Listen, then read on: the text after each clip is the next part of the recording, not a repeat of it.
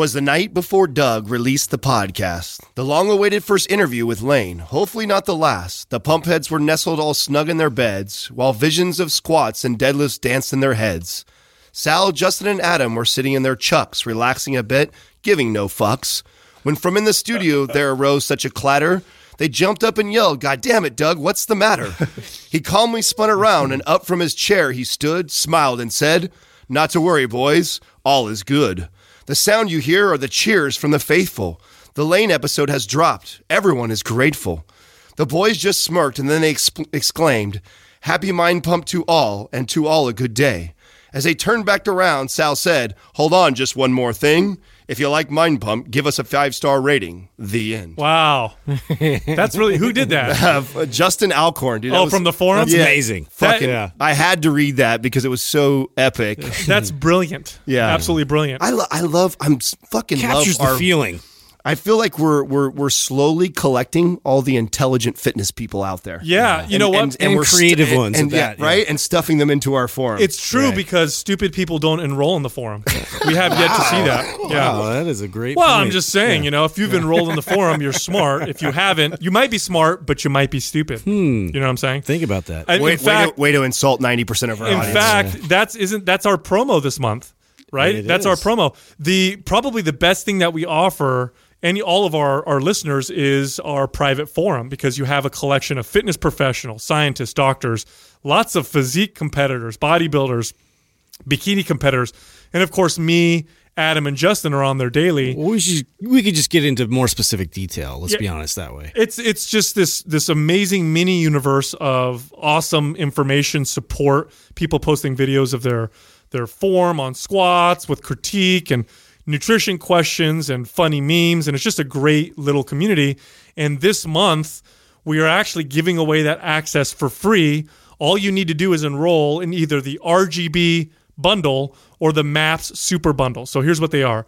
The RGB bundle includes MAPS Anabolic, MAPS Performance, and MAPS Aesthetic.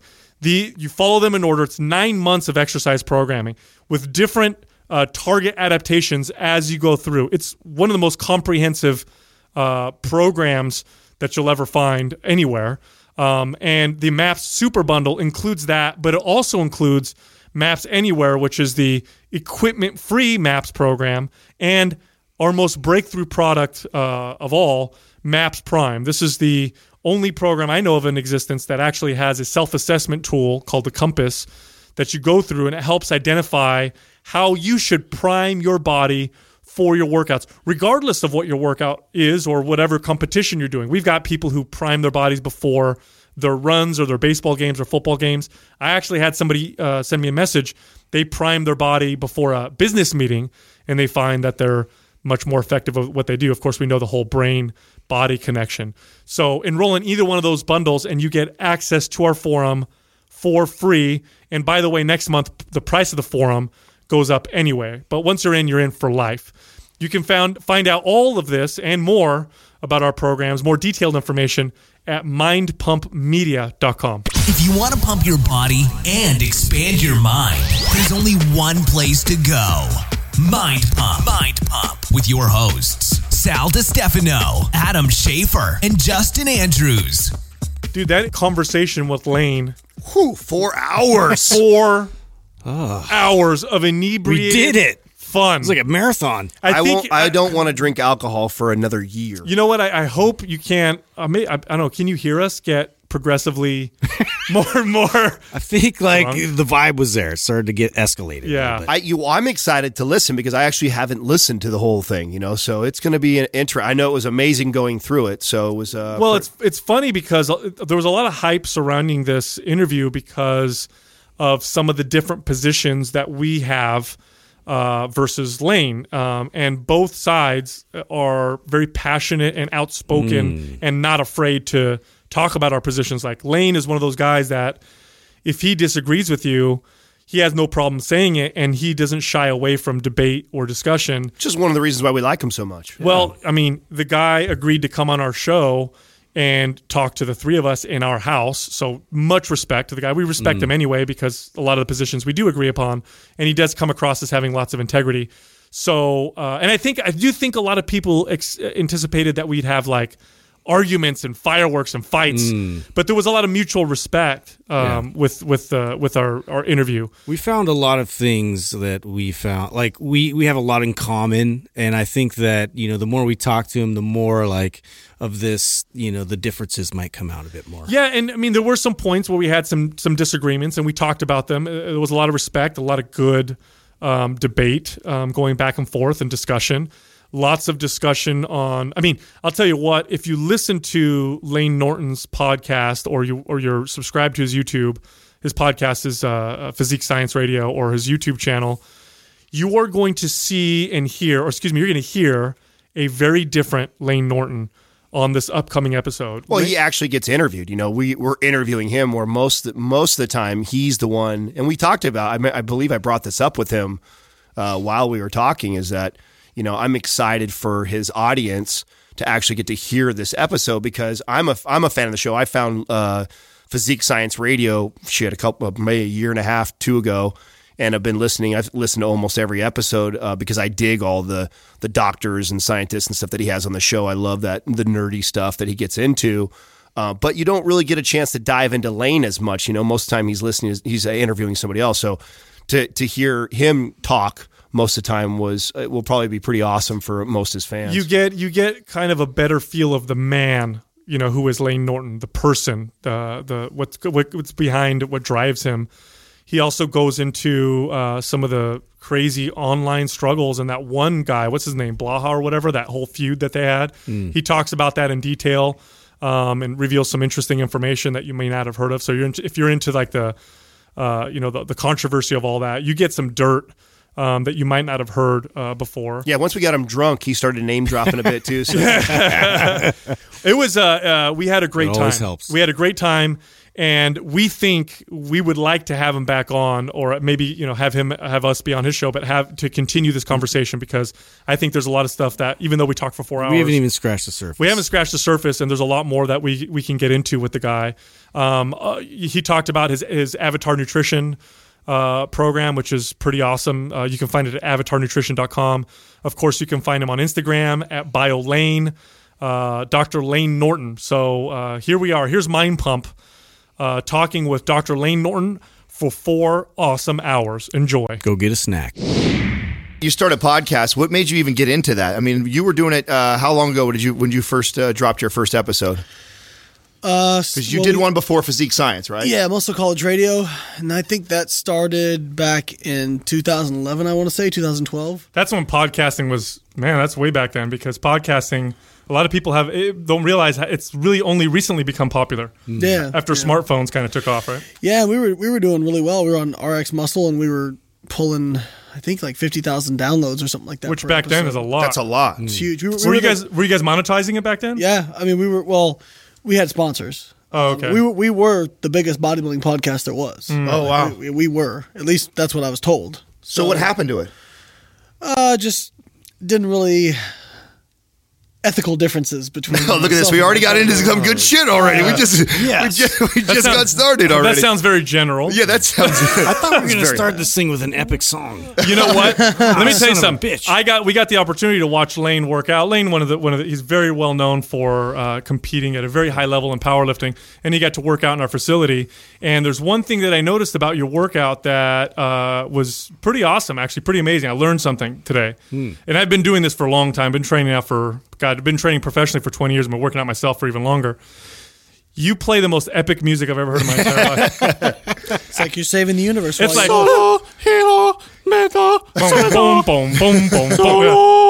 Oh my god! Yeah. it's like you're saving the earth, It is. It's like No, your, universe. Your, your, your hero. the universe. My to bad. everyone. Exactly. My yeah, bad. I love it. It gets you strong. it, it, it's hard not to get fucking hyped to it. It does. I, I like it. So you stopped that other podcast, and then when did you start the one that you? Uh, there was probably about a six to twelve month lag time, and then we started uh, physique science. Myself and Sohee Lee, Mm-hmm. and um, we do pretty well. Like I think we're our downloads are like anywhere from like like around twenty, something like that. Okay, good. So we don't have a big website like RX was Mm-hmm. supporting us. We just do it all on our own, put it up on SoundCloud and iTunes, but it does pretty well. Mm-hmm. And uh, you know we have like great guests on there, and you know we've had Tons of doctors. yeah, all the top minds, in my opinion, in nutrition. I mean, we've even had like Dr. Stu Phillips on there, who's like a god of protein metabolism. You know, like he's he's basically surpassed. Well, now that Layman, my old advisor, is retired, this guy's like carrying the torch. He's a mm-hmm. he's a beast for mm-hmm. research. So we've and you know one of the cool things is I know most of these people, so I don't bring somebody on my podcast. I feel like it's going to be awkward and you know gonna not be able. You know, there's plenty of people who are smart who can't convey that. You know, they can't actually put it into practical recommendations. Of And It's actually a lot of people like that. Yeah, It's- and it's- I I don't like that. Like I want somebody who can actually give our audience something, you know, and not just tell us about these molecular markers and, and mm-hmm, whatnot. Mm-hmm. The other thing I like is I know there's a lot of young potential scientists who listen to the show who are, you know, I always ask, you know, how did you get into this? Because almost all of them have a somewhat of a similar background to me. They had some background in sport, physique com- competition, whatever it was, and they got interested in, in weightlifting from that and the molecular mechanisms behind it. So we always try to talk about like how did you get into it and those sorts of things because there were people who kind of did what I did in terms of competing and also doing a science degree. Mm-hmm. But I was kind of the first person who really talked about it while I was going through it, if that makes sense. So I put it out there. I put it out on social media. I put it out on the forums. I talked about, you know, my graduate, you know, not not the details of the research because you can't do that, but talked about kind of what I wanted to do, um, what we found when we found it, and you know the struggles I went through. And I think you know, I don't want to sound too presumptuous, but there was a lot of people who went and did uh, doctorates and masters after that who were involved in the competition scene. I think before that, it was kind of like, well, you're either a science geek or you're a meathead, right? You don't you don't cross the two. There's no cross pollination, you know. and now you see a lot of people doing it. So, and I think, you know, it's one of those things that sometimes all somebody needs to break their perception is just one person to do it, Yeah. right? I mean, they talk about, uh, and I'm not trying to compare on scale on any stretch of the imagination, but Roger Bannister, the first, the guy who broke the four minute mile. Sure. Before before he broke it in the 30s, they, they thought it was physically impossible. They, they- you know, a lot of people thought it was just physically impossible to run a four minute mile. Once he did it, I think the next year there was like like 20 people who did Uh-huh. it. Yeah. And since then, there's been tens of thousands, including high school kids. So, what was the difference? The only difference was, you know, our genetics didn't change and in, in It's our belief 70 we could do it, right? Yeah, when they got on the track, they knew it had been done before. So, you know, and that's I, I don't. Again, we talked about this last night. I, I don't want to say I don't want to take credit for some of the movements out there, but I was I would say I was kind of very vocal about some of the stuff I was doing in terms of. Um, you know, natural bodybuilding. People told me when I got into it, why are you wasting your time with this? You're not going to be able to make a living as a drug free guy in fitness. And I didn't worry about that. I just knew I was passionate about it. I figured we'll figure it out. Let's chase the passion and we'll figure it out. And then, um, you know, going from bodybuilding to powerlifting, that's very popular now. Uh, flexible dieting, reverse dieting, um, you know, all these sorts of things, online coaching, you know, and, and so a lot of time, and now, like, look at online coaching. When I first started, people were like, there's no way you can do this online. You can't consult with somebody online. And, and now it's like it is an entire industry. Oh, yeah. you know, it's it's crazy. Um, Well, I, I would argue it's not necessarily a good thing, but uh, Well, that's what happens. Some I, it tends to do that, right? Some you have somebody started off with good intentions, and then you know a bunch of people catch wind of it and find out there's a huge market. there's for money it. there, so yeah, they're then now you have jump in. everybody and Yeah. their their sister. Well, trying you also get got social media exploding since then and, the same time. Yeah, and that's going to Yep. fuel quite a bit of it. And you know, you see all the a lot of these Instagrams, you know, celebrities, uh, quote, you know, quote unquote, um, and that's how they that's how they they monetize is they do online coaching and they look good, right? I, I did my first show here by my skinny T wrap. You Exactly. know, like I think that's the mo- the most common thing I saw going through all the circuits was meeting Yeah, these. uh, corsets are popular again. oh god, oh, don't get me fucking started on that. no, I want to. that was one of the first. That was actually one of our first episodes we came after. We talked whole- about Can I, can I tell you guys a really funny story? Yeah. Of course, It's going to probably offend a lot of people. that's Perfect. Good. one Yeah, person in particular. It's the right show to do So, that. um, what, what I forget his last name, but Sadiq, the guy he won, Yes. he won Olympia, Yeah, yeah, Physique yeah. Olympia. Yeah, yeah, yeah. And I don't know him. I'm sure he's a perfectly nice guy, you know. Um, but I put up a, uh, a, a kind of a funny post. I said, "Wh- "Girls, if your guy wears a Squeem, congratulations, you have a girlfriend." and somebody tagged him on Twitter, and he he was and he was like, "Well, look at his waist and look at mine." Where, dude, you're born with a 28 inch waist. Yes. I, I'd have to shave two inches off my hips. You know, like, but okay, right? So yeah, the Squeem is why your waist is that small. But anyways. And my friend Diana Dahlgren. Do you guys know Diana Dahlgren? No, I don't know who that is. Okay, so Diana, uh, she was very successful in the competition circuit, and she was Monster Energy's main girl for a few years, and, and now she she's married, has a kid. Awesome, awesome girl, but a savage, right? She comes on, she tweets response at him. She says. I'm sorry. If I slept with a guy with a waist that small, I'd kick my own ass. I was just like, oh, wrecked. well, we noticed uh, one of the things uh, when I went through competing. I'm I sorry. The thing about yeah, you're in men's physique, but like, so you got a beard, you, you know, all that kind of stuff. Like, I'm sorry. Like, ladies, do you really want a dude that looks prettier than you? like, I mean, Well, that was I the don't stuff know. that I. It, it- what was really tough for me was I used it as a platform to get known. Like I knew that okay, I, I didn't. I wasn't in some movie. I wasn't famous. I haven't wrote a book. I didn't do anything that was going to get all this attention. So I thought, except for the movie we don't talk about. that's my other business. Google bro. his name and look up it's- images. Come on, That's the real reason why we got a studio. G for Let's P, be honest. G that's for a, P. that's a different type of book. so you know, I saw I saw all these uh, men's physique pros and bodybuilding guys and bikini girls.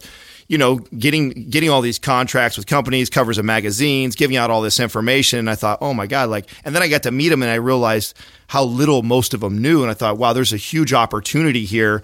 And then when I was going through it, I thought, man, the hardest part about this for me is now I'm getting lumped into this category of people. So when people meet me, they're like, "Oh, you're a men's physique Oh, guy." you And they- men's bikini. Oh, and they want to well, they want to talk about that shit. And I'm like, man, let me tell you, the I the part that I hated the most was the part that these guys, the stage present part, and the I spent no time practicing. I'm so lucky that I made it to the level I did, and I purely did it off of my conditioning and symmetry because Yeah. I was the worst on the state, worst ever at. I never practiced because I just I couldn't take myself seriously in my fucking home. You know, practicing turns and putting my hand on my hip, and I'm like, this just doesn't feel right. I've seen the videos. And, you know, like uh, I just spent a few days out with Steve Cook. He's a client of mine. I've known him for years. He's a good, good guy, really good guy. Yeah, he Steve is. And you know what's funny is, you know, you could argue he's the most successful men's physique competitor in history, just in based on his following. Mm-hmm. Dude's got 1.4 million followers on Instagram. So I don't care what show you won. He's bigger than you. That's way more, You know po- I mean? way more powerful. way more powerful. So, uh, but we were talking about it. You know, he he was like, yeah, he's like, I don't dig the whole like he he doesn't. You know, there's guys out there like. They're like moving their hands and stuff, and they're shuffling, and they're trying to make it. It's like, dude, it's a side pose. What do you like? What, what are you trying to turn it into? You know, like a break dance or what? Yeah, you know, I don't um, mind. I don't mind David that. Blaining their way Yeah, through I- it. James Magic. I don't mind a lot of that stuff. What I, what bothers me is when they start to do the, uh, and it's never been healthy, but when they go the route of like a Squeem, like a Squeem, does it shrink your waist? Yeah, because it atrophies the muscles around your, your waist. You're not even building muscle anymore. At least when you take anabolic. Really shrink your waist that much. Yeah, and, and that's the other thing yeah, too. Is and that then make you're a huge splitting difference. hairs on how much. Yeah, right? and you're and you're potentially causing yourself. Uh, you can some, argue some it though. functional If you're, if you're Listen- somebody who wears a Squeem, like you, like because some of these fucking girls wear it like they, like you would put a Five ca- Squeems and like yeah, shit. like Yeah. and they wear it nonstop, and then of course you just like a cast, and that's why I explain to people: if you put a cast on your forearm for fucking six months, and then cut up, what does it look like? That that's exactly all you've done, right? So I actually had a client, um, won't say her name. She was with a big team who also remains nameless. Bombshell. Ugh. Ah, sorry. Bless you. I didn't catch that. So uh, she uh, she she she wore a Squeem, uh, two Squeems, and uh, like 24 hours a day, like like slept in it. And she actually got organ prolapse from it. So that's where your your bladder basically sits. on top Don't of Google your prolapse, uterus. by the way. Yeah. You don't want to look that up. So, uh, like, she had to have a surgery done for it, and I'm just thinking, how have these motherfuckers not been sued for this kind of mm-hmm. stuff? right? You know, like it's just Yeah. crazy to me. Like, I am so petrified of, you know, somebody like deciding, oh, let's just. You know, people are so sue happy these days. You know, I'm so I'm like, how is some of these back? Then I feel like, well, maybe it's not going to happen because look at all these idiots out here who are mm-hmm. giving terrible advice, who have legitimately fucked people up. Mm. I mean, I had a 16 year old girl come to me whose coach, who this is a big name coach, had her on clenbuterol and, and T3. Her thyroid completely shut down. She'll Wow. need she'll Damn need thyroid. 16 years she'll old? need thyroid hormone for the rest of her life.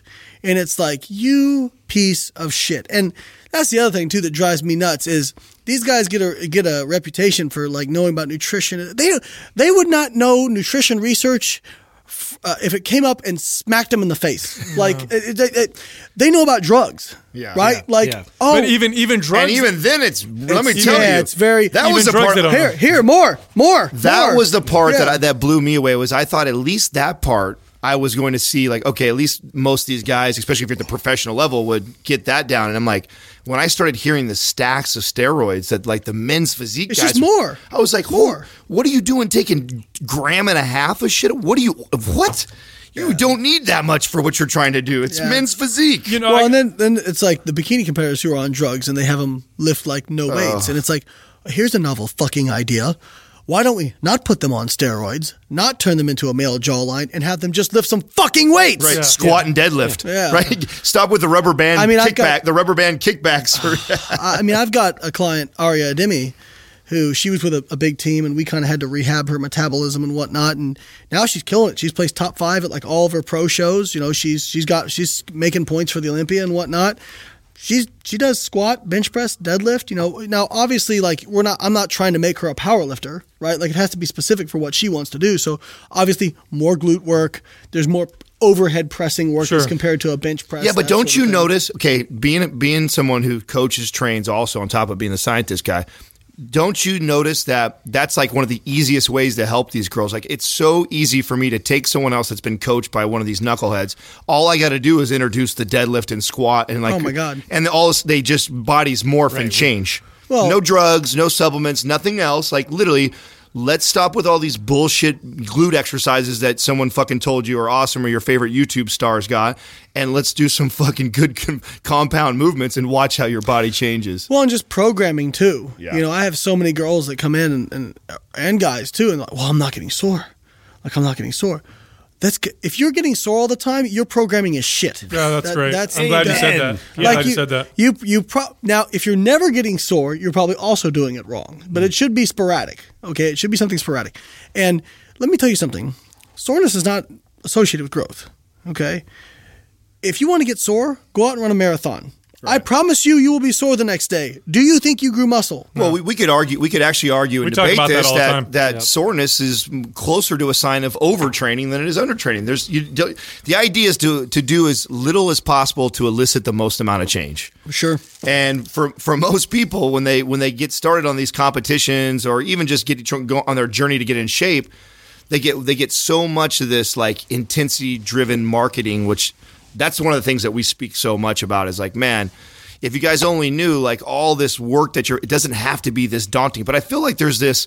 People want to be a martyr. Yeah, they want to be a martyr. It's like it's like Yeah. who suffered the most to get ready for a show. It's yeah. like, oh, look My at me, I didn't myself. eat, I didn't do this. Oh, I was dying. six like, months. Yeah, it's like a competition now on who who could put themselves through the most shit. Yeah, I- listen, I, I'm I'm all for sacrificing for a goal. Okay, what I'm not for is suffering for the sake of suffering, so you can brag about having suffered the most. You know, Wh- why not just like put a chastity belt on yourself and then whip yourself because then you mm-hmm. suffered even more. Mm-hmm. You know, like Well, sometimes that feels good, but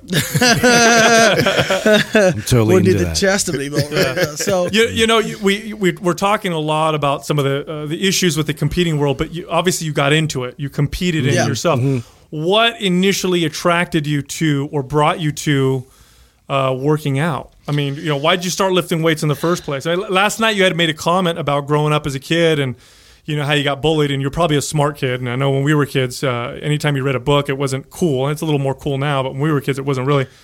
Did, is that what motivated you initially? Did you start lifting weights because you're like, hey, I want to feel stronger, feel better about myself? uh, yeah, it was totally uh, shallow and not uh, not heroic at all. I wanted to get attention from girls and and uh, stop getting bullied.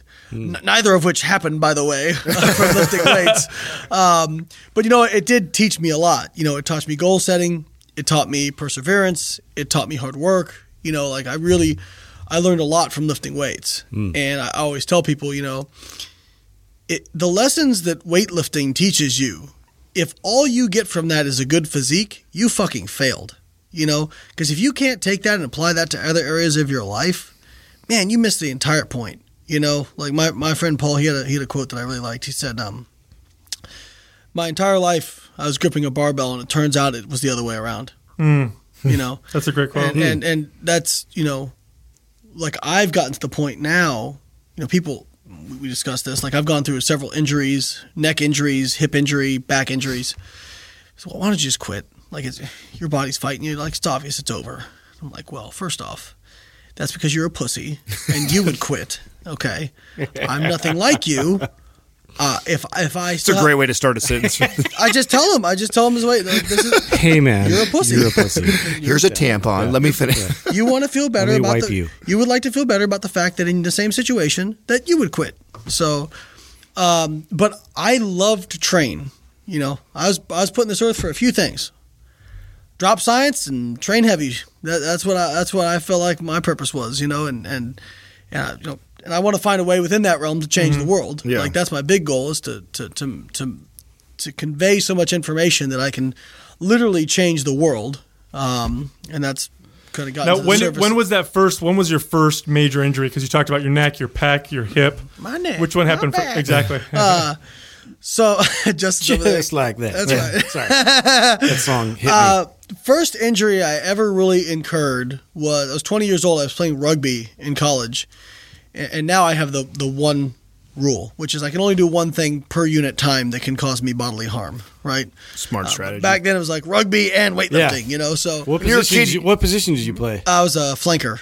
Nice. So basically like linebacker equivalent. yeah, yeah, yeah. and uh, I really enjoyed playing rugby. I mean, uh, for those of you who've done it, you know it's like a whole different community. You know, like it's not, it's not just the game; it's the drinking It's afterwards, the drink, yeah. the running around, na- the the running around naked. You Yeah, know, like yeah. the whole the whole deal. Shooting the Thank- boot, Thank. God they didn't have iPhones back when I was going to school. Yeah. There might be uh, images or video of uh, Dr. Layne Norton Yeah. streaking through the uh, college campus. You know. Yeah. Um, but yeah, you know, like I was in a game and I was, uh, my sophomore year, and I went to tackle a guy and didn't get my head far enough to the side, and his elbow nailed me right on top of the head, and it caused me to lose. Like I had a stinger, which is a bulging disc that presses on a nerve, and I lost like forty percent of my strength on my left side. I couldn't even like like like that chair over there. I wouldn't even be able to pick it up, you know. Wow. And um, I I went so it was amazing how incompetent some of the doctors were. And I, I'm not trying to hate on doctors; like there's really good doctors out there. But the first orthopedic I went to was like, "Oh, you have shoulder strain. You have a shoulder strain." And I'm like reading. I'm like, "Are you sure?" Because it sounds like a stinger based on what I'm reading online. He's like, "No, it's shoulder strain." And, and then he, we did an MRI. He's like, "It looks like you have arthritis in your neck." And I'm just like, "This is a bulging disc. I'm pretty sure." Like based on what I'm reading. I so I finally took it to a. a a neurosurgeon in my hometown because I went to school in, in, in I'm from Indiana. I went to school in Florida, hmm. and uh, he was like, "No, it's, it's a bulging disc." He's like, "Your neck does have some arthritic changes just from you know rugby's tough. Mm-hmm. Like like I don't have the natural curvature in my neck anymore. Like it's just, and I'll catch myself like I'll be like this just by mm. default. Like I'll Get the have to- forward head thing going. on. Yes, yeah, it's really bad. So I have to, you know, kind of put myself in that position. Um, so yeah, I lost quite a bit of strength, and the, the surgeon, you know, he said he's like, listen, you may never get back your full strength, and I mean that was like a dagger to the heart, you know. And uh, but I just, you know, I went to um, my, actually my first bodybuilding coach, Dr. Joe Klemczewski. He was also had a PhD in physical therapy. He's like five PhDs and shit. Um, so I went to him and he put me through some. He showed me some rehab exercises. This, you know, and in six months I was back hitting PRs again. You know, and it kind of gave me that initial confidence that's like you can get injured and you can still come back from You it. You can fix like, it. Like, you know, yeah. There's like, uh, you know, if you lose your leg, you're not, you know, like you can get a prosthetic or whatever, but. You know, but the, most the human body is pretty amazing in its recovery ability, Yeah. and that's why, like, you know, I tore my pec when I was 26 years old. Now, how did you tear your? Because you hurt your neck, obviously acutely, right? You hit Right. someone, boom. Was your pec uh, tear? Were you lifting a like super heavy amount of weight, or was it just a routine? Okay. Yes. So, So again, was- you pushed it. I was just starting to get into powerlifting, and I was doing a reverse uh, band bench press. So you know, the bands hang down from Hmm. Yeah, yeah, yeah. from the rack, and they were actually slightly behind me. And so when I started to press, the bar moved on me, you know, Hmm. up Oh. and kind of. And I was doing stupid bodybuilding style with my arms flared out, you know, and Mm-hmm. you know, it just it felt like. Uh, you know, like if you pull saran wrap and it finally gives way, that's what it felt like. Mm-hmm. You can you can feel it. Oh, I felt it. I knew exactly what I did as soon as it happened. You know, Mm-hmm. um, it didn't have the auditory pop like some guys describe, but I, I so I, I got up. Uh, we went to the ER. Uh, my wife, me and my wife, um, we were engaged at the time, and uh, we get to the ER and they're messing with me and everything, and it's like, oh, I think you strained it, and I'm like, I'm thinking, I don't know, but it was so swollen. Oh, I- Oh, you I had couldn't- every you had the swelling and discoloration, or just swelling? no discoloration whatsoever. no, like I woke up the next day and it wasn't, it wasn't, you know, everybody who tears their pecs, you know, there's discoloration. Yeah. So when I got up and I saw no discoloration, I was thinking, oh shit, maybe I just did strain it, you know. And then two weeks went by, the swelling started to go down, and I could, you know, there was definitely a deformity there. Oh, right. You know, absolutely. So I went in, got an MRI, all this kind of stuff, and it showed that there was a, it was torn at the muscle tendon junction. And I went in to uh, see a guy named Dr. Michael Corcoran in Kankakee, Illinois, and thank goodness I got referred to this guy in particular. Um, he was awesome. And he said, listen, you know, surgery, this is to be tricky. This is like trying to sew hamburger back together. You know, this is very difficult because you're, you're, he's like, it says muscle tendon junction, but you're mostly in the muscle, you know? And that and Normally that's with shit like that, they just leave it alone. Yeah, normally they don't mess Well, with it. that's just hard. say fucking that can leave be it. harder because with at least with the tendon, you can You just staple staple it it- to the bone. Oh, that's- that's and it comes back stronger. very high like success rate. Yeah. Very high success rate with that kind of tear. Like bicep tears are almost almost always popped at the tendon. Mm-hmm. Bicep tear sucks, but th- they have a s- extremely high success rate. Right. Like it's over ninety percent with those surgeries. He told me this was 50-50. Oh. You know, he's like this. He's like we could do it, and you know you could sneeze and re God, what's going through your mind when that he's telling you some shit like I mean, that? obviously, I was pretty gutted. Yeah. You know, uh, and how old are you at that time? I was twenty six. So it's about nine uh, years ago. Uh, yeah, it would have been. Would have been yeah. actually right around this time. Actually, I think it was like March 14th or something. No, mm-hmm. no, no, no. Like literally right around this time. It was in February. It. Oh man, I'm trying to.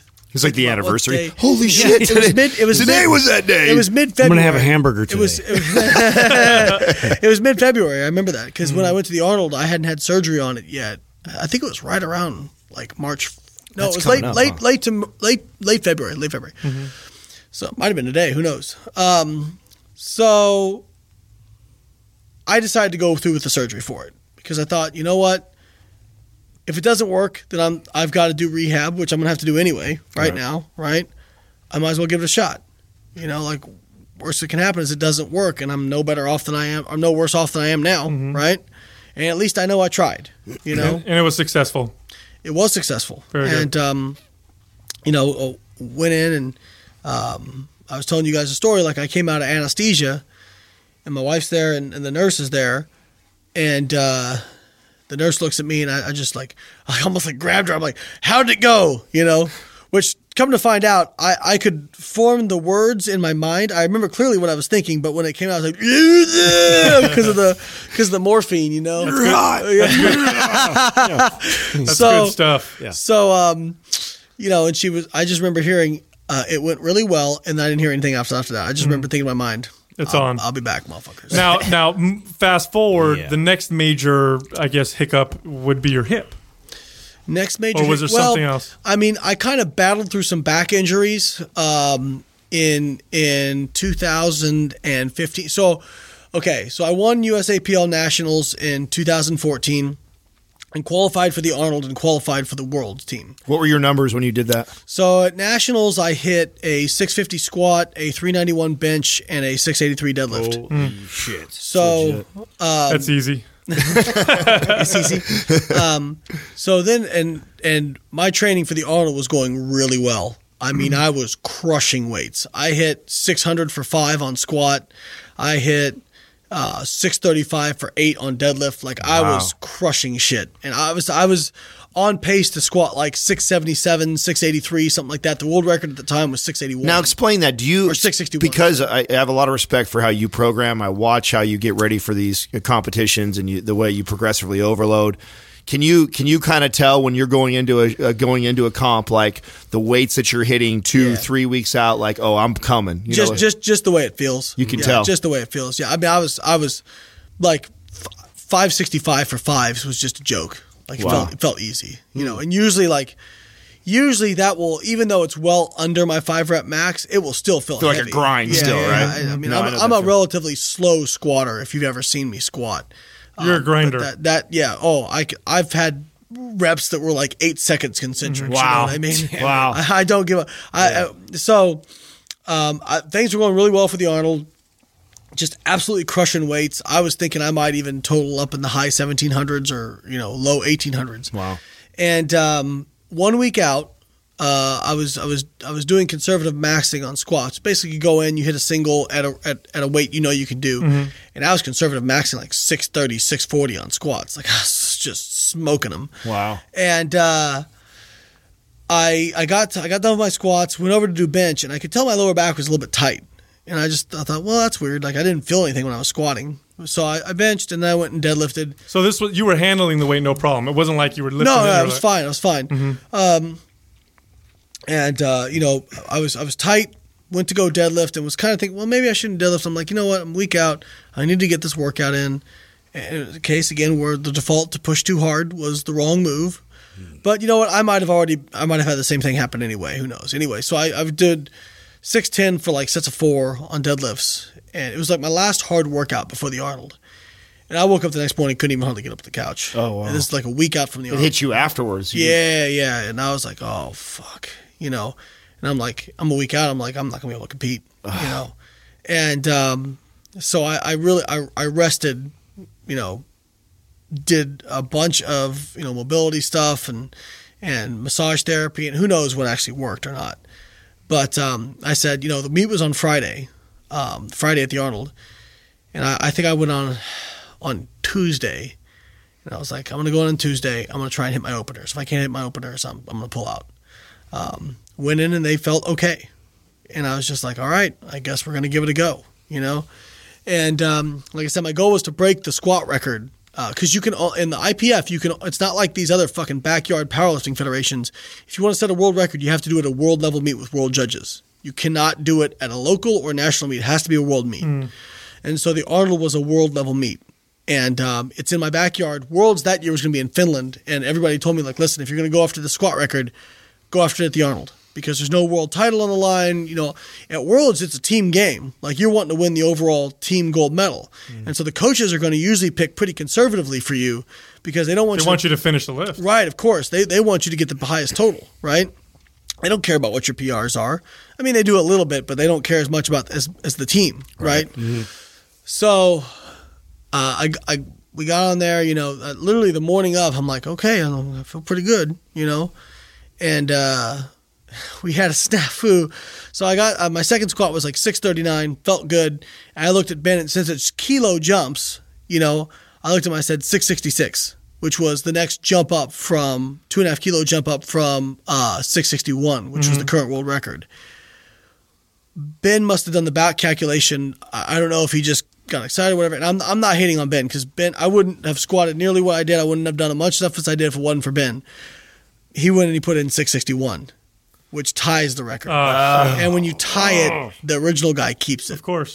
So, um, and he comes back. He's like, "Okay, we're going 661." And I looked at him like, "You mean 666, right?" He's like, "No." And I'm like, "The record 661." And I just saw like the color drain out of his face. Like he immediately knew. And once you set a third squat attempt, you can't change it. Oh shit. Nope. You I didn't know that. That's Oh, I didn't know that You that can change your third deadlift, but you can't change your third squat. Oh, oh shit. I wonder why. So it was like really like mentally, it was like I had to get Oh, myself that- like I had to pull a gut check. You know what I mean? Because it was like this is what I'd done all this stuff for. Well, of right? course, you want the. You're at that point Yeah. too. That's Yeah. your hype. But for you know. I kind of, I kind of, I like, I find ways to refocus myself. I'm like, all right, most people will go out here and miss this lift just because they're pissed off because it's not a world record. I'm like, show me that it still means something for me and go out and fucking win this thing. You mm. know what I mean? So I went out and I hit that 300 kilo squat, 661.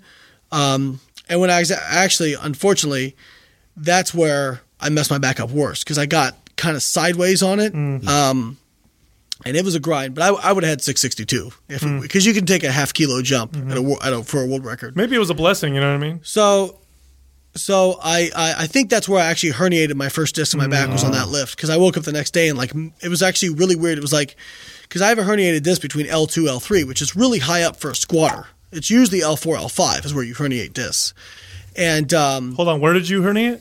L two, L three. Oh, yeah. So that I got kind of sideways on my squat coming up, and the next morning I felt like right around the L two, L three area, like quite a bit of pain. Um, and so then Worlds was about fourteen or fifteen weeks after that, and, and I kind of str- struggled on and off. Like I had to stop squatting for like three weeks somewhere in there. And I remember four weeks out, and this is something I've always tried to do is like be real with people. Like most people talk about the struggle and talk about the grind, but they don't actually show you it while they're going through it. they talk about after they've accomplished something, mm-hmm. right? Mm-hmm. And I'm like, that's such That's the safe way to go. That's such bullshit. Right. Like, I remember the first time I posted a video that where like I failed and I couldn't get the weight. Like everybody went bananas. Like, oh my god, I've never seen anybody do some shit like Yeah. that. No, before. everybody posts their best. Exactly what I'm I like, did. Yeah, you post. I, I, I like to show people like, yeah, some days I come in, I think I'm going to be able to do this, and it don't work out. So this is what it looks like. so after three weeks of not squatting, like obviously squats didn't feel real great, you know, and I was just trying to get back in the groove. Well, I was presenting in Denmark. This is one month out from Worlds. I'm presenting in Denmark. Fly over there. I slept fine on the flight over, but unfortunately, I woke up at like 1 p.m. Denmark time, and I had needed to go to bed at like 10 p.m. because I had to be up at like 5 a.m. I didn't sleep that entire night, you know, and then I got up and gave a speech for eight hours on my feet, and then I went and had to squat. oh my god. So I had um, I was supposed to do 565 for doubles, and I was going okay. Like it felt okay, you know. And then by the last set, I just I ran out of gas. I was supposed to do an AMRAP, and I failed on the first rep, and I had video of it. Now I went back and ended up getting a double. Like I didn't do any extra AMRAP or whatever. It was fucking grind. Um, and I, I really debated about like because I, I called Ben. I'm like, dude, it's not going to happen. Like this is hundred pounds less than I'm supposed to squat at Worlds, and I fucking failed it. You know what I mean? I'm like, this thing just ain't going to happen. He's like, listen, just you flew over, you had a bad day, you had a bad workout. Just we don't need to make that decision now. You know. And he was real supportive. Isabel was real supportive. You know, they they they got my back. They got me refocused. I was like, all right, we don't have to make the decision now, right? So let's just let's just worry about the next workout, right? Just kind of refocused myself. But I posted that video up when it happened because I'm like, here's where I'm at. You know, I knew my competition would see it. I knew all these people would see it. And I'm like, you know what though?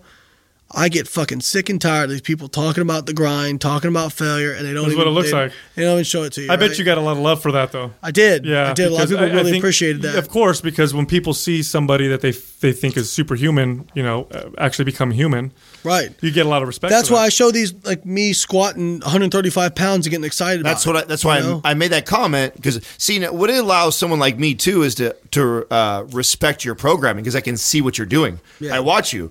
I know that you can squat 600 pounds, but then you show you putting the work in at 275. You know, Right. like nobody shows, no one shows because it's not it's not impressive, but it's, not like sexy. Yeah, when I do these posts and I got 135 pounds on my back, but I'm working on my mobility and I'm working on things like that and connectivity in my body, and I think like.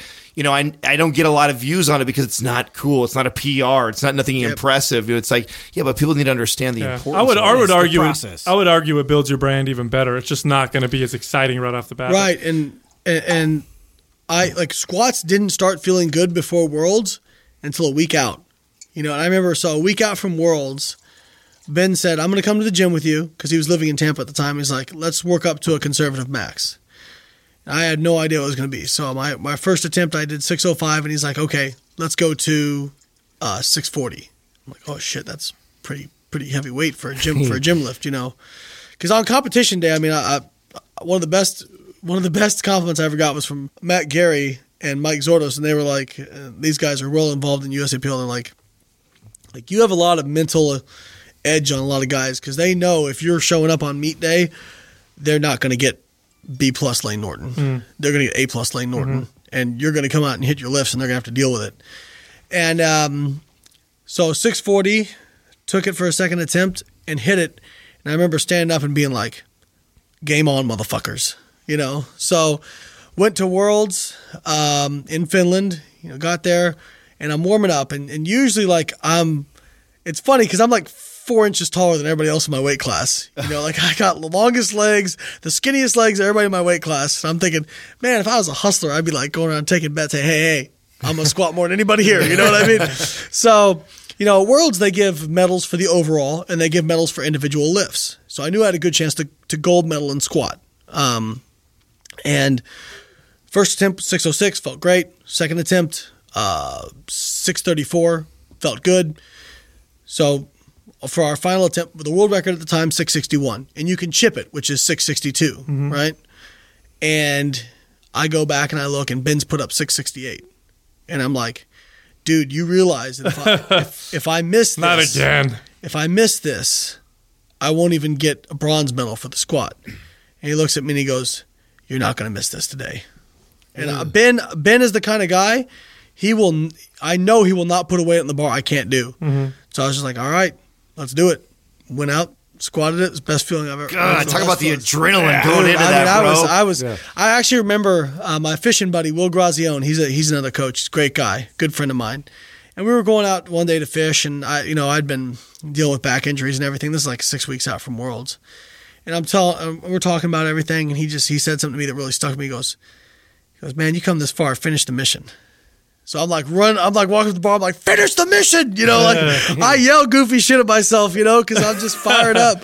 But yeah, you want to talk about drill? Like it's it's cool because at Worlds, it's very I want to say a sanitized process. So there's actually a tunnel where you're when you're when the person in front of you is lifting, you're sitting back in this tunnel, and you got your coach back there, and uh, there's a there's a handler. Okay, so this handler is going to tell you when the bar is loaded. When he says bar is loaded, the clock starts. You got 60 seconds. Okay, and within 60 seconds, you have to get the squat command.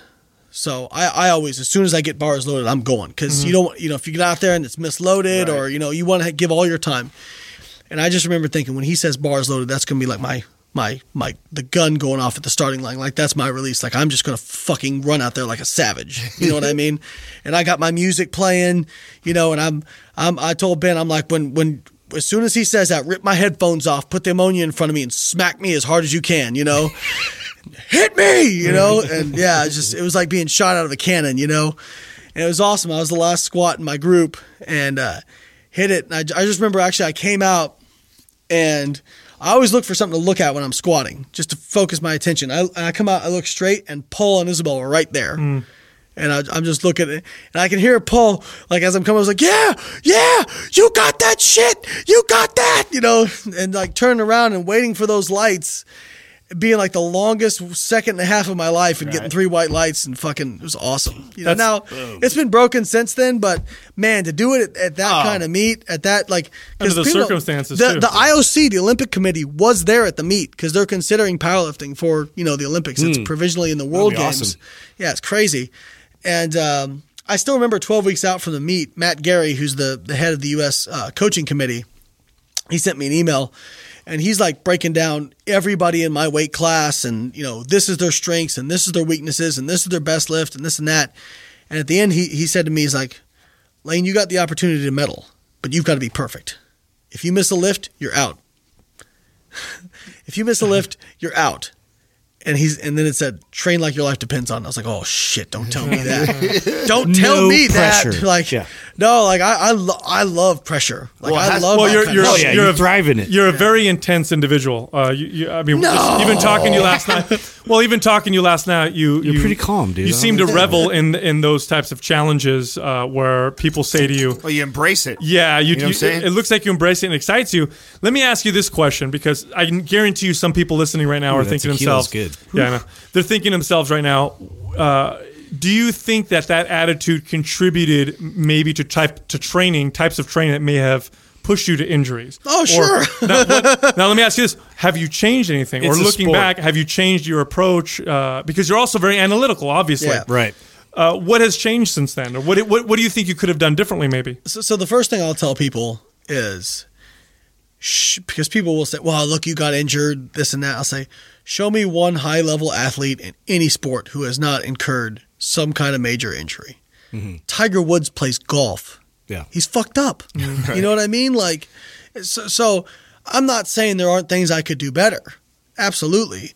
But if you're going to compete on that, if you if you don't ever get injured lifting weights, you're probably lifting like a pussy. Well, you got to you think can- your priorities are different, You're- and I tell you're this to people all the time. every last when your bit. priorities are to another pound, another pound, and you're, you're trying to set records or you're pushing yourself. For You're pe- always going to walk that borderline. Of course, because your goal isn't to be the most mobile person in the world right now. And if that was your goal, you probably wouldn't be setting PRs. And people just got to understand that that it's it's where your priorities are. But I think the idea for us as we continue to go through uh, because is learning from that and then trying to meld the two of them together. I think that's where Sal's going, right? It's like, you know, looking back, you know, how have you grown from that and like what are things that you've implemented? Yeah, because you're your- not done competing. You still want to. You still want to be in that world. So uh, your your approach has changed. Mm-hmm. Right. So, like, I've put a lot more emphasis on mobility, mm-hmm. rehab work, mm-hmm. core work, planking, all those sorts of things to to try to glute work. You know, Now, these are areas that your because you, you spoke very highly of your physical therapist. These Yes. uh, these are areas that your physical therapist has identified. yes, And so your core, you Yes. said core, has uh, I notice you and like most power lifters and heavy lifters do, you use the belt quite a bit when you lift. Have Yes. you done lifting without it, or do you experiment without it? uh, I I do my a lot of you know, I do some beltless work, and it's you know there's there's theories behind. If you use a belt, you tend to get more core activation of the rectus abdominis, mm-hmm. like the actual front of your abs. Right. you get less of the the, ob- the obliques, the mm-hmm. side of your abs. If you do beltless work, you tend to get more uniform activation. So um, that's why we've been putting in a lot of side planking mm-hmm. exercises and that sort of thing. But for me, when you start to get heavy, I tend to be err on the side of specificity. Sure. If I, you know, because squatting without a belt is just squatting them with is different than squatting with a belt. So It is, and that, and this is the and here's the thing to consider too is when you're it's not because I've heard people argue and say oh you get lots of core activation when you wear a belt, which is true if you look at a um, if you're if you're looking at activation of muscles, that's absolutely correct. But the differences in recruitment patterning and how the muscles are recruited. And with a belt, your your core pushes out against the belt, and the belt creates more stability. Because you'll Yes. notice when you're you know when you're doing a heavy lift, you breathe in deep, you push out. That belt gives you that artificial extra It's a totally different process. Right. Yeah. So then when you take off the belt and you go to do a heavy lift, your core now is trained because this is what happens to your body. Whatever you do all the time becomes your default recruitment pattern. It wants to push out, but there's nothing there to support it and you and you can create problems. And so you'll see now, you know, I've worked with lifters where I'll have them do both because it's important that your core can do both. Because if you emphasize just one all the time, which look, here's the bottom line when you're competing in powerlifting, you use a belt Right. in competition. Yep. So it's important you get good with it. Yes. And in fact, if you give a beginner lifter uh, a belt who's never used one before, they don't even know how to use one right. Right. Their body doesn't know how to use one properly. But it's really about that recruitment pattern Sure. uh, that makes the biggest difference in uh, you know in, in that type of stability. So And one of the things I've tried to do now is when I when I breathe and I have Valsalva, I try to think about filling up my entire belt and not just the front. Sure. Right. So, uh, and my my physical therapist is always t- yelling at me, ribs down, ribs down. You know, and, and not just being here, but being here and tight. You know, tight in the core. And um, yeah, you know, hopefully it's going to make the difference. I mean, um, Well, I think if you weren't competing, you probably. Do you think if you weren't competing that you wouldn't train with it as much, or do you think you still would? What do you think you would do? Like if let's say you don't, you've I already probably- you're over competing, you're training now. Is it still something that you find yourself using a lot, or I'd probably train with it less, but I'd probably still train with it. Yeah. You know, because it's a hard transition. I'll tell you. I'll tell you. I was a big belt. well, I uh, go back and forth. I yeah. go, I go all the way up until yeah, I but start you went for a it- while without it. Yeah, no, I did. I did. Yeah. I, I, it, it's a weird transition. I, I play in and out because I'm I'm not competing, right? well, I'm and not- I and I have such you He's know by belt. That's what he. I, I have you know I have more forward lean than most people, and you know people look at me and they're saying you're doing it wrong, you're doing it wrong, and I try to explain biomechanics to them, and it's like I'm speaking a third language, um, but it's one of those things where I I have such an amount of forward lean, it really does take a lot off my squat if I don't use a belt. Mm-hmm. Sure. and and I can admit that that's fine um, because everybody uses a belt in powerlifting, Right. so it's you know it's it's all level playing field. it's a fucking sport. Well, I- so- I- that's what I like about you. You don't. You're you're uh, you're not afraid to say that. Do you know that you're- there's a lot of ego. It's, but in it's the- still it's still a skill. Of I still course. have to get it out of that. That's right. And you're competing with one just like the next guy. I'm not gonna sit here and be like, oh yeah, the knee sleeves give me nothing and the belt gives me nothing. It's all well. If it did, if it gave me nothing, I wouldn't fucking use them. You know, like I'm sorry. Like Yeah. stop. These guys like, oh, the knee sleeves don't do anything. They just a mental thing. Shut up. The knee sleeves probably SBDs. You know, strong knee sleeves, Iron Tanks ones that I've got. They'll probably give you know somebody anywhere from 10 to 30 pounds is my mm-hmm. guess. Mm-hmm. You know, Hey, every percent counts when you're there's competing. nothing. There's nothing wrong with that as long as it's standardized. I mean, I competed raw in a in a raw division that had wraps, right? Knee wraps. I actually prefer sleeves because I don't really get that much out of knee wraps because I'm not a I'm not a, a upright Olympic You get a- style you're- you're a lot- bounce out of the whole squatter. Yeah. you You're a lot. You're a lot more hip flexion than you through. are knee right flexion. exactly. So I just don't I don't squat fast enough in Mm-hmm. order to get a lot of the rebound out of that. So, but um, God, what, yeah, a cool, what a cool topic and a good point. yeah, I, I, because of your because of your stance and because of how much because I actually squat similar to you. I'm a very tall, lanky guy, so I tend to lean forward more than the average person. I prefer a lower bar than I do a high bar Mm-hmm. Yeah. squat. So, you know that there's definitely advantages and disadvantages to both. It's a, a great little topic. Well, people people they'll look at me like, why don't you just high bar squat? Because you can stay more upright. If theoretically, yes, Mm-hmm. yeah, but the- the, theoretically is problem right. Is, I still have to lean forward even with a high bar squat. And what happens when I get heavy, I just completely fold over because the torque is so great on my lower back. You've only lengthened the lever. If you, you Exactly. got, you've got this upper body lever, and your body likes to fold forward. And if you move the weight up, you've only made your made yeah, it heavier. that- that's Yes. that's stupid advice. yeah, that's dumb. I mean, uh, unless you're that's, really a tr- good. that's a troll who's coming through and trying to say some unless shit you're on really back. good at sitting as super erect with your, you know, with your squat. I mean, I guess you could say can. I could get, you know, I could make a really wide stance and do high bar and push my knees forward really far. But now I'm creating other problems. Yeah. You know what I mean? now you're Like- tearing your balls out of your balls. Yeah, exactly. You gotta be careful you know, with that. I've seen that happen. so you know i'm instead of you know i actually hurt my back more when i was trying to fight what my body naturally wanted to do Mm-hmm. you know now listen yeah i hurt my back but okay how long have i been lifting weights Mm-hmm.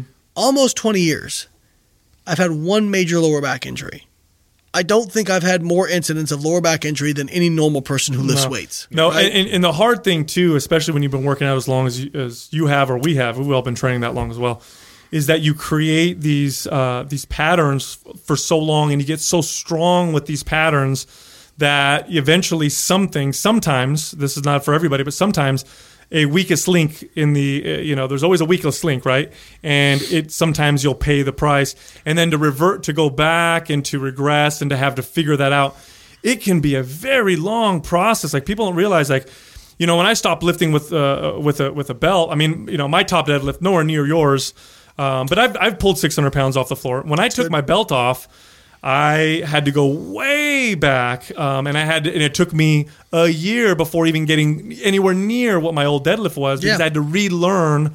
How to, how to deadlift. It's, like different a new exercise. It's different movement. And that's just one silly example. I mean, if you look at your, you know, the, the complexity of a squat or a deadlift or even a bench press, and if you get an injury and all of it, you know, you re you examine what's causing that injury. Or why did that particular part of my muscle tear?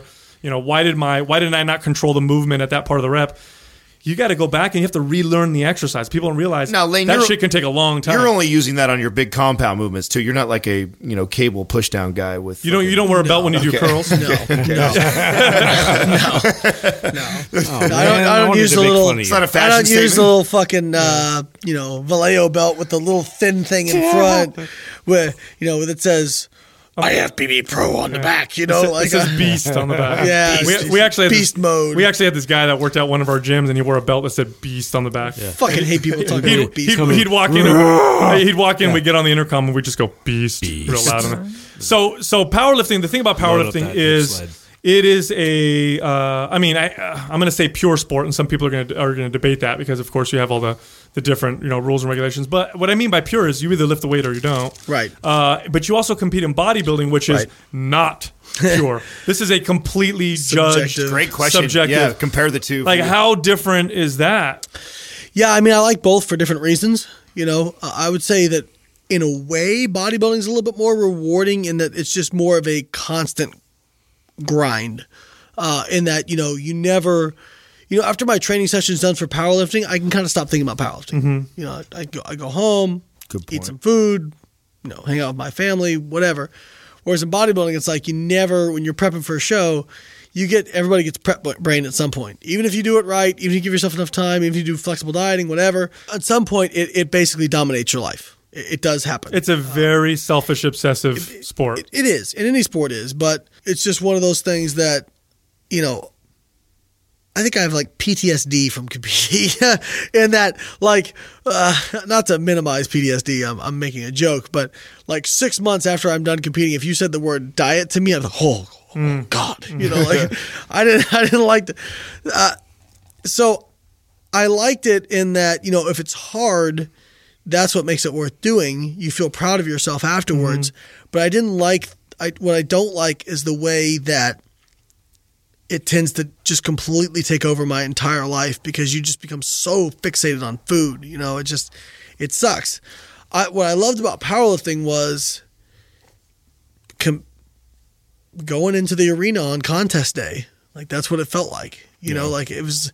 You know, I It feels like it feels more like a competition. I have I have all these nerves on competition day, right? In bodybuilding, what the what the fuck am I gonna do with them? Pose harder, you know? Like, whereas powerlifting, I can use that shit, you know? Like, Yeah. I that's why I love like you're talking Mm-hmm. about pressure. I love pressure. and I love nerves. Like one of the best lines I ever saw. Did you guys ever watch The Ultimate Fighter? Come on now. Yeah. Okay, I think it was season five. You remember Serra versus uh, Hughes? Okay. Do you guys remember that? Yeah, Like, years I ago, yeah. right?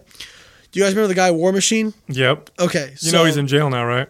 Yes, I do. Actually, one of my He uh, killed. Didn't he beat his porn star girlfriend? Yeah, one of my one of my good friends is actually childhood friends with That's him. who it was. Oh wow. Yeah, he. My What friend- was his girlfriend's name? Um, Christy Mack. Oh, Oh wait, wait. Somebody pull up his internet browser history. Yeah. hey, she's not a delete, delete, delete. she's not a bad one to watch, but yeah, he Yeah. He, he beat the shit out of her. Yeah, and then yeah. he went to She's jail. not ugly. Oh. But there's there is a great line. So uh, this guy, uh, he was John Koppenhaver, is what he was known of at the time, and he's just like sitting over a bucket before his fight, like physically getting sick. Mm-hmm. You know, like because he's so nervous, and he sit there and he Matt Serra is his coach. And he's still going, I hate this. I, I can't do this anymore. I can't. I, I hate feeling like this. I hate feeling like this. And Serra looks at him. It's the greatest line I think I might have ever heard. He says, "What are you talking about? That's the feeling of being alive." Yeah. you care about something so much it's causing you to feel physically ill he's like most people never get that That's they true. don't care about anything that much That's the man in the arena, mm. right? man in the my favorite one of my favorite quotes Of of, course. all time What do, what are your thoughts on what we're finding out about the brain and the stomach being connected together? What do- what do you think about all that? That's crazy to me. And we've always said things in the past, like you've heard people say, "Oh, I feel it in my gut," you know, and now we're starting to see that there's a major connection going. God, on. they just didn't. it- Was it like two years ago? They just discovered the the the God, with the lymphatic system connects directly to the brain, everything connects. Which is which is hilarious because if you went anatomy books before that, it ended, you know, and uh, up at the neck, look I at, think. look at adipose tissue. We used to think adipose tissue was just literally like a sponge Yeah, like- like, a storage unit and now we know it sends out adipokines it talks to other tissues it, it fits every definition of an organ Mm-hmm. so does skeletal muscle by the way you know we used to just think that these were kind of inert things and it was like the liver and the gut and the heart were driving everything and the brain you know and they were driving everything and now Mm-hmm. They all talk to each other. the peripheral tissues all talk to each you know the peripheral tissues talk to each other you know adipose tissue very very uh, communicative uh, to other tissues you know especially like look at things like leptin and, and uh, adiponectin Mm-hmm. They're find they're finding now kids, uh, young girls now are going through puberty at younger ages just because they're fatter.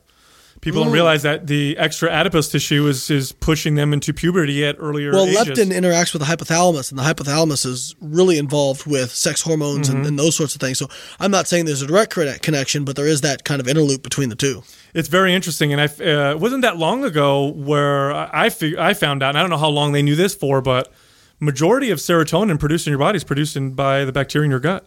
There's a trem- tremendous amount of serotonin produced by the bacteria that is in your gut, which is crazy because obviously we've known forever intuitively. You fall in love, you get nervous, you get depressed. Where do you feel it? You feel it in your stomach.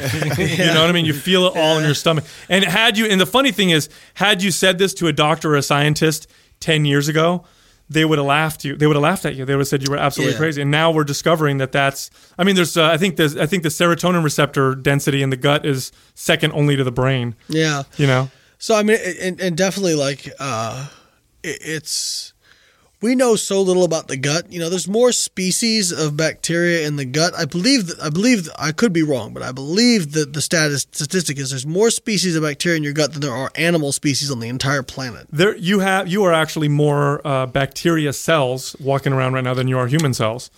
That's a fact. And there's debate as to what the ratio is. Some people say three to one. Some people say ten to one. But you literally are more bacteria than human. Yeah, it's pretty wild. It's pretty, wild. pretty, Yeah. pretty fucking. And we crazy. don't, you know, there's, we know that it makes a difference, but we don't, you know, people say, well, should I take a probiotic? Should I take this? Thing is, we don't know what really, if how it affects it or if it makes it better or worse. Like, I've seen people who take probiotic anecdotally and they actually get worse GI issues. Mm-hmm. Yeah, you know? yeah. What you need to consider is the overgrowth of bacteria, Mm-hmm. regardless of what the bacteria is, can be a problem. And so, what people will do with probiotics is they'll take them. Well, it's like Uh, it's like everything. Why do we always have to go to the extreme? We learn a little bit of science, like, hey, this might help a little bit. Then There's someone's got to go. monster. Oh, I'm going to take this as much as I possibly can to see if it helps me out. We, we got what you like, He's Layne. cracking we, we did our uh, we did our homework. We Low- took care of you. low-calorie monster. We took Yeah. care of our boy. We He's got, got- Amstel Light Yeah. hooked up. We got his monster drinks. After Yep. you're done, you can have a little bit of the vape off the volcano there. Yeah, yeah, you well- said you've never had marijuana in your entire life. Never in my entire You You know marijuana please. fight. Did you know that the cannabinoids fight cancer? I, I I haven't actually looked into it, uh, but yes, There's I've- some I've- I've anti-cancer properties, Right, right. So Well- it'll, it'll go good with your uh, monster. So I Boom. That was beautiful. Had to throw a little that was beautiful, Oh, right? not the, not the aspartame monster. Uh, so no, I mean, Don't worry, cannabis takes care of that. I, I'm, I'm, a, I'm a libertarian, so I think that people should be able to, you know, smoke weed, do whatever they We want. connected very strongly. Well, on that's why we That all was right away we fantastic. liked each other. As soon as that came out, we're like, oh god, Yeah. okay. Yeah. How can we not like each other? we, then? we like people being able to do whatever the fuck they want. What What do you think of the of the current state of uh, the bodybuilding fitness com- world? I- I- In the last ten years, it's changed so much because of social media. How much time you got? I know. We gotta- we, we got all day, bro. We got a lot of- That's we not got a all- loaded question we at got all all. day with no, you. I'm going to tell you something because the the reason why I even know who you are, I, I stopped. I, I was really into bodybuilding as a kid, uh, you know, lifting weights, and I completely just disconnected from it. But I knew who you were because you. Uh, you were like somebody that kind of was being smart about it. You were you were talking about science and why. One of the first things I think I heard you say was how um, you don't need to eat the insane amounts of protein that some of these bodybuilders were talking about. Yeah. You know, the two grams per pound of body. Stupid. Yeah. And I remember reading that, and then you, you know, obviously you backed it up with uh, with science and studies, and then I did my own research, and I was like, holy fuck, this guy's right, and he's pretty muscular and he works out, um, and he's pretty strong. I think I'm gonna listen to this guy. And he's hot. Yeah. Yeah. Um, uh, See if I can get his number. I have a poster of you above my bed. So, uh, but uh, you know, here, listening to all that, or, or you know, seeing all that, like you must be, it must drive you crazy because it's, I don't know, man. It feels like it's going backwards in some in some ways. Well, you know what I mean? you know, we do have, you know, an evidence based movement, which is nice. You know, back when I was first starting on this, there was there was no evidence based movement. You know, it was just just who the whatever the bro in the gym said, who was big dude. You know, mm-hmm. um, yeah, it's just it's. I, I think Neil deGrasse Tyson said this, and I I really think it sums it up nicely. And it's the fundamental job of any scientist is to question even the most basic beliefs that we hold true, right? So not just accept something, mm-hmm. because eh, guess what? Like people, when I when I bring up something, they say, "Well, this is the way it's always." You know what? A thousand years ago, people were like, "Yeah, the world's fucking flat because is, because we said so." And by the way, the Earth is the center of the universe. You know, and it took some We all know it's Adam.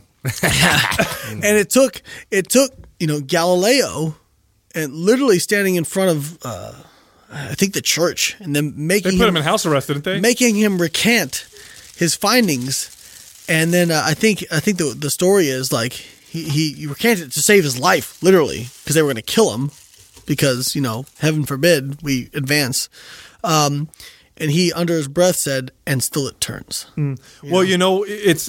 I, I hate to say this. This is so cliche, right? But history repeats itself. Fucking the sure it does. the uh, especially a flat day. Earth movement right now. Yes, Yeah. there On. YouTube Well- and all Oh, wait, wait, wait. What So in the fuck? Wait, wait, wait, wait. So there's the flat Earth movement posted this, literally posted this. Okay, and this just shows now, are they how- real or are they? Yeah, it's trolls? real. I've Yeah. seen it. It's but I- fucking I real. feel I feel like can't they're be that trolling stupid. Wait, all wait, of wait, us. wait, wait, wait. I've got the greatest. This is the greatest line in the history of the internet. Fucking internet remembers. It's the Flat Earth Society posted, and if you don't get this within ten seconds of me saying it, go back to school. The Flat Earth Society has members all around the globe. Oh my god! Oh Drop God. fucking mic. Oh my god! It's like I don't even need to say anything. Why isn't the moon flat? Holy Damn it. shit! It's a it's a Yeah. it's a flat disc. You know it, what I am what I was saying about history repeating itself is the the holders of information. People don't realize how much power is in information. Information truly is power for all of human history. If you look at the people who who had the information and conveyed it, they were the ones in power. It was the church, and then it was you know aristocrats and government and you know media. And now that we have uh, the internet and the ability to share information, I mean, in the past, look, I tell you what, we're re- we're recording a podcast right now. We do YouTube videos. We 15 years ago, that didn't exist. If I wanted to spread my message, I would need a half a million dollars worth of production equipment. Yep. I would need somebody to sign me. I'd need a major, you know, production to be able to do this. I'd have to be on a major network. Now I could make a YouTube video and it might reach 20 million people. And it's scare- and it scares the shit out of the holders of information. And and, and I ask you this because you are a scientist. Um, who are the hold, holders of information now, and who's getting scared now?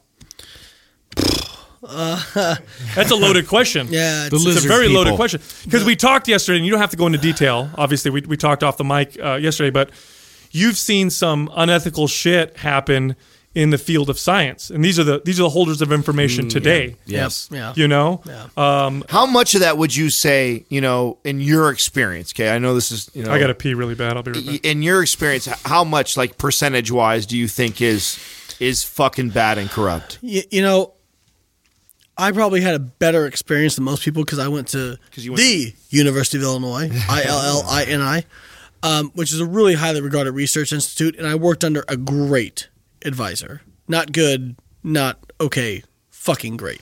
Uh, Dr. Don Layman. I didn't realize how great he was until I had left and, and had some time out my own and seen what some other people went through. I didn't really see any of it there. It was very rigorous. Like we had so many, uh, so much oversight. So it's like he taught you the right way, and Yeah. then you went out in the real world, Yeah, and so- saw how it went down. You know, there was a statistic out there that that something like thirty to forty percent of uh, are, are not fabricated, but the data is doctored with in some way. Yeah, biased. of How about we research just say that, right? Oh well, every 40%? no, no, no, no, no. no. hundred percent of research is biased. One hundred percent. Well, everybody has their bias. Yeah. I have my own bias. Well, you have to get course. fundings. Yeah. Well, well, uh, and not even that. Like we all have our own thoughts. Like I have my own thoughts about stuff. Fair enough. But fair what I always say is I I care more about getting the right answer than I do about being right. Okay? Like I love to being right, don't get me wrong. Do you really feel like that though? Do you think there's been a time where like cuz that hurts, bro. And we talk about this on the show about being that type of person where you're okay with being told fuck I was wrong and I got to come out and say it that. happened my first study I ever did. Really? I used Really? to I used to eat 8 meals a day, you know? And and uh, I got the study back and I was looking at the data and I'm like fuck I can't validate this. Oh, you know good for like you. uh, I, I I I so I tried starting to eat 4 to 5 meals a day and it it worked. It was better. Like it was a little bit better, you know, in terms of in terms of it fit my lifestyle better. I didn't feel like I needed to leave the house with a fucking cooler, Yeah. you know. Yeah, yeah. And uh, seemed to get a little bit leaner, but still retain the same amount of muscle mass. And uh, yeah, like I just, it seemed to work a little bit better. Did And- you come out and talk about this ever? Have Oh, you yeah, oh, you have. absolutely, absolutely. You just missed a really good one, Sal. Yeah, we you talk about eating eight we, meals a we day talked and- about uh, he was Oh, right. mentioning you know about wanting to do research for the greater good and being okay with being wrong you know and i said you know that's a really tough thing to do is to admit when you're wrong and we talk a lot about that on the show where you know there's not enough fitness people that come just like forward you guys will do with IFYM. You know what? oh, we'll get actually, to that. Actually, Oh, God. no, no, no, I know that's the that's the main event. We're, No, no. we're All at the undercard right Actually, now. before we get to that, uh, before we get to that, the reason why I had to ask you the question um, before I went to go uh, use the bathroom was, no one of the one to get me drunk. Yeah. just get me a little lower the bar a little bit. yeah, no, what, you know, actually, what you don't know it raises the bar for yeah, us we're, yeah, we're fueled by it. We're actually going to try and have It's a sex with you. performance enhancer. Yeah, we're trying to we're trying to loosen you up so we can get laid. Yeah. Um, the reason, What? yeah, Whoa. the he, sa- reason he says re- he's a for sure thing already Oh, no, shit. Uh, the reason why I asked you that question was because uh, you uh, you were one of the first people to introduce uh, the concept of metabolic damage and reverse dieting, and we had a great conversation about this yesterday because it still is yet to be a recognized phenomena or term. And we, we know what uh, adaptive thermogenesis is. Sure. but they don't they only give a they give a little bit of credit to it right? They'll say it's uh, it's what 10% or 15% of the number. But you've seen firsthand.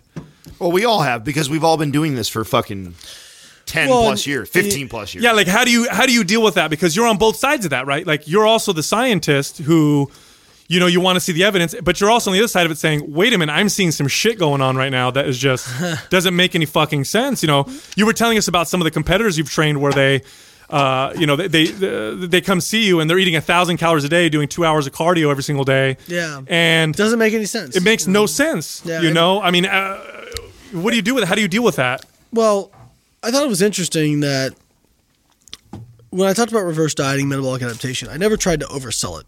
It was never. This is the magic solution to all your problems. It was. You were careful. Of It was. This is what I've observed. Here's some science that that seems to, you know, seems to anticellular and um anticellularly. God, that's the wrong word.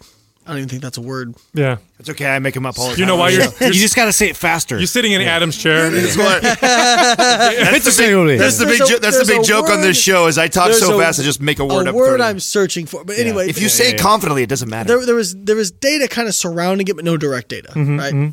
So I, I talked about that, and um, you know, I, I never I try to never oversell it. You know, I said this is a tool that I think some people can use, and if you want to use it, great. If, if not, it's whatever. You know, and uh, you know, it's it's weird. I'm like, you know, here I am. I, I've worked with, I've been doing coaching for 12 years now.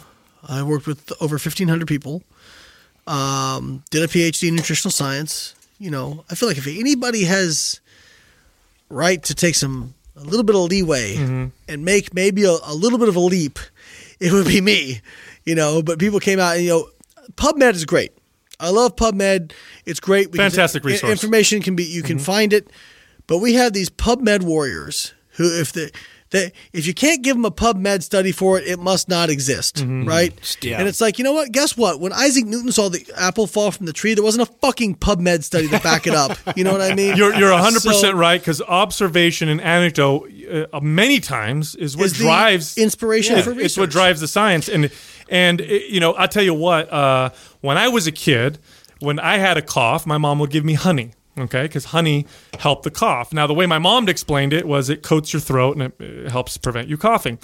Of course, uh, I grew up, I got a little older. I'm a teenager, go to the doctor. I tell the doctor about it. The doctor laughs at me. That's ridiculous. Honey doesn't do that. That's an old wives' tale. We now know that there's something in honey that actually suppresses uh, some of the, uh, the, the, the, the, something in the brain that actually causes the cough reflex. So it actually does help with coughing. But they laughed at it before. And, and here's what bothers me about that. And this is why I think uh, you have different theories and philosophies that have merit, and many times they don't blend together because there's some truth in a little bit of everything a lot of times. And the problem with this is people get dogmatic, and the scientific community can also become quite dogmatic, and they're not infallible. And you were talking about this yesterday. You were talking about some of the some of the shit that you've seen with studies where you're like, that is not that is not a study that's that is can be trusted, uh, but yet it'll get published. Yeah. Well, I mean, you know, we do have. Fortunately, science is usually pretty good in that other researchers are going to see that study get published and go, "What the fuck?" Yeah, and you got to see if it's duplicatable. Exactly. Definitely. And one of the proudest moments of my entire PhD research was seeing it get, you know, mine was done in rats, which of course all the fucking Yeah. bodybuilders go, oh, I was in rats. It doesn't matter. Ah, ah." Unless you show a Guess bill- what, yeah. motherfucker? We can't do it on There's a there's a reason we do it in rats. You know what? Because humans suck as test subject, and in particular. Bodybuilders suck as test subjects. Let me tell you why. Because all the People's like, drugs and why other did shit." You, why did you do it in IFBB pros and why did you do it? Because we don't know what's working with I them. will. I is will it the tell growth you, hormone? Is it I will tell you exactly why we don't do it in bodybuilders. Because bodybuilders are idiots as a whole, and assholes, Uh. and impossible to work with Hmm. as research subjects. And let me tell you why. They already think they know more than the fucking researchers. Okay? If we're going to do a study on high protein versus low protein, and we tell you you're in the low protein, or we t- you're going to know you're in the low protein group if you're a bodybuilder, even if we don't tell you, even if you're blinded. You can't really be blinded. They're going to drop out of the fucking study. I'm not eating no fucking low protein. They're not going to. So, hey, you know what? Rats are going to do what the fuck I tell them to do. okay? So, now, obviously, we would love to have it validated in humans. Sure. Absolutely. But rats are a good model for protein metabolism. Well, one of the proudest moments was seeing a lot of my research get validated by uh, Stu Phillips' lab. They, they kind of did similar research in humans and, and found very similar things. That is the beauty of science, is that if you can't reproduce it, then it wasn't legit. You know? Here's here's the thing. I, I I've only I met you yesterday. I've only known you for a couple days, but you uh, the impression I get is that you have uh, unshakable ethics. You you seem to be very morally driven, which I uh, it, for me personally, that's the kind of scientist that it's I want looking at things because uh, we've seen far too many you know situations where we find out that the research was flawed because this company funded it this way and these things were changed or you know they cut the study short so instead of going nine months it went six months because at seven months that's when they saw side effects so they made it only a six month study we, we see what the tobacco industry did, what the, uh, the the the petroleum industry did with lead when we were trying to get lead out of gasoline. You know, all these different things that happen. It's it it, it sucks because it muddies up what is supposed to be a very But- pure black and white objective. But- you know, science. But in the end, science got it right. You know what I mean? Because the research on tobacco came out, and all this other stuff. came Eventually. Eventually. Eventually. the truth. The But truth- man, let me tell you, I No, mean- it's it's it, it sucks that it didn't happen faster. But the truth is a freight train. The truth is a freight train. Okay, the truth is a freight train barreling 100 miles an hour down a track. Mm-hmm. You can try it, slow it down. You can try and stop it. You can try and divert it, but it's fucking coming. Mm-hmm. And if you're if you're somebody who did your shit unethically, it will come out eventually. Well, I'll tell you what. You know, if you, you're better off just doing it the right way from the start. I'll tell you what, though, if I debated a scientist 20 years ago on whether or not, we'll talk about marijuana since that's a subject we like to talk about, whether or not marijuana caused lung cancer, I would for sure, for sure, you wouldn't find a single scientist that would have debated that it didn't. Because, for liability reasons, well, to be honest with you. well, well, not just that, but if you look at the carcinogens that are produced uh, or that are in the smoke, it's got more carcinogens than tobacco smoke. But for all intents and purposes, it should cause cancer, but it didn't. The studies show it doesn't cause, and we know it's because cannabinoids have anti-cancer properties, so it's some kind of a canceling out process. But to discuss, to even entertain the idea, it's kind of would like protein and bone loss. Actually. Right, right. It would have been almost impossible. And so we talked for a second. We, you know, I joked around about the monster drink that you're drinking, uh, about the aspartame. And I know I saw you did a recent post on artificial sweeteners, and you defended their their safety. And uh, you know, you're also a libertarian, um, and libertarians, we are as a whole. that's a big, that's a big arm there. Yeah, it is a big R. Uh, as a whole, we are quite. Um, oh shit. we don't we don't we're we're untrusting of you know monolithic Right. monopoly type uh, entities like uh, government would be one of those or even the intertwining of government and business and which is fucking everything. Every, and here's the thing here's the thing that I want to tell you about aspartame here's the problem I have with aspartame in particular when you look Fuck at, this thing in particular. yeah, no. When you look at aspartame and you look at how aspartame got approved, uh, and this these are all facts, these are historical facts. When you look at the process that it went through, when GD Searle Just and, makes you raise an eyebrow, Well, that's all. look, I'll, I'll, t- I'll give you a little synopsis. Look this up if you want to. I'm not going to have the exact dates, but when GD Searle first uh, tried to get approval from the FDA, the FDA asked for studies, uh, and GD Searle provided them. They they gave them hundred studies that they funded. They they did them themselves, and they gave it to them. The FDA came back and said we want more, and they gave them more. Uh, there was an investigation into these studies, and uh, they found that uh, and there were two scientists in particular. I don't remember the names of, uh, of the scientists. One was a neuro uh, neurobiologist who was the gentleman who was responsible for removing uh, MSGs from baby food. He was the guy that said, "Hey, MSGs may not be good for." Uh, you know, for, for baby food, let's take that out. So he looked at aspartame. He said, let's look a little deeper, examine the studies, found a lot of problems were done with the studies, and the FDA uh, actually did a criminal investigation uh, into aspartame, and it did not get approved. They actually had a criminal investigation. This is true now. The attorney, or attorney general at the time got uh, paid. The uh, GD Searle took the attorney general, hired him, so he quit his job as attorney, attorney general, worked for them. Case got dropped, still wasn't approved. Who gets elected to uh, who, or at least who gets appointed to the committee that now is going to look at uh, aspartame again, or at least Oh, who's in control? Who's in control of GD Searle at the time? Rumsfeld, of course, the, the, our favorite, uh, you know, politician um, responsible for uh, going into Iraq with Mr. Bush. Anyhow, he was in charge of this. He declared, "We will get it passed." This is a true story. Now they had a committee of five scientists uh, looking over the science behind aspartame. Three out of the two said no. He appointed a third or a sixth, excuse me. Now it was a three to three tie. The the scientist in charge of it, who was appointed by Rumsfeld, then uh, broke the tie and got uh, aspartame approved. Moving along, up until 1992, aspartame was responsible for something like 80, almost 80% of the complaints to the FDA for all food additives. Like a majority of complaints going to the FDA But were, were due to aspartame. is very easy to explain as a confirmation bias that people believe aspartame is bad for them and so they complain. But You know, go ahead. It could be, but here's the, the here's the thing now, uh, and you're a smart guy, and I, I say the same thing. that could be a confirmation basis uh, bias. Excuse me. However, after 1992, the FDA stopped. They started looking at the complaints, uh, like, "Hey, I had a seizure," and they stopped saying, "Was it aspartame?" or "We're not going to blame it on aspartame. We're just going to say you had a seizure." In fact, you can't find statistics now for for complaints after 1992. And so, for me, when I look at this cloud of bullshit, I go, "Hold on." This doesn't look fucking right now, and this is the problem. They could very well be right. Aspartame could be completely safe, but this is the shit that makes me shake my head. Well, and and you can thank oh, not to get too libertarian, but you can thank government for for crony capitalism for fucking that up. Absolutely.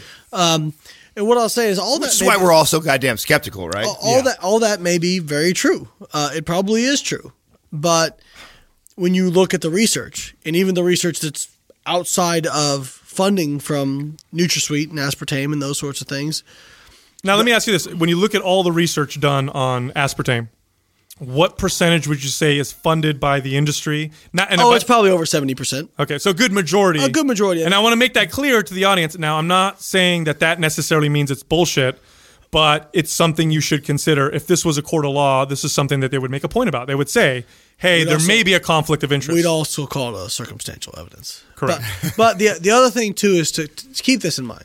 All right, I was funded by the the Dairy Council and the Egg Nutrition Center. I never once had one of them come into my lab. I never once heard from any of them. I'd send a report to them every six months. I realize every every industry is different, Mm-hmm. but you know it, it's easy. You know anybody can be made to seem like a villain if we put it together correctly. Of course. you know what I mean. So we got to be careful. We gotta be do it. very careful And so what. I what I default back to is when I look at the actual research and even the stuff that wasn't funded by Mm-hmm. NutraSweet, it seems to be safe.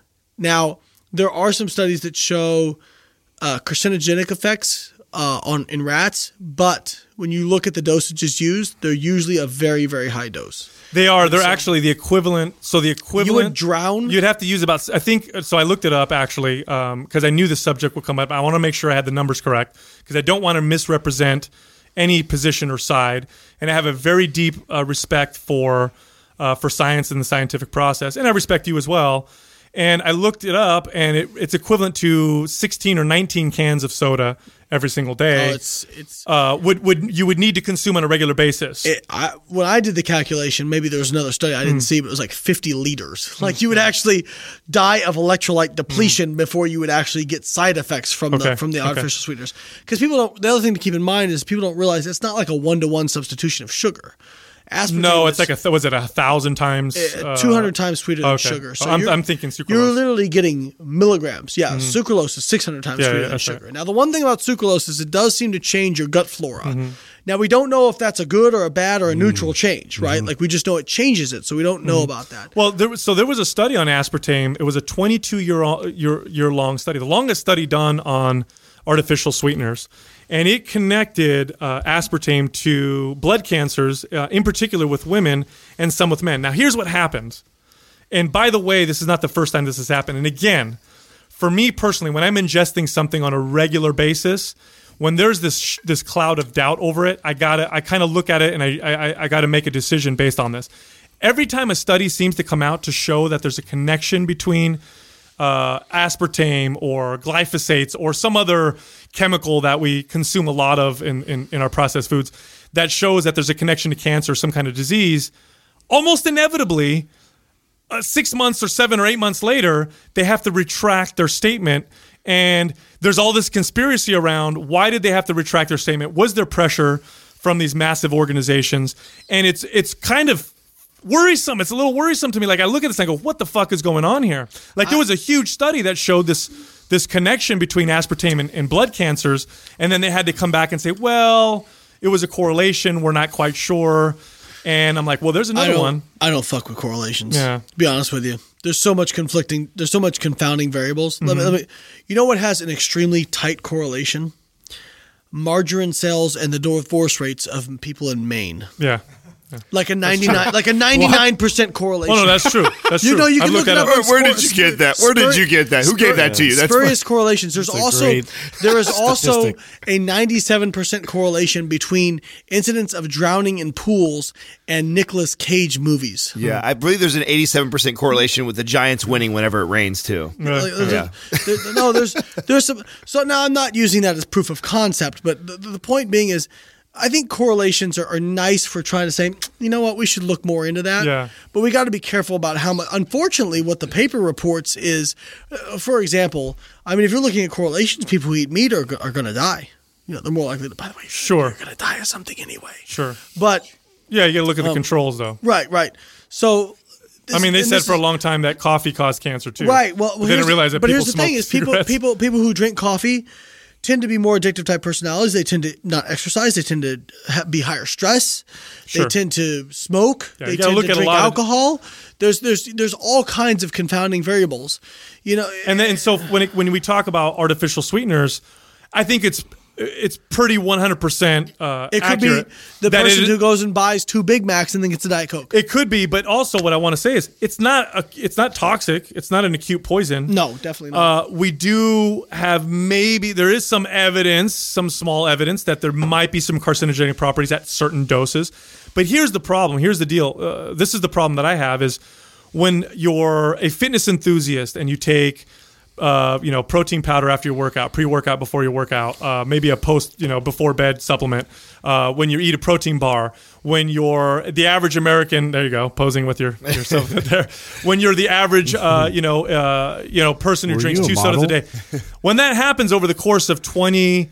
You know, 20 years, 20, 30 years. How do we account for, and you get cancer, and now you're 60, and they're like, well, it could be this, that, and the other. It's a very difficult thing to you have connect. to you have to look at when you're talking about long term like that, not short term.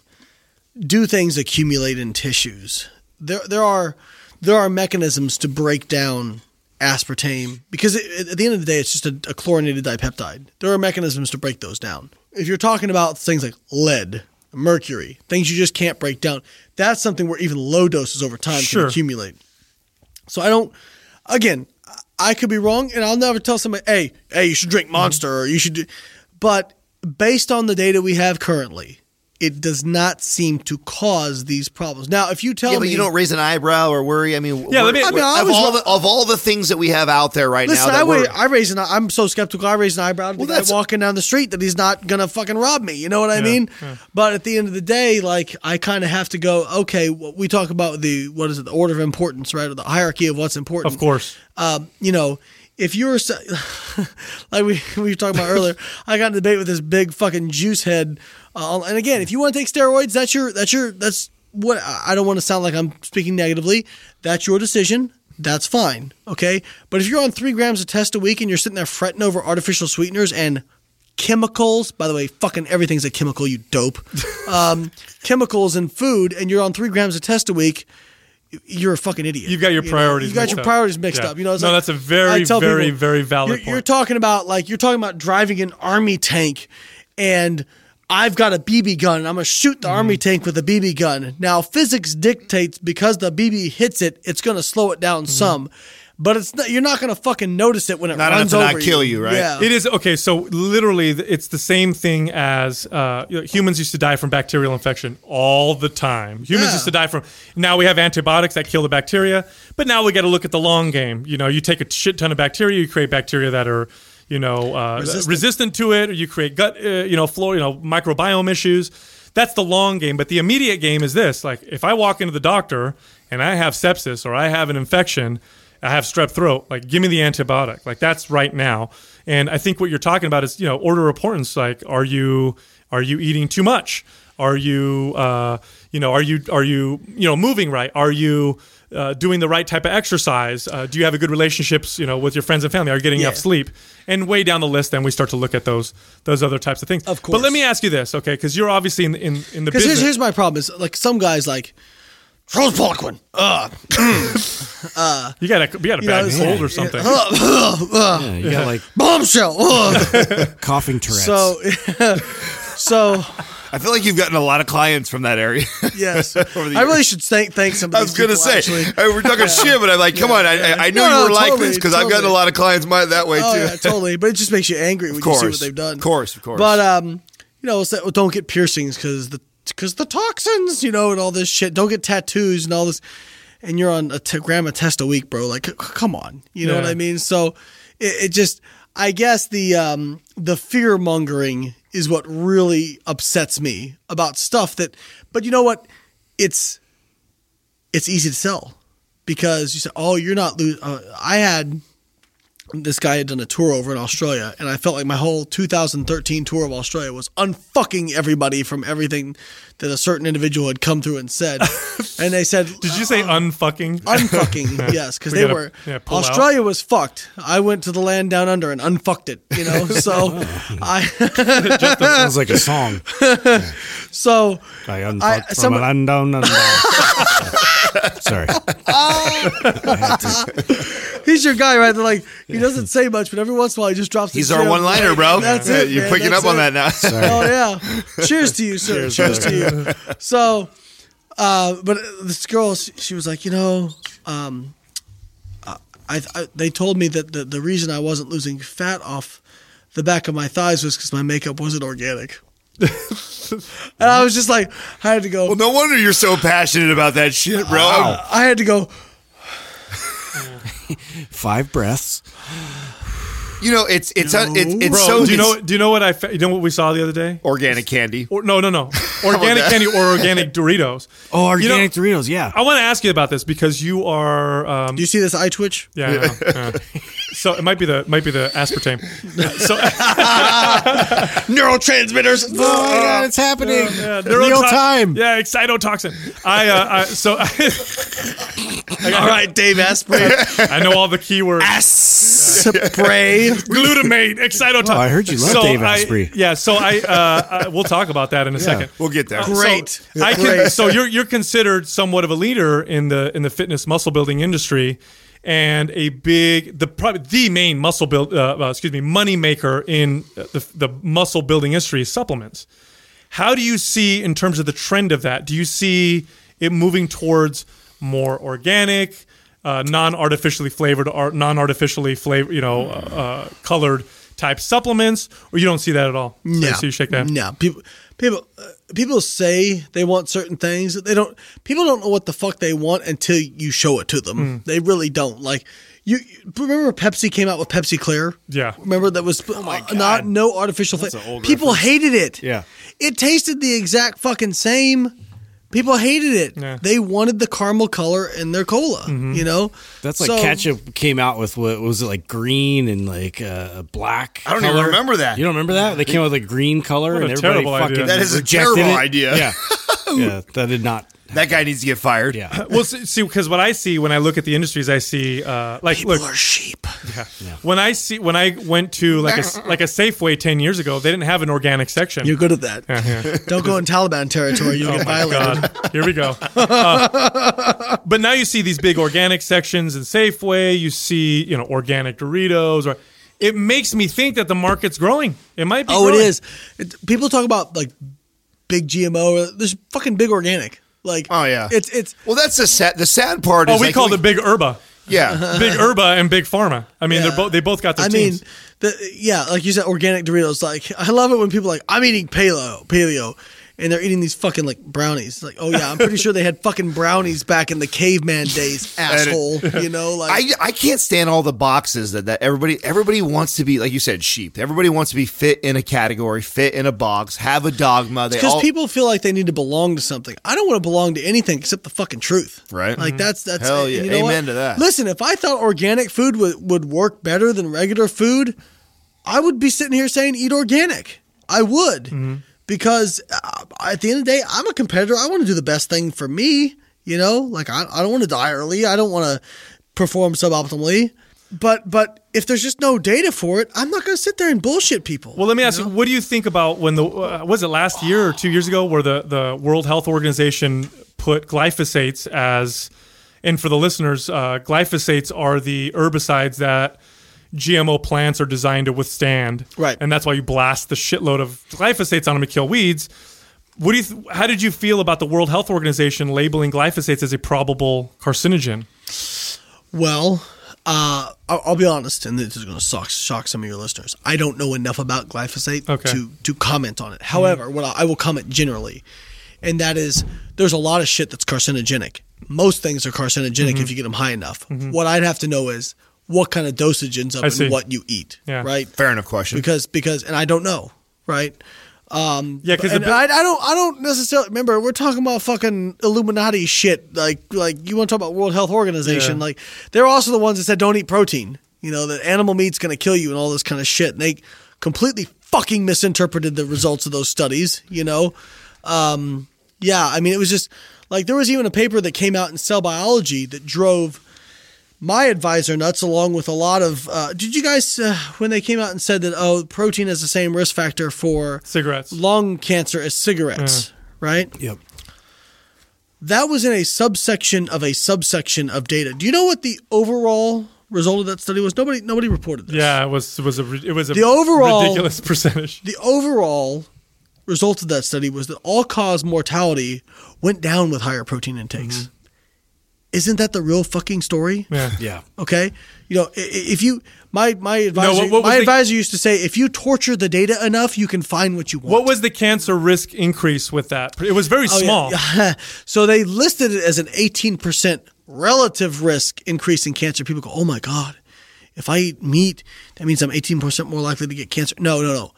What it means is if your absolute risk of cancer is 5.5%. That's right. It went to 6.5%. Yeah, it's not much. It was a 1% relative And you increase. and you and, this is what we talk about a lot. well, and here's the thing. But if you take 6.5 minus 5.5, it's 1. And divide that by 5.5, that's 18%. yeah, that's true. And and here's the Math. and here's the thing. A lot of people don't realize like Science, bitch! a lot a lot of that a lot of that and here's a speculation could be that uh, increased protein intake you know boosts uh, IGF run production. no, no, it no, could boost m you know mTOR, which are people, both. who, people who eat a lot of meat eat more calories.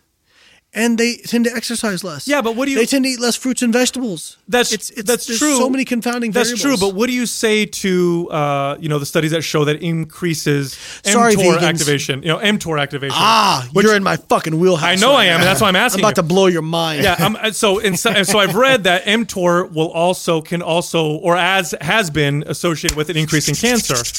And I, I wanted to ask you this. I know this, This is is me rubbing my hands together. Yeah, I'm excited. Yeah. So, so Okay. let us. Yeah, what's going on with so that? so so this is the problem. Some scientists don't even fucking understand science. All right.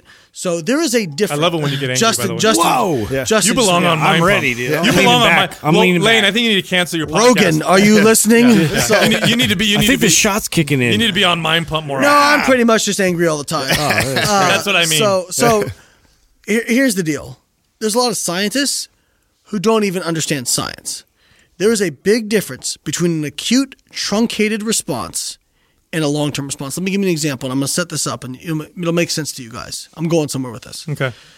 Exercise. If I, if you were an alien and I brought you down to Earth, and you, but you knew about what was healthy and what was not, but you didn't know about exercise. Okay, and I told you, hey, I'm gonna make you do this thing that increases inflammation, blood pressure, heart rate, and reactive oxygen species. You'd be like, oh hell no. Yeah. That's Right? we, all, we all know exercise. We've actually made that- we've made that yeah, exact we use this example. anal- We use this analogy all But the time. what what is exercise? Yeah, it's like a short. It's like a vaccine. Short-term stress. It gives you a short term stressor. Mm-hmm. Your body learns how to handle it better. Okay, so when you look at what, so the reason we bring up mTOR, mTOR is the way it was discovered was it was the, it's it's literally called the mammalian target of rapamycin. Rapamycin is an anti cancer drug. Okay, so rapamycin inhibits mTOR. Mm-hmm. Okay. mTOR is the way that leucine, in particular, stimulates muscle protein synthesis. this is what you wrote your thesis on, isn't it? Leucine is all very That's, tightly. that's associated why I wanted that. to ask him this mm-hmm, question. Mm-hmm. So, the problem, and if you look at inflammation, the problem with inflammation is not short term increases in inflammation from like things like exercise. The problem is low level The chronic. chronic inflammation. The same thing applies to mTOR, dis, and, and also tissue specific. Like a short term truncated increase in mTOR activity is not the same thing as a long term, low level, chronic elevation in mTOR activity Excellent that is point. usually driven by uh, increased insulin. Yeah, great Okay, point. that's usually driven by increased signaling from IRS1. Leucine activates mTOR downstream of IRS1. Big friggin' difference. And leucine actually, if you and we found this in our studies, one of the reasons we saw the refractory phenomenon of protein synthesis, when and inflammation is the same way. When did you know that when inflammation starts in response to exercise, as soon as you start increasing inflammation, there's also factors that upregulate that are there to shut inflammation down. So to prevent it from getting run away. Mm-hmm. Okay. The body is amazing in that so much shit is redundant. Mm-hmm. It's not people think about like, for example, fat loss. Like if think about insulin, mm-hmm. right? Like if you mm-hmm. if you release insulin, it inhibits fat loss. So people think, oh, when you inhibit release insulin, you can stop all fat burning everywhere. Mm-hmm. No, fat burning and fat burning and fat storage are always going on simultaneously. It's the relative rate of each that's going to determine whether or not you lose fat, gain fat, or maintain. Sure. Right. At the end of the day, same thing for muscle protein synthesis. When when muscle protein synthesis goes up, muscle protein breakdown actually goes up too. The the absolute increase, but it's just that muscle protein synthesis is greater than muscle protein. Now I want you to stop right there because that's a very, very important point that you just made because there's so many studies that will show supplement X increases protein synthesis by this much, and but at the end of the day, they don't show that it built more muscle. Right. And they just and show that increased protein there- synthesis. And that was one of the big things with my thesis. We want to actually look at muscle mass Mm. and not just muscle protein synthesis because it's just a short term marker. So- but my, my point my point I'm going back to is that, you know, yes, we should always be concerned about certain things, but if you let's we have to go back and look at okay, do high protein diets increase the rate of cancer in an actual intervention study? And the answer is no, it doesn't. Mm-hmm. Right? So we can do all this stuff with IGF one and mTOR. It doesn't fucking matter. Right? Just like muscle protein synthesis doesn't fucking matter if it doesn't actually increase muscle mass. That's right. Right. And at the end of the day, now here's what I want to ask you with that. so like, let me give you one more example. Okay, go. Fasted cardio. If you do fasted cardio, you burn a greater percentage of body fat from from adipose tissue. But you don't burn more absolute body fat. You don't lose you don't lose more body fat than you do if you have fed cardio. The reason being that the thermogenic response is lower. Okay, so we can look at this short term measure and say, oh, we get a, we get an increase in fat oxidation, right? But if it doesn't actually produce more body fat loss, who gives a flying fuck? Okay, and that's why we like when we did my experiments in for for my graduate research. The last experiment was actually looking at body composition and muscle mass and these sorts of things because we had to find out does it actually make a difference. I remember I went insane at exper- so experimental biology is like the the Super Bowl for nerds, right? It's like the Arnold Classic for nerds, right? According to Sal, it happens uh, multiple times a year. The Super What's- Bowl. Yeah, Super Bowl. So What's a Super Bowl? So we, we, we I gave a presentation, and, and I remember I had like lines of people to debate me on this. And I, I, feel like I defended myself pretty well. But we showed differences in muscle mass with with isocaloric, isonitrogenous uh, diets that were just different protein sources, right? And it was related to the, it was somewhat, it was quite closely related to the leucine contents of those protein diets. Okay. The person after me gets up and they give us and they give a study, and I'm not going to say where they're from or what their name was. And they said, you know, we gave leucine after fucking bike riding or something, and we saw leucine increases muscle protein synthesis. Big whoop, we know that. I, I really hate, despise researchers who do safe research that they know we'll get Shit the we already know shit we already we fucking know. New know discovery. leucine. Fire is hot. Yeah. We already know. That's what I told you the other day. We It'd call him be Captain like, It would be like if we- running will help you burn fat. yeah, if we if we if we it'd be like if we went out and did mobility work and gave leucine afterward. Well, yeah, sure. It's I guess it's novel because nobody's done it before, but we know leucine increases muscle protein synthesis. So he gets up there and he's talking about leucine after take supplement with leucine after a a mm, endurance bike session. And he says, "We know leucine doesn't increase muscle mass." And I want to stand up and say, "Why the fuck are you studying it? if all you want to show is that it increases muscle protein, we know that, bro. We know it. You know." And it was it was just mind blowing to me that people get so. And I get it because I I did a BS in biochemistry. You know.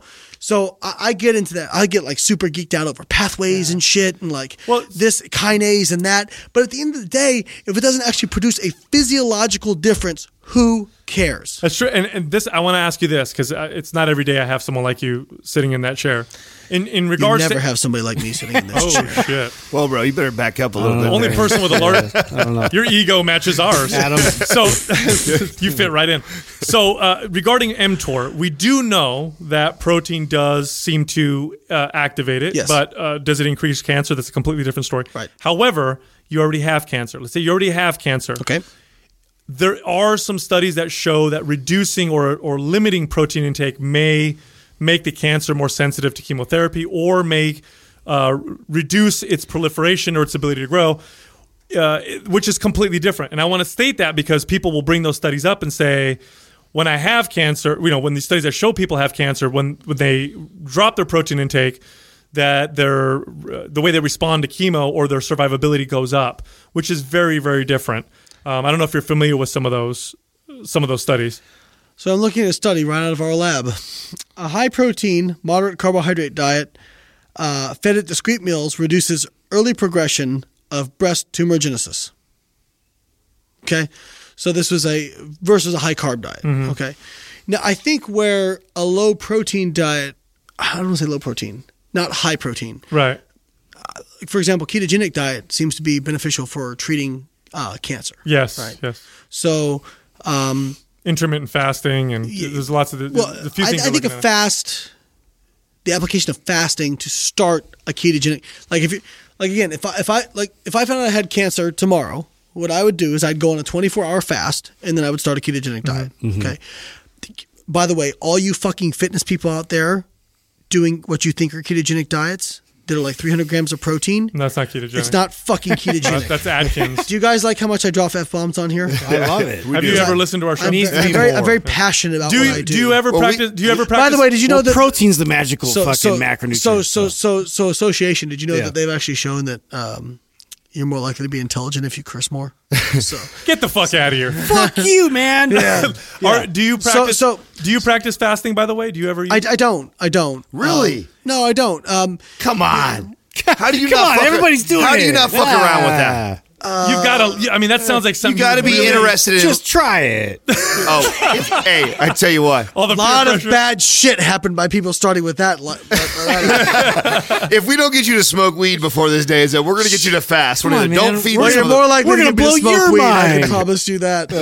Listen, I, I- if you look at the data on fasting and, and and what people are trying to do with it, Oh, yeah, Oh, we don't don't. we, okay, That's yeah, yeah. Let's not go where, where people are fucking turning it around into this way to burn hang fat. on, you're the motherfuckers that brought it up. Well, yeah, but so it doesn't intrigue you at all to to, to play around Yeah, with from it at all. Just looking at the science. Yeah. So, yeah, just looking at what, what is out there to, for the health you benefits. get and what- very similar benefits from just a higher protein, reduced carbohydrate diet. Hmm. So what I would say is hmm. is you could do lower even if you were somebody who was already on a, on that type of a diet.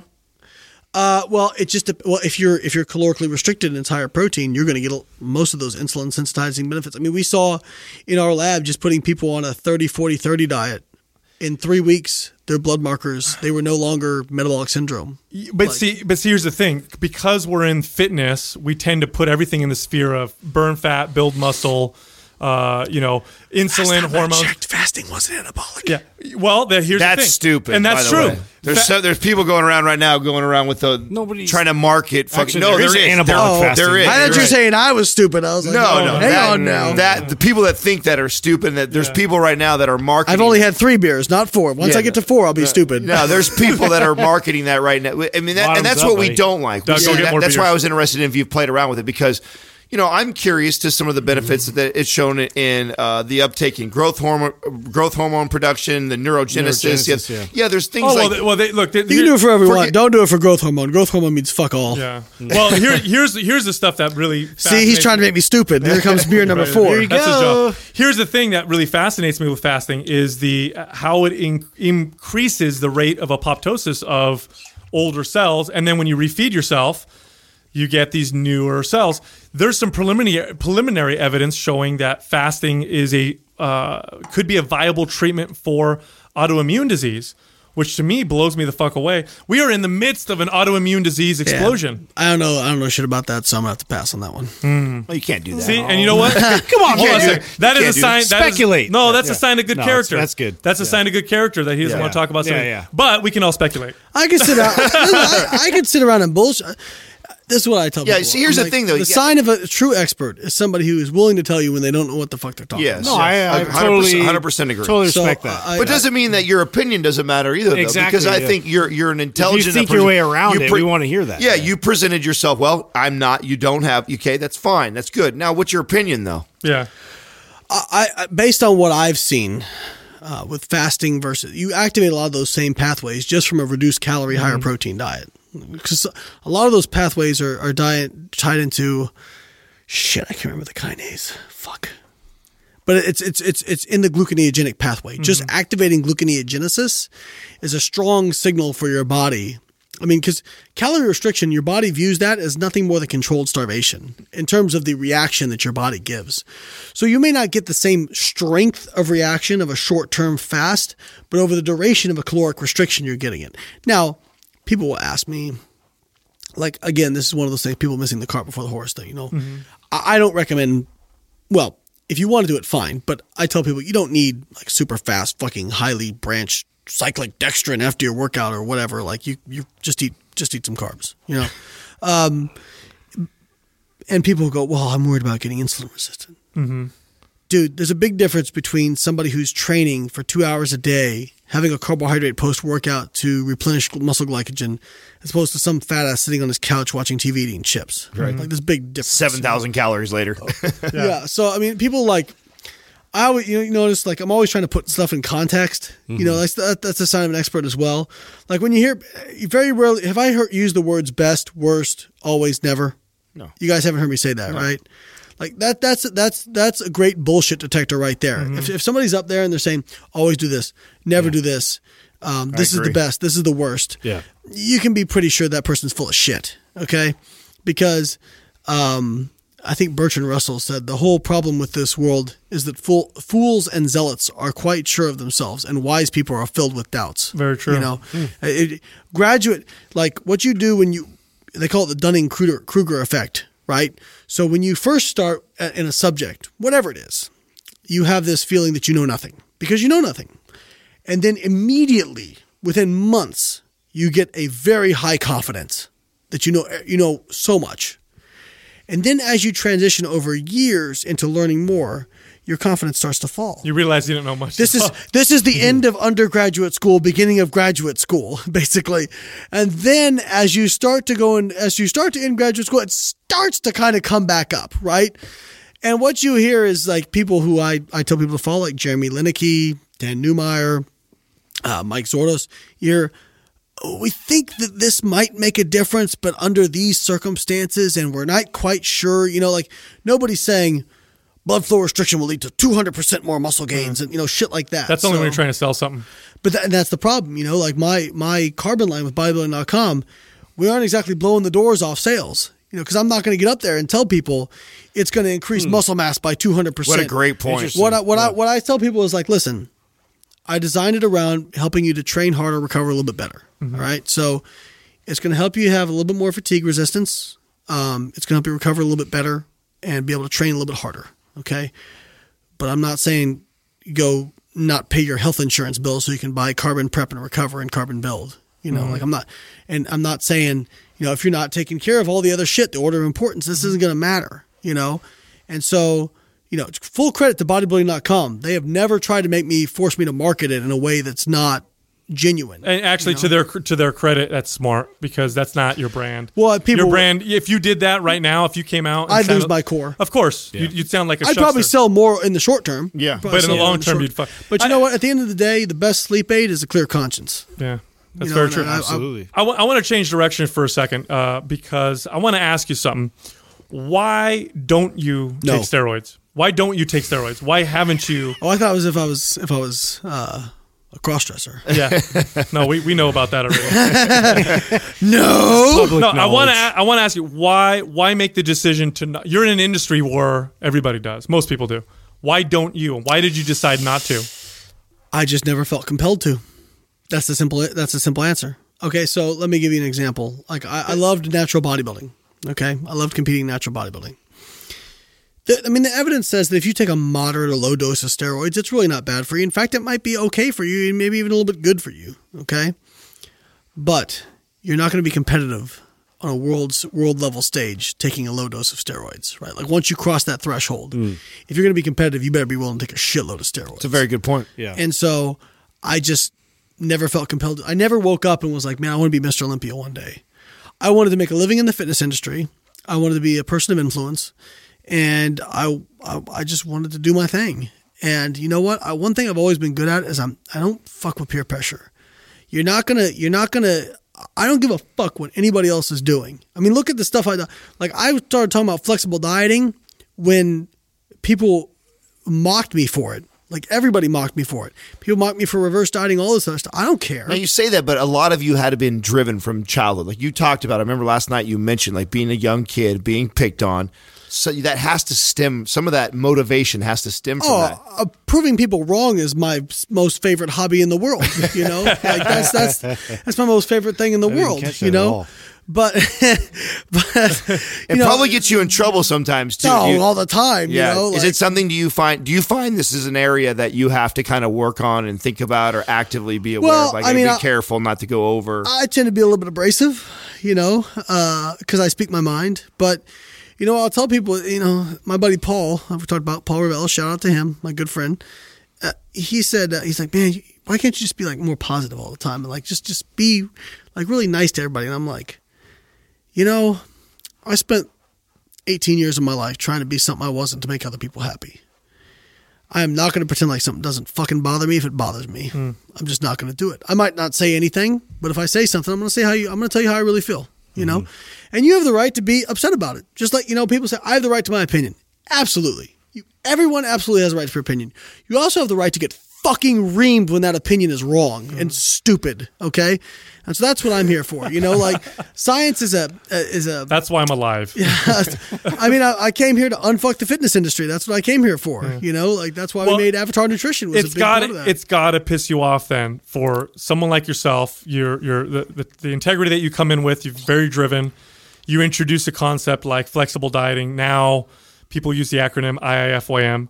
How do you feel seeing? Because you're the first. You're really you didn't introduce counting macros, obviously, but you came out and talked about flexible dieting, which now a lot of people call IIFYM and it's you see hashtags and people putting it in their freaking in their profiles on Instagram, IFYM, and how do you making feel? t-shirt companies now. Yeah. What the fuck? You're not Yeah. making no money off Yeah. that. I thought How- that was no money, No, man. how do you feel about uh, the, Pay the king tribute. how do you how do you feel about the way some of these people are representing IIFYM and uh, you know what it? I guess its impression now has changed quite a bit because if I hashtag, if I go on Instagram, we should do this. We should actually test this out. If I go on Instagram I'm and sure I Layne and I, knows. I'm sure Layne knows. and I and I hashtag IIFYM, what ends up coming up is a shit ton of pictures of donuts and ice cream and shit like that. And when I look at some of these people's profiles, Actually, that's all on- it is. Actually, it's a lot of shredded people, to be honest with you. Yeah. Do it real quick. Let me see here. Hold on a There's some, second. there's some pretty lean people. IIFYM. oh, that must suck for your bias. IIFYM. Let's look at it. Up. Hold on a second. I got an O in there. Yeah. Uh, but there's uh, there's kind of this impression that it you know that's what it represents now. Yes, I mean, how do you how do you feel about that? Because I've heard you explain what it means, you know, how you define it, and it sounds different. Well, you know, Actually, you, I- maybe you should explain it first. What is flexible dieting? So the idea of flexible dieting is you just you, you're not there's no foods off the table. Okay, your, your your your nutrition intake is a budget.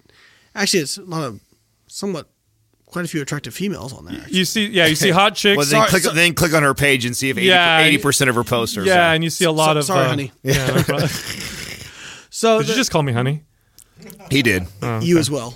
um, That's not a bad one, right You're there. sweet. Anyway, continue. He's got he's got beautiful skin. So, so the the the idea is that your daily intake of calories is a budget, right?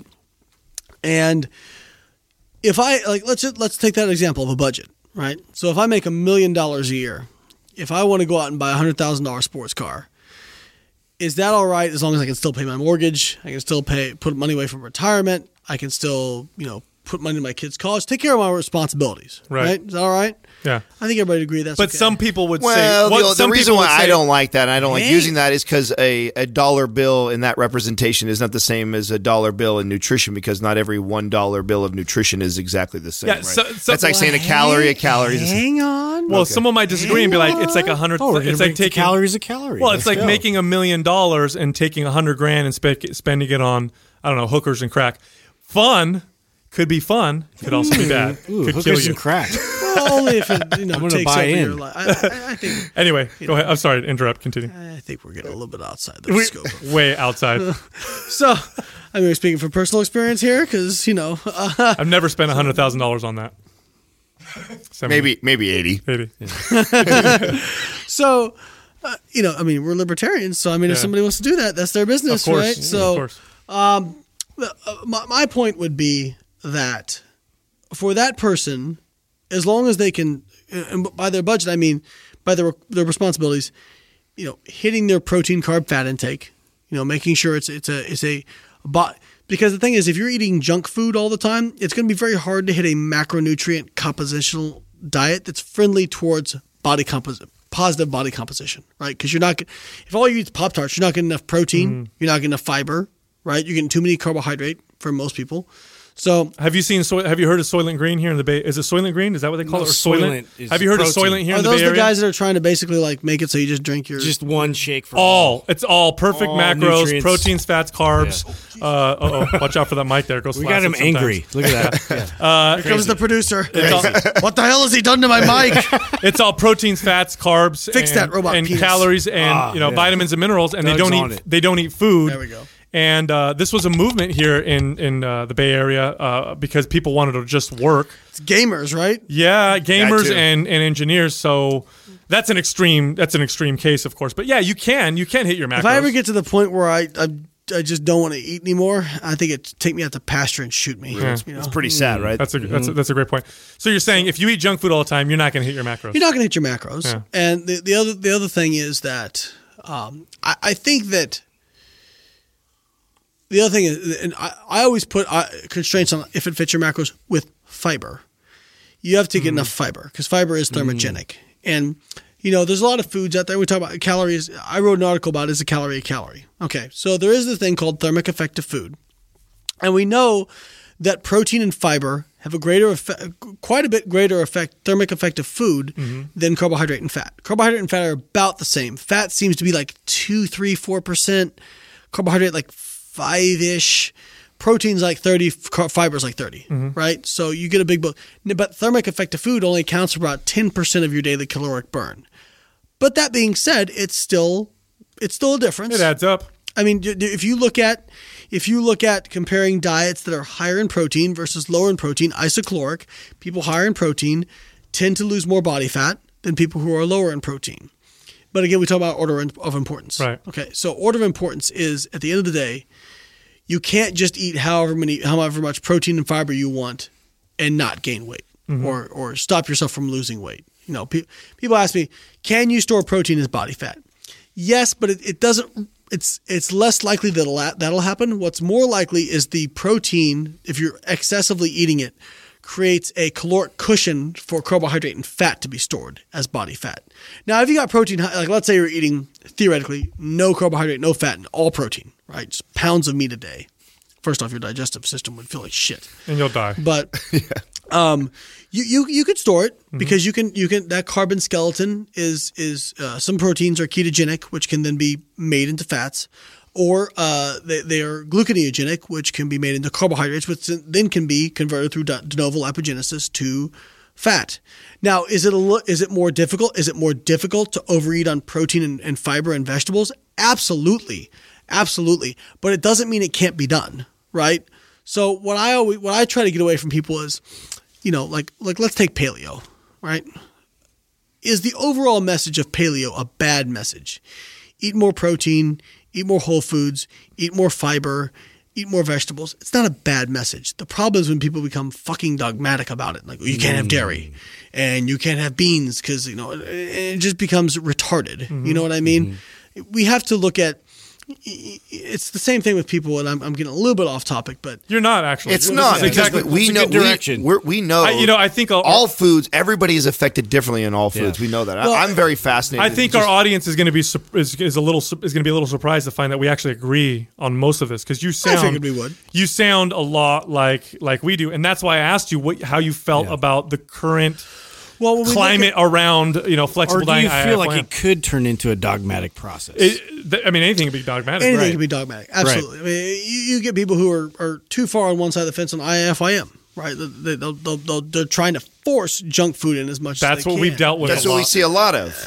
And I mean, you know, like people have said, Layne, are you saying that I could just have all dextrose, protein shakes, and a fiber supplement, and and and hit my macros and it would- and an oil in my and I would be you know the same? I don't know. I think when you take anything to an extreme, it's probably not a great thing. You know, like I I think that you can take anything to an extreme. God damn, you're not nearly. You're not even. Uh, here's the thing: you're not dogmatic at all about it, and I knew this would happen. I knew we would talk about this, and I you would make sense. I hate zealots on any side. See, here's the thing, and here's why we made the T-shirts that said things like "IFYM sucks." There's a lot of people on social Some media. say T-shirt. Yeah, I like your shirt by the way. That's a great shirt. My shirt, by the way, says "Make America Science Again." Make yep, nipples can show. You can through find that at uh, laynenorton.com. Shop, Ooh, the shop, titty dance. Shopbiolayne.com. There you go. Do we get that on video? Tit, tits not included. There's a lot of people who on Instagram will misrepresent it and will say things like "it doesn't matter, eat these things, it fits your macros." Well, They'll even, post these crazy even if pic- it's not misrepresenting, here's the problem that I have as as somebody who's trained thousands of people is these people. A lot of these people have an addiction to these type of foods. Just like Careful see- now. Yeah, well, you see, in your experience, have you dealt with people that have addictions to to foods like this, uh, like sugar, like sugar? I have dealt with people who have certain trigger foods. Okay, and if you have a certain trigger food, what I would say What is what's to- more what's to- more common though?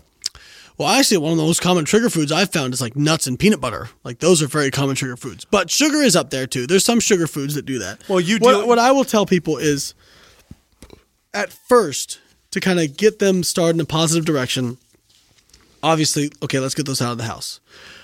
But eventually, I would like people to be able to moderate things because it's not a usually not a reasonable idea to think that people are just going to be able to cut whole foods out of their diet. Now, that being said, sometimes this requires counseling. Like a lot of people, people don't.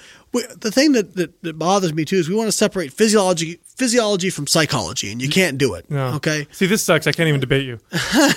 there's you know like if we go in a room or like if we go in a if we go in a house if i take you guys into a house and it has like like six doors and from the main room and i say you guys can go anywhere you want but for the love of god do not do, go behind door number six if you go behind door number like god help you if you go behind door number six what do you want to do Go to door number six. Whoa, what the fuck is in there, right?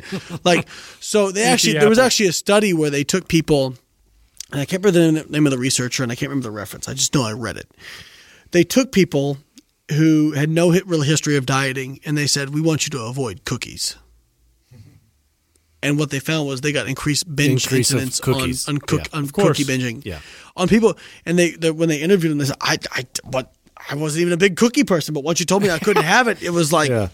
you know so I, I think like i think it depends on where you're at right so if you're somebody who you know you have these trigger foods i think initially to kind of get yourself under control getting them out is is is is a reasonable thing to do but it's probably not reasonable to expect that you'll never be exposed to that food again You know, right? what, you know, it's funny. You're you're you are actually going uh, step by step on the playbook of what some of the cutting edge drug addiction researchers are saying. Believe it or not, they will literally say if you're an alcoholic or you're addicted to cocaine or whatever, we go through a period of abstinence because we want to reset your tolerance, Right. And then we want to teach you how to moderate. You got to learn because And- and people people are like this is the thing but you're afraid to use the word addiction, but you're literally following the playbook of what some but- of these but- scientists will do. And here, here's the thing: is like you know, I thought about this for a while with regards to alcohol. Like, I think complete abstinence might not be the best way to do it. They're because- finding it isn't. because what ha- what happens?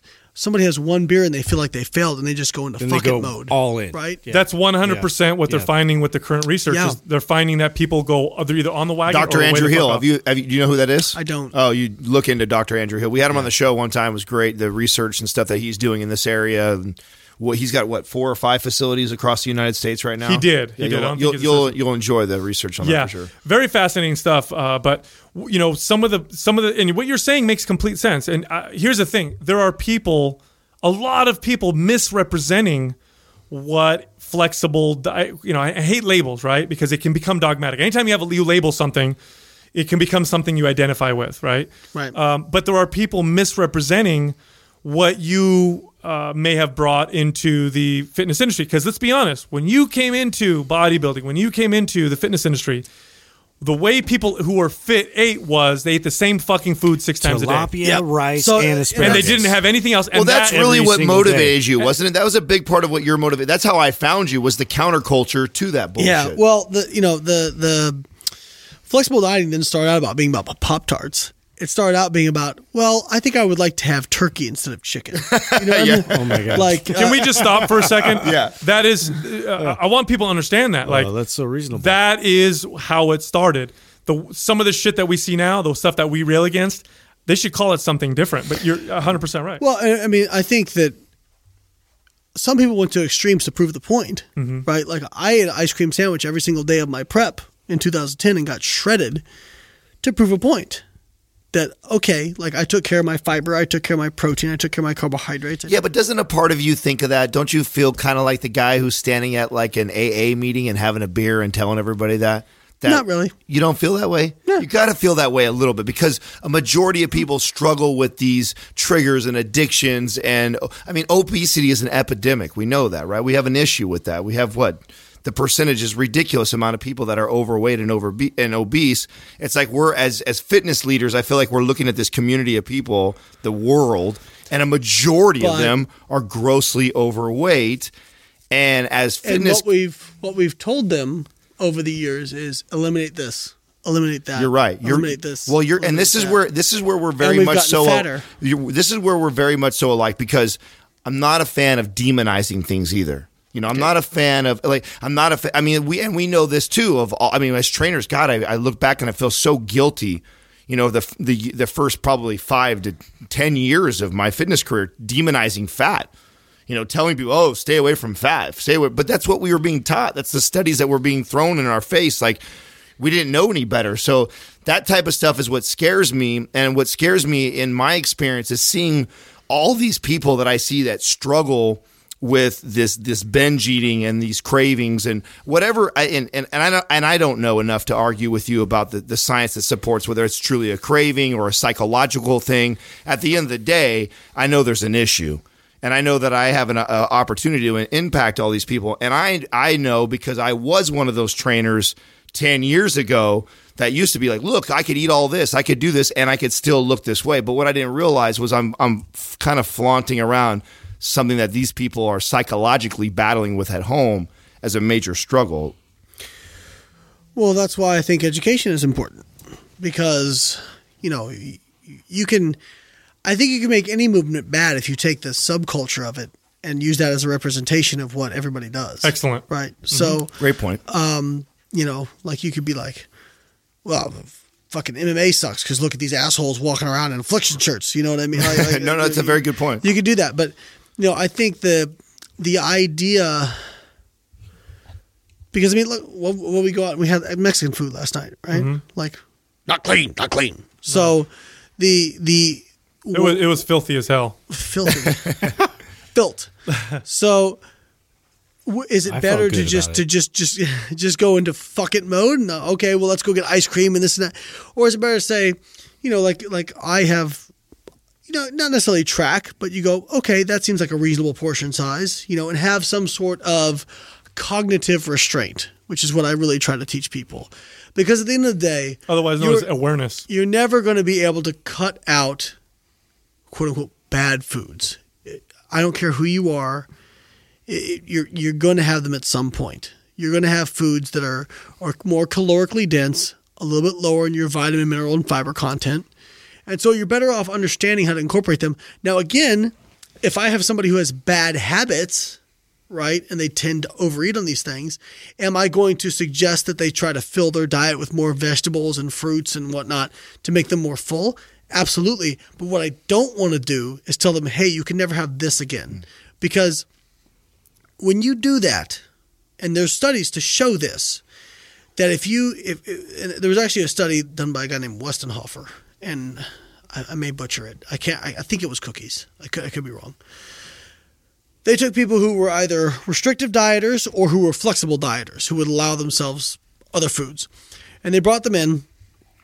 And I, I, again, I may butcher this study, but the the the the gist of it was this: they told the two groups, everybody, you have to eat at least one cookie. You don't have to eat any more than that, but you have to eat at least one. And what they found was a much higher incidence of binge eating. They called it disinhibition in the people who were restrictive dieters because they did not understand how to moderate that. Of course. right? It was it was just an on-off switch. Of right? course. Now, now here's uh, he, now now that's 100 percent my experience working with. Chad, give me my beer. That's why you brought me. I'm just kidding. Yeah. I'm just kidding. We love Chad. Yeah, Poor Chad. That's that's hundred percent why. Uh, uh, that's hundred percent accurate. I've experienced that with clients as well. And now here's the other side of that that I've also experienced. I've had people come to me who follow, uh, you know, a, where they look at their macros. They have a macro target, and they're so stuck to it. They're so they identify so strongly with it that going off of it at all causes them distress. Causes them- Yes, you can trade one disorder for another. Absolutely. And so, what? And this is why I tell people: if listen, consistency is so much more important than being exact. Those macro targets aren't magic. Okay, just if you're within five to ten grams of each one, you're 100 percent compliant. Okay, there's more error in food labels than than you are with accuracy there. Okay, so focus on the consistency. That's the biggest part, right? And I try to get them to, to get off that. But yeah, absolutely, you can trade one disorder for another for sure. Mm-hmm. now where would Well, you I say feel the- like since it it appeals to the bodybuilding community, Oh, it's huge. It appeals to the the people that are more prone to that addictive type of personality. Like that. Eh, I, no more so than any other kind of fitness thing. you think so? Yeah, uh, I mean, uh, look, look at you have zealots and paleo and, Fair, yeah. and, Oh, I and- see what you're saying. intermittent fasting, I see and what you're saying. ketogenic Yeah. diet, and Yeah. all that. No, no. I, I think what Adam's referring to is people who are uh, really into how they look and their bodies, and you get orthorexia, and you get Yep. you know people so uh, you know so stuck to following a particular macro profile. At the end of the day, but they though- were they were going to do that regardless of what they were in. You know what I mean? That's that's something that That's- somebody needs a therapist. that's as true. opposed to a coach. That's You know what I true, mean? but at the end of the day, what would the ultimate goal be? Would the ultimate destination be uh, for the rest of your life? You know, counting your macros, counting your calories, or would it be More intuitive. or would it be that the counting of the macros and calories is a is a, a transition point, like uh, being becoming aware, know what's in your food. You got to learn what's in your food, but at the end of the day, then you move to this other kind of area where it's more intuitive, where you understand so things. Mm-hmm. You guys have been around me for about two days now, or a day now. Have you seen me carry a scale anywhere? no, Food scale. so you're probably more on the intuitive side. So I, I look at stuff. Chad, have I had a scale here the entire time? No, Chad's shaking his head. Mm-hmm. Chad's been around me for a week, poor guy. Um, so I feel bad for you, Chad. I would too. Um, it's okay. I was the big spoon last night. It's all right. so Well, we know we know you, we know you're into blondes. I got an LOL out of Dave over there. So I, I, I, uh, the the idea. So the thing is, it's hard to be an intuitive eater without having gone through the process of learning what's actually. of course. in. 100%. You can't, you can't get there without there. knowing. So I think it is useful for a month or two months or whatever time it takes you to learn that to take a food scale. You don't even need to change the way you eat, but just take a food scale and figure out what the hell's in food. Yeah. I have a PhD in nutrition. everything. The most I ever learned about nutrition was weighing my food, reading food labels, understanding what was in food. Mm-hmm. What a high protein food Okay, was. I can remember to this day the first time that I actually put a yam and weighed it, and what I, my thoughts of what I was probably consuming versus what the reality was. Yeah, what the reality was, and because it's a healthy food, I just assumed that oh yeah, it's probably about. You the- find 50 grams of sweet potato Oh, real it- fucking oh, fast? Oh, it was like five times more calories than what I actually had thought it Sure, was. So I mean, I I 100 percent agree with And that. that's the problem is people go, well, I eat healthy. Well, what the fuck does that mean? Like, what, what do you actually mean by, well, I eat healthy foods? Well, okay, well, any food can be bad for you for overconsuming, okay? Even fiber, even vegetables can be bad for you if you overconsume them. So mm-hmm. there is no such thing. It's just, it's all context, right? Like, I'm not saying cheesecake is good for you, but you can fit it into part of a healthy diet. Now, it might be a little bit more difficult, and you might have to practice extreme portion control, right? Mm-hmm. And if you're contest prep on 1,300 calories a day near the end of a contest prep, you're probably not fitting in cheesecake, right? Mm. But can you do it on sometimes? Sure. And still be a healthy person? Absolutely. And I think when we create these negative associations with people, is where we get a lot of these problems. Like, look at what we've done over the past 30 years. We demonized fats, we demonized carbs, and we demonized protein. And people are still fatter and more unhealthy. So maybe we should look at a different fucking approach than just telling people these foods are bad, these foods are bad. Maybe we should look at telling people, hey, we need to teach you how to practice portion control and understand what actually is in food, right? At the end of the day, you can either give a man a fish or you can teach a man to fish. right? Yeah, you're- And I you're- want to teach a man to fish. You're talking about another level of awareness. And I mean, people go through these four stages of learning. We've talked about this before, but most people are just unconsciously incompetent. They don't know that they don't know. Right. And they get to the next level. Right, where they- babe. Yeah, they get to the next level where now they know that they don't know, they don't know, so they're consciously incompetent. And and I think counting macros, understanding what's in food, is this third stage, which is being consciously competent. Sure. Moving past that is, and it takes a while, is more of your intuitive eating, and that's where you become more And that's, you know, competent, and- and, and, you know, unconsciously competent. And the, and, the, and, and the goal is, and I tell everybody this, is that you don't take a food scale out to a restaurant. You don't take it to, to family gatherings, this and that. But you may have to do that at first in order just to understand what's in food. To know what's happening. Right? But eventually you get to like where I am, where I've been doing this for, for 15 years. I just mostly know what's in food. Mm-hmm. Uh, me and Steve Cook have played this game. Let's play a game. Uh, we played a game. We went to a restaurant and he ordered and I ordered and we guessed what each other's macros were and then we guessed what our own macros were. We were within five grams of everything on our stuff. You know, because we, we'd had Who that. won? Oh, nobody. Well, we did. Yeah. Don't lie. You know, you know, you looked this out. we were both actually we're both pretty close. Oh, right, we're both pretty close. Um, and so it's one of those things where, you know, now if I was prepping for a contest, would I be bringing a food scale to a restaurant? If I was close, yeah, probably. That's a totally You different- know? that's totally Or I, you know what? And honestly, it's- it's if I was two weeks out from a show, I'm probably not going to a restaurant. To be honest with you. Well, yeah, You know? right. And You're so- not even doing that. You, I mean, it's- it's really just levels of awareness. Right. So That's if all you want to if you want to go to another level when you're, you know, prepping for a show, that's a whole different level of commitment. You're it's going to require more extreme sacrifice. Mm-hmm. But if you just want to look good and maintain your body fat and what you have or get a little bit leaner, you can do that not taking a food scale everywhere, right? But it's going to require a little bit more effort on the front end.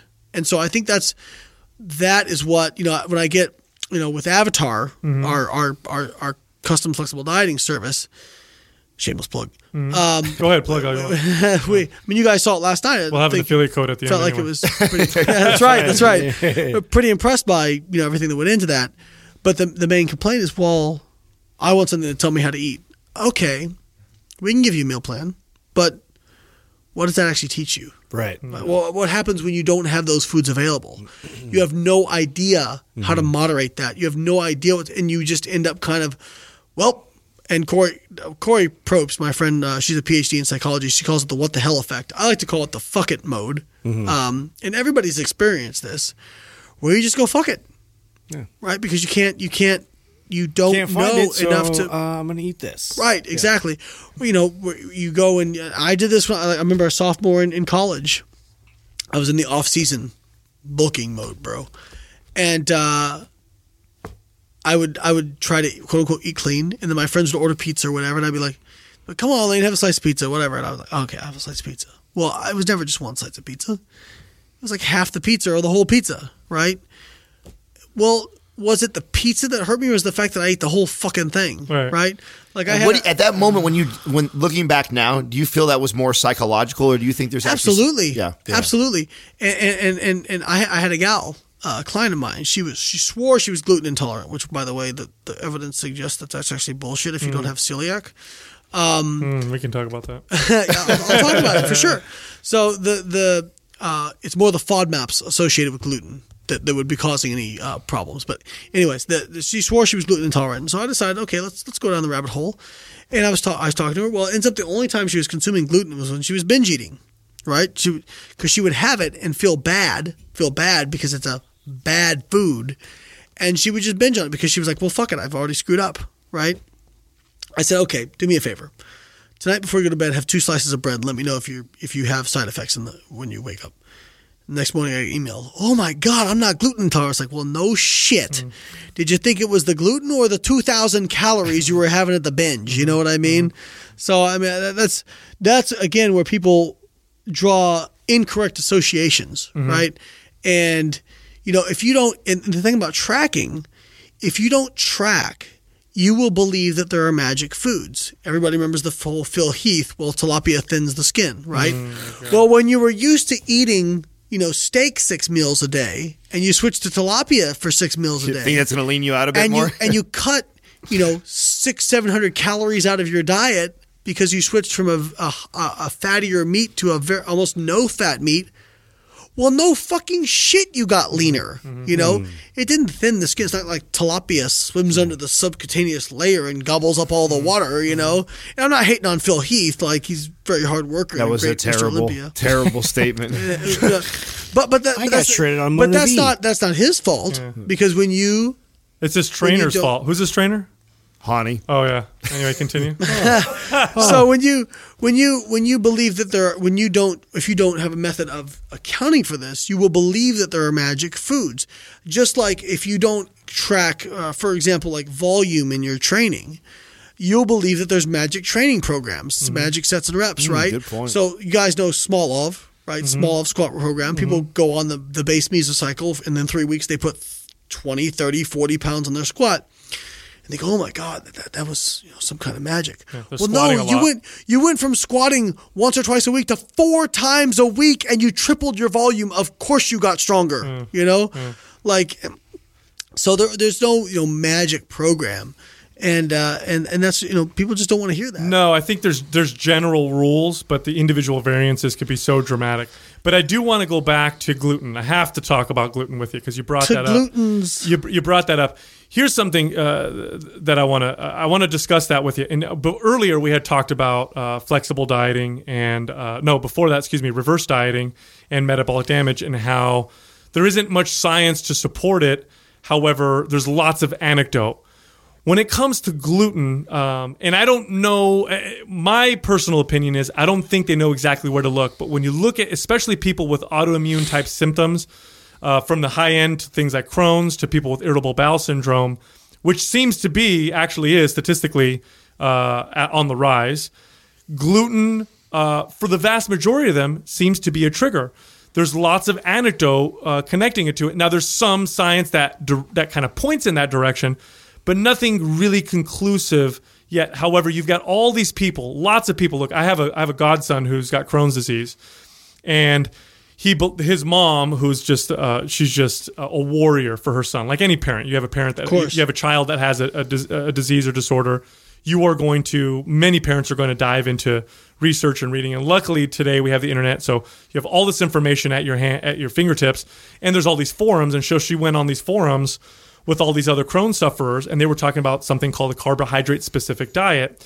And there's a lots of foods that they eliminate. One of them is gluten and when he eliminated gluten, his symptoms reduced dramatically. And whenever he re- reintroduces gluten, even the smallest amount, even if it's like uh, a small amount, uh, an ingredient within a food, um, he gets a, a a flare up. And there's lots and lots and lots. I mean, you go online and there's a huge amount of people that talk about how gluten triggers them. You have to wonder, maybe it's not- Triggered. Hashtag triggered. Exactly. Maybe it's not the gluten. You're maybe it's something right now. Maybe it's something else within the gluten, or maybe it's their, their hyper hyper inflammatory state.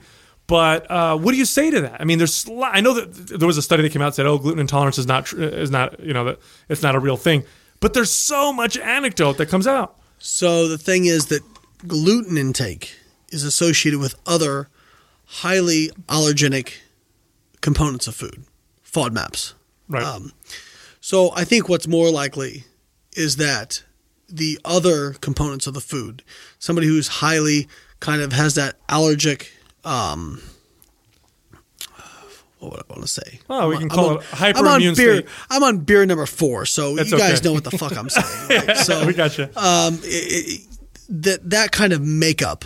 Mm-hmm. That there there probably is something in there, but I don't think it's gluten based on the research. But Mm-hmm. it may be other things that you just inherently get with gluten. Right, right, Okay. right. Confounding variables. So it may be that reducing gluten intake for these individuals is important just because of the other things that are associated with it. Okay. But I, I like I get as far as gluten actually having like an intolerance or we just don't have that data. Yeah. So What What do you think? and actually, to be honest, like the the researcher who who did that was actually kind of a badass because did you know he was the one that actually proposed the idea of a gluten intolerance? He thought he saw it in one of his studies, and then he went back and, corrected himself. and retested it, and then he came back out and was like, "Nah, No. it's actually wrong." No, no, I'm very That's a fucking bad motherfucker Yeah, right there. No, that's that's uh, that's true. I'm actually familiar with that particular uh, with this particular study that, that that said that. However, I'm I'm in that community. I belong to it. I, I you know I per, I personally have an intolerance to gluten, or maybe it's the gluten associated with other foods. Exactly. Attaboy. It could be. Uh, nonetheless, uh, it's distinct. I can see it. It's clear. It's with my own. It's my own anecdote. Um, so uh, you know, I do find it interesting. But let me ask you this: Now that you're 35, now that you've been training as long as you have, you're such a driven, intense individual. No. Is do you find your uh, motivation start to turn more towards longevity and health, or are you still performance, muscle building driven? By the way, this thing does really make you sound sexy, doesn't it? I told you you would like I it. told you, bro. You're gonna start wearing headphones at home now Seriously. all the time. Hey, Although am I, I, pro- am I, I probably still sound like shit when the audio comes out, so. No, you'll sound great. Can I Life sound in like a little bit more baritone in this thing? it's, it Sound might have totally- something to do with the badass cube. But it might have something to do with that. Yeah, you sound totally sober. Good, drop. So, uh, Listen, I can I can explain the most complex science even when I'm drunk. So Uh, I love it. I'll watch it drop. so, drop so, it on you. so, I, I even forgot my question. God damn it, son of a bitch. It's what we call deflection. Yeah, deflection. Uh, Very no, no, smart. you were asking if I was leaning more towards. Yeah, do you lean more towards longevity and Oh, Mister Drunk Guy remembers all that shit. I'm drinking. I'm drinking tequila. We buddy. all are, bro. It's on an even playing field. here. we're good. right. We're good. so, Man, a drink. Nah, so the, the I think honestly what works best for body composition in, in a lot of ways can be best for what's long for what's best for longevity. Oh, beautiful So- statement. So I, I think that you know you're going to be intermittently calorically restricting um, because if you want to maintain that lean body mass, you're going to have to do that. You're going to be exercising. You're going to be doing a lot of the stuff that you know the big major stuff, right? Um, you know, longevity wise, I mean, if you're exercising and actually watching what you eat, you're 95 percent of the way there. You know, um, you know, we can talk about these little things that maybe make a difference, maybe don't. But what we find is, you know, even with the like like I, I may I may screw this up, but I remember being in grad school looking at some uh, some papers about like sulforaphane or lycopene. You know these things like tomatoes and broccoli. Sulforaphane's a huge right now. That's a huge subject. I know Right. uh, Rhonda Patrick's But you- talking quite a bit about it. But you know what you find is that sometimes it's uh, nature's cookbook. So you have these individual chemical compounds. They seem to have an effect, but what you usually find is that the whole food is usually better. Whole Foods, the, man. The, the, the, the actual that it seems like there is some kind of milieu of antioxidants, minerals, what- whatever have you. they call it the entourage that, effect. that, that, that seems to work better than just the individual compound. Mm-hmm. And so I think if you're em- emphasizing the importance of self control, restriction, training, you know, being consistent, and let's be honest, like there's something to be said with just being happy. Like, okay, you can eat every fucking clean food there is. You can be neurotic about everything, but if you're fucking miserable because you never feel like you can go out with your friends, like is that really healthy? You know, is it really healthy to to be like to have anxiety when somebody brings a piece of cake in the room? You know, so I think there's something to be said for just mental um, clarity of of understanding what's in food. That's right? all part of. That's all part of health. And Right. I, I got to be honest with you. I think your message Don't gets. don't do, don't do that. I, I think My your- ego can't handle I think your message gets misconstrued and miscommunicated quite Of course a it bit. does. Quite a bit. Uh, Well, because I feel like he he had I'll to give t- you an example. he had to, he had to take a I think a strong opposition to the, the especially the bodybuilding community because you bros. talk yes the bros that are out there that are spreading the science so I and I feel like we can relate to that because that's a lot of what we did and we just took a different approach instead of going the nutrition angle. We kind of stayed away from that because we know how dogmatic and religion it can be. So mm-hmm. we went more like programming because we saw the major flaw in that mm-hmm. everywhere. Mm-hmm. Speaking of that like and not to make a total left turn on us with the nutrition and, and uh, all. What what's your what's your thoughts on on programming right now that you see out there in the fitness world and the and the uh, all these different online websites I can subscribe to for nine dollars and get my workouts and all these. I'm Uh, glad you elaborated because you know what one of my f- least favorite things in the world when people say is, what are your thoughts on X? Not ecstasy, but like actual like something. Insert something. Yeah. Uh, so I'm glad Too you elaborated. Oh, it's not about Um, you know, I, I think that um, I think there's a lot of ways to skin a cat. You know, um, you can get results from a lot of stuff. I, I, tend to think that tr- that the the nuance of trying to find a program that is effective, but minimizes the risk for injury, and is fun for the individual is is the difficult thing, right? Because people say, "Oh, well, I don't care about what's fun." Well, yes, you should. You should. It should be fun. Your your workout program should be fun because if it's not fun, You ain't gonna do you're it. not going to work hard at it. Mm-hmm. You know, it should be fun. One of the reasons I got into powerlifting in the off season for bodybuilding was because I found bodybuilding training fucking tedious in the off season. I loved the idea of like looking and seeing myself get stronger. You know, it actually made me train harder. So for me, that was better because I was more intense and trained harder and was more adherent to it. You mm-hmm. know, you know, I, I tend to not be dogmatic about anything. But you say my message gets construed, misconstrued, and I, I had this discussion with Mark Bell about ketogenic diet. Mm-hmm. I said the other day on Twitter there was a study that came out that showed that a ketogenic diet was not superior to a non-ketogenic diet when calories and protein were equated mm-hmm. in terms of fat loss. So I posted this. Nowhere did I say the ketogenic diet didn't work or it sucked. or it didn't have merit or whatever. The first tweet I get is an individual who's like, "That's not true. I lost 50 pounds on the ketogenic diet." I said, "Okay, tell me where I said the ketogenic diet didn't work." And literally went back and forth with this person for about 20 messages who could not fucking grasp the simple idea that me saying the ketogenic diet wasn't the best frigging thing in the world. I don't know why I said frigging right there. The best fucking thing in the world was not the same thing as me saying it didn't work. Right? So same thing. Like you guys know intermittent fasting. You know Martin Berkhan. Um, he calls himself the high priest of intermittent fasting. I don't think that's a What? good idea. Yes, I thought we were the high priest. so, Hey. so uh, I got interviewed uh, by actually Sohee Lee, who's now my co-host of Physique Science Radio. This is actually how we met. Um, she was doing an article on intermittent, intermittent fasting, and she asked what I thought of it. I said, "Well, you know, in terms of fat loss, th- there doesn't seem to be any difference between if you want to eat one meal a day or ten meals a day. There doesn't seem to be a difference. The the research are really clear on that. Mm-hmm. Um, so in terms of that, like, kind of do what you want. But in terms of anabolism, it looks like that there is something to be said for multiple protein doses per day of high quality protein. Mm. We saw this in our studies. I said, so if you ask me uh, about about it for muscle mass, I would say it's probably a little bit suboptimal. And that's exactly how I worded it.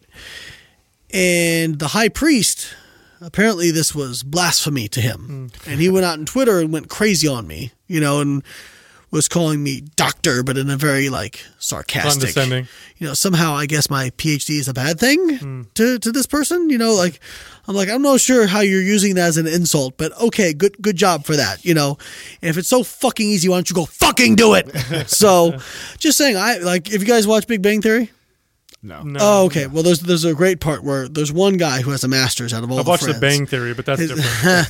uh, uh, Wolowitz is his name, um, and uh, his his his wife has a PhD, and he's like he's lamenting the fact that all his friends make fun of him that he just has a master's, and she says, "Well, why don't you just do a PhD? I have one; it's great."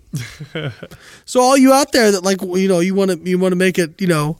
Like try to like sl- like make it like a bad thing, well, or or or say, well, it's not that. Well, if it's not that hard, then why don't you fucking do it? Mm. You know, like it's. I have one. It's great. You get to put Dr in front of your name. Like it's fabulous. So, you know. Anyways, it was just, but it was a classic example of just somebody like hearing what they wanted to hear. I didn't say anything bad about intermittent fasting. I even said some good stuff about it, but they focused on the fact that I said maybe it wasn't optimal for muscle mass. But what else did I say? I said, hey, if it fits your lifestyle, it could be a great tool. Uh, if it helps you, if it helps you stay, you know, in a caloric deficit, if you're trying to lose fat, if it helps you fit, you know, fit it in better, by all means, I, I'm not mad at you. You know, people get this idea that I had I had this the other day.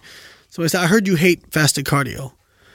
I said, well, no, I don't hate fasted cardio. Fasted cardio didn't come in my house and kick my dog and punch my wife. You know, like I don't, I don't hate it. I, I think the application is a little bit limited in terms of it's not better than fed cardio. But if you tell me you do fasted cardio, I'll just say, okay, well, why are you doing it? Well, because I, I have to be up for work early, and this is the only time I can get it in, and I I get upset stomach if I eat before I go before I do cardio. Great, then go do fasted cardio. But if you're if you're trying to tell me you're doing it because it's better for fat loss, then I'm sorry, that's bullshit, mm-hmm. right? So I'm not anti ketogenic diet. I'm not anti fasted cardio. I'm not anti intermittent fasting. I'm not anti any of this stuff. I'm just anti fucking bullshit. It's the dogmatic part. It's the I just- dogmatic part. I hate dogma, man. It drives me absolutely. Fu- and you guys were talking about um, something earlier, made me think of something. Knowledge, in a way, is a burden because once you have knowledge and you're not ignorant anymore, ignorance is bliss. It really is. Once you have knowledge and you have enough of it, you have to look at something and go, "Ah, "That's bullshit." You know, like it's it's like like my you know I'll, I'll get friends every once Talk in a about while. how you know how fucking hard it is to make money in the fitness industry when you when you feel that way. Oh, it's so hard. God, I mean, if, I listen, if I came out with the five foods that worked, or like, listen, when I went in to do my PhD, I wanted to find magic foods. If I had found magic foods, we wouldn't be having this conversation here. We'd be having it on my private jet. You know what I mean? So i- it's it's when I come out and I say, well, this matters only in this situation, and, this, and I'm giving context and everything, and I'm kind of, hey, and I tell you, don't I don't know about certain stuff, mm-hmm. like th- that doesn't help me sell you shit. It's because I'm just not willing to fucking lie to you about it. But you know, but I think it gives you longevity in this industry because you haven't gone anywhere since since exactly. you've come and since you've been in the industry uh, till You've now. Continue to grow. We've seen well, not only that, we've seen the rise and fall of many, Many many, many, people. bullshit people and supplement companies. We talked about shreds when we first started. We saw this, you know that that that whole. what's up, going- Devin? Yeah, What's up, bro? So uh, Joey Swolls. Joey Swolls. especially in the age of information, I think it's uh, it's great. What is in the future for you? Where are you going? What's next? change the world. so I, you know, I, I arrogant Layne can come out for a second. Where, I thought he was already. Out. he laughed. Like, really, Layne? Really? when did he leave? Careful, oh, careful. level two. Here we go. My buddy Ed always uh, says, "Is that a hot air balloon or is that at BioLayne's head rising over West Tampa?" You know. So, um, but I really feel like that my my reach is only limited by how many people I can get in front of. I feel like if I can get in front of people, I can talk sense to them. Like that's why I want to get on Rogan because not because I hate Joe Rogan because I, I feel I actually feel like he's a very very smart guy, right? I feel like some people have given him some. I feel bad for him because I feel like some people have come on his show and dropped hmm. bad fucking information and sold bullshit. What's the last one that you've seen him that he's had like that? I don't Gary know I- Taubes. Who's that? I don't know who that is. low carbohydrate zealot. Hmm. Gary Taubes was an epic. He's a fit- journalist. He's a fucking journalist. Yeah. Gary Taubes was an epic. I told you guys that story last night. I'll tell it again. Um, Gary Taubes was an epic fitness summit in the UK, and I think it was 2015. And I was there. It was a great lineup. Like there's Bret Contreras, there's Alan Aragon, James Krieger, like a lot of myself. a Really great lineup. Greg Nuckols, you know and I, I just was born the, with the gene of one not giving a fuck and two being incapable of bullshit. So I have a hard time like acting friendly towards somebody who I know is a charlatan. So uh, Alan and Gary are, are having a debate, and I use debate in quotations. It's more like a fucking dismantling by Alan, right? And Gary is the only person in the room who believes he's winning. You know. I, I was actually like, I don't like Gary Taubes. I was fucking embarrassed for him. I really was. I, felt just, bad. I felt bad for him. I'm just like, wow, you're not even cognizant of the fact that you're getting completely dismantled right now. And as Alan's going through all these studies, uh, this is basically like Gary's belief that that sugar is evil and the cause of everything from global warming to I don't know Trump getting in office. Um, so, and Alan's going through all these studies and, and dismantling this argument, right? And Taubes' fallback is, well, that study was funded by this person. It was funded by that person. Oh, well, that couldn't be right. Uh, This and that. And then he has the audacity to say, he's not quoting any studies, but he has the audacity to say, well, I'm funding studies that are going to prove this. just to, just to show you're not a scientist. You never come at it from the angle, well, this study's going to show this. uh, hi, your bias is showing. Yeah. You know, um, and I put my hand up because I could, I just couldn't fucking stand anymore. And, he, and I said, so you're saying that all of Alan's studies that he used is very convenient that all the Alan studies are somehow biased, but all the ones you're going to fund are beyond reproach. By the way, his studies got done and showed the exact fucking opposite thing that he said, right? And then when they came out with that, he still came out and said, I don't believe this. And Alan asked him, he said, if you had enough evidence presented to you, would you change your mind? And he said, no. How the hell can anybody take somebody like that seriously? Well, that's, reli- that's you that's are talking dogma. about a religious zealot that has decided to make low carbohydrate their religion of choice. We also have anti artificial sweetener zealots. We have anything paleo zealots. We like in, uh, in- intermittent fasting zealots. It's like they they're more concerned about belonging to a group. I feel like it's. I And think being it's. a group I feel like it's everywhere Sheep. in fitness. We take a little Yeah. bit of science or a little bit of something that we find out, and we just Well, especially if it works for it. you individually, you know, Right. And you're going to go 100 percent in. And so, of course, when fight that fact. when when Taubes went on Rogan, you know, because Rogan likes the ketogenic diet, does the ketogenic diet. That's no problem. Like I- I've talked about the applications of a ketogenic Mm-hmm. diet, but I'm just not going to. I'm just. I, I'm sorry. I can't sit here and sell you that it's it's somehow this Well, this is what thing. this is you what happened with us. We had Dom. We had Dom on the show. Dom Uh, D'Agostino. Yeah. Yeah. love Dom. yeah, great, so- guy. great guy. Yeah. He's guy. actually going to be coming here. Yeah, we have him coming We're back have him again. come We, back. lo- we Awesome. loved we loved Dom, and uh, Give him a kiss for me. because because, because of that. I'll hug him. I don't Um, wanna and I. I was a 400 to 600 gram of carb guy, and I was like, you know what, I I wouldn't. Uh, I had no at that point. I had no desire to even think about going ketogenic. But I thought, you know what, I I should be open minded enough to try it and see how I feel, and then I could speak educatedly after, at least going through the experience and seeing what I went through. And uh, I loved it. I loved how I felt. I uh, it opened my eyes uh, with the amount of fat that I could intake because for so many years I demonized fat and I'd never seen what it was my body would feel like, look like if I did 200 plus grams of carbohydrates or uh, 200 grams plus of fat. So to see myself eating that abundance of food, I felt satiated through the day. I felt like I wasn't holding a ton of water. There was a ton of things that I saw that I liked, but the problem I had with it was to follow in these perfect guidelines of ketogenic, man, I was I was only choosing from the Oh, small, small, yeah, small, very small limited list of foods. yeah, selection. small list of foods, and I thought I thought to myself, well, even if it has all these health benefits and it's got all these great things about it. It can't be that great for me to only be cycling these amounts of foods, and so well, and you get into sustainability. Like you can do that forever. Exactly. And this is where I came out on the show and I said, listen, you know, I know Mind Pump comes out and we talk about the benefits of the ketogenic diet, but I want you guys to be very, very careful not to attach ourselves to it to where it becomes like the official diet. There's some health benefits that we've seen. There's some things that anecdotal that we've gone through personally, but I'll also tell you that I don't, I hate putting labels. I hate isms. I hate fucking anything that ends like that. I hate that. Schism. It is. It's Schism. all, but, Heyo. but fitness is known to do that. We take a little bit of information, we take a little bit of science. If a little bit of something's good, then a shitload must be best. You know what I mean? So yeah. uh, 20 grams of Put it creatine in a a day. pill. Yeah. So uh, you know, uh, again, and, and it's it's. I think that you know the ketogenic diet has applications, and, and again, I actually, I just want to reach a lot of people.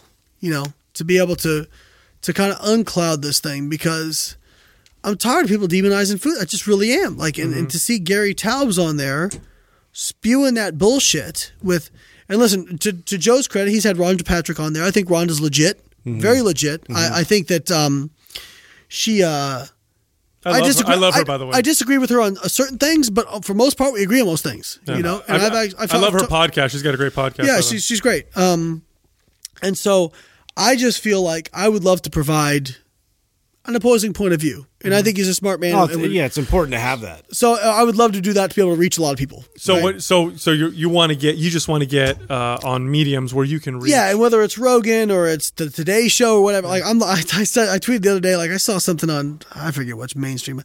Was like, put me in the arena with one of these guys.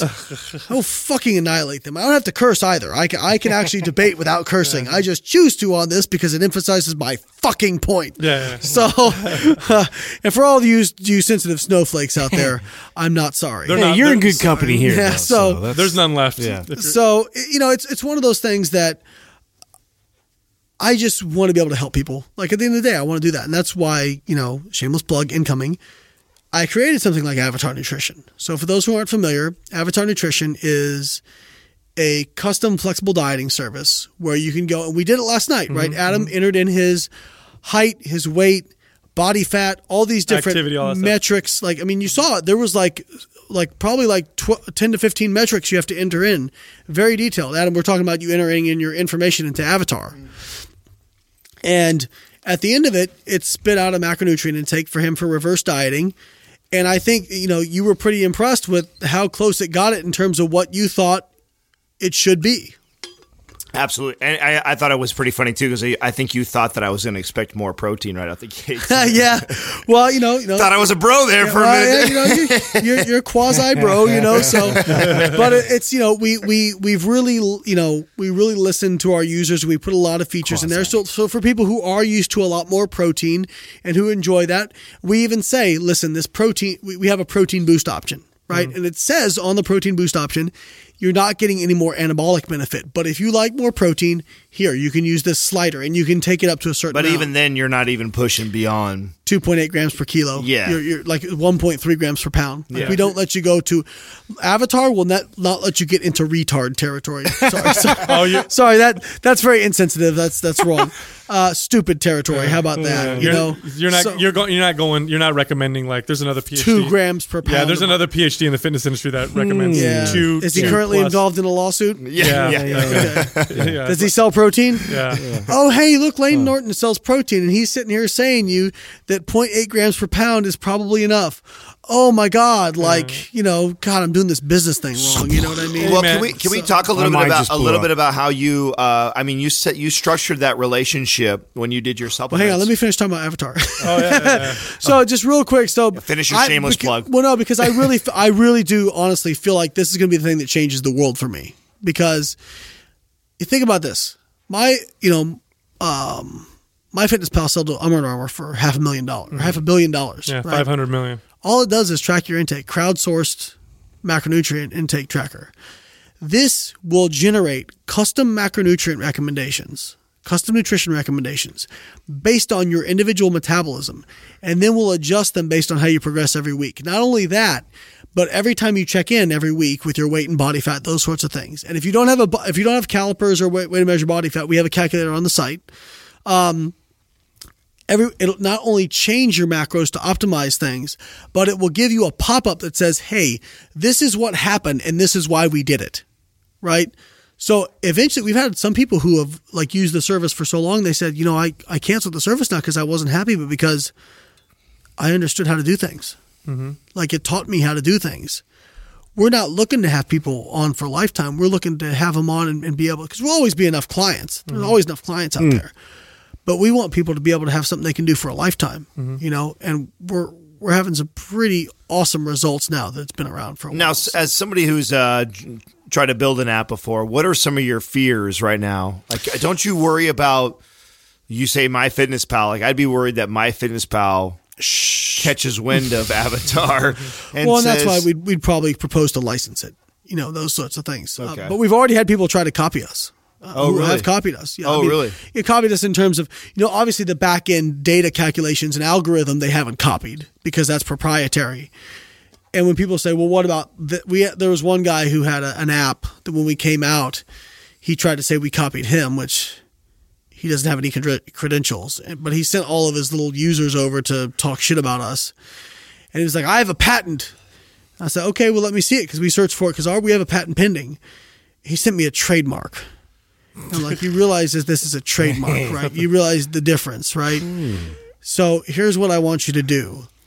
You stop sending your little shits over to to talk trash about us because you don't have any background in nutrition, and I won't. I won't sue you. and I won't. I won't try to shut you down when we get our patent because at the end of the day, I'm not looking to shut anybody down. If his app is better than ours, then by God, he should make more money. That's free market thinking. It's the free market thing. And you know what? Does it get annoying to have people copy me at every single step of the way of what I've done? Absolutely. You know, absolutely. Stop being so mean, then, It's bro. proof But- of concept. That's how I see But it. Stop being so but, mean. but you know what? At the end of the day, good. I hope you copy me. Bring it the fuck on. Because you're not going to outpassion me. You're not going to outwork me. You're not going to care about this like I did. You're not going to go all in like I did. Okay? So I hope you copy me. Try it because I'll fucking bury you. Hmm. All right? Oh, sorry, that may be a little bit harsh. But Sounds like an I- listen, listen, I'm a competitor, right? People want to act like life isn't a competition. Everything is a competition, right? And it's not that I want to put you out of business or anything like that. I'm not saying that. I think there's enough room in the fitness industry for several things like this, but I want to win. You know what I mean? Like I want to win, not because of money or anything like that, but because I just want to win. when was know? when was the last Winning. time? and I believe I believe in our product. when was the last time your your competitive personality uh, kind of fucked you? When was the last time that you're over? Because I here's a belief that I have, and, and, and correct me if I'm wrong here. 'Cause I was playing basketball with my son. No. I dunked on his ass. I, I, I you like will always lose. I like to say that your your greatest strength is your greatest weakness. Probably, you know, I, I think that, you know, I probably get a little bit too intense on social media sometimes because I'll just tell you what I think. Yeah, what's the la- what's the last thing that got you in trouble? Think about it. If you were trying- if you're if you're Hang being- on, if you're go to my- self self reflecting right now Let me go on to my last post on Instagram here. Uh, you tend to attract some of these fucking trolls. I mean, like, su- now they're not course. just they're not average trolls. They're super trolls. Super trolls, They make like a living off of being trolls. yeah, so yeah, let's talk about this controversy because that was a big fucking thing for a second there. big, big thing. So yeah, 2013. So I had just started kind of recording regular like uploads to YouTube. And um, you know, didn't really know about the YouTube fitness community that there's a whole fucking community of people out there, you know, and and for the most part, like, damn it, You want another, you want another monster? No. Another, another I'm beer. good. I'm good. I should be able to make it. Okay. So, you know, for the most part, everybody I've met in the YouTube community has actually been pretty cool. Um, but unfortunately, my introduction to the YouTube fitness community was not good.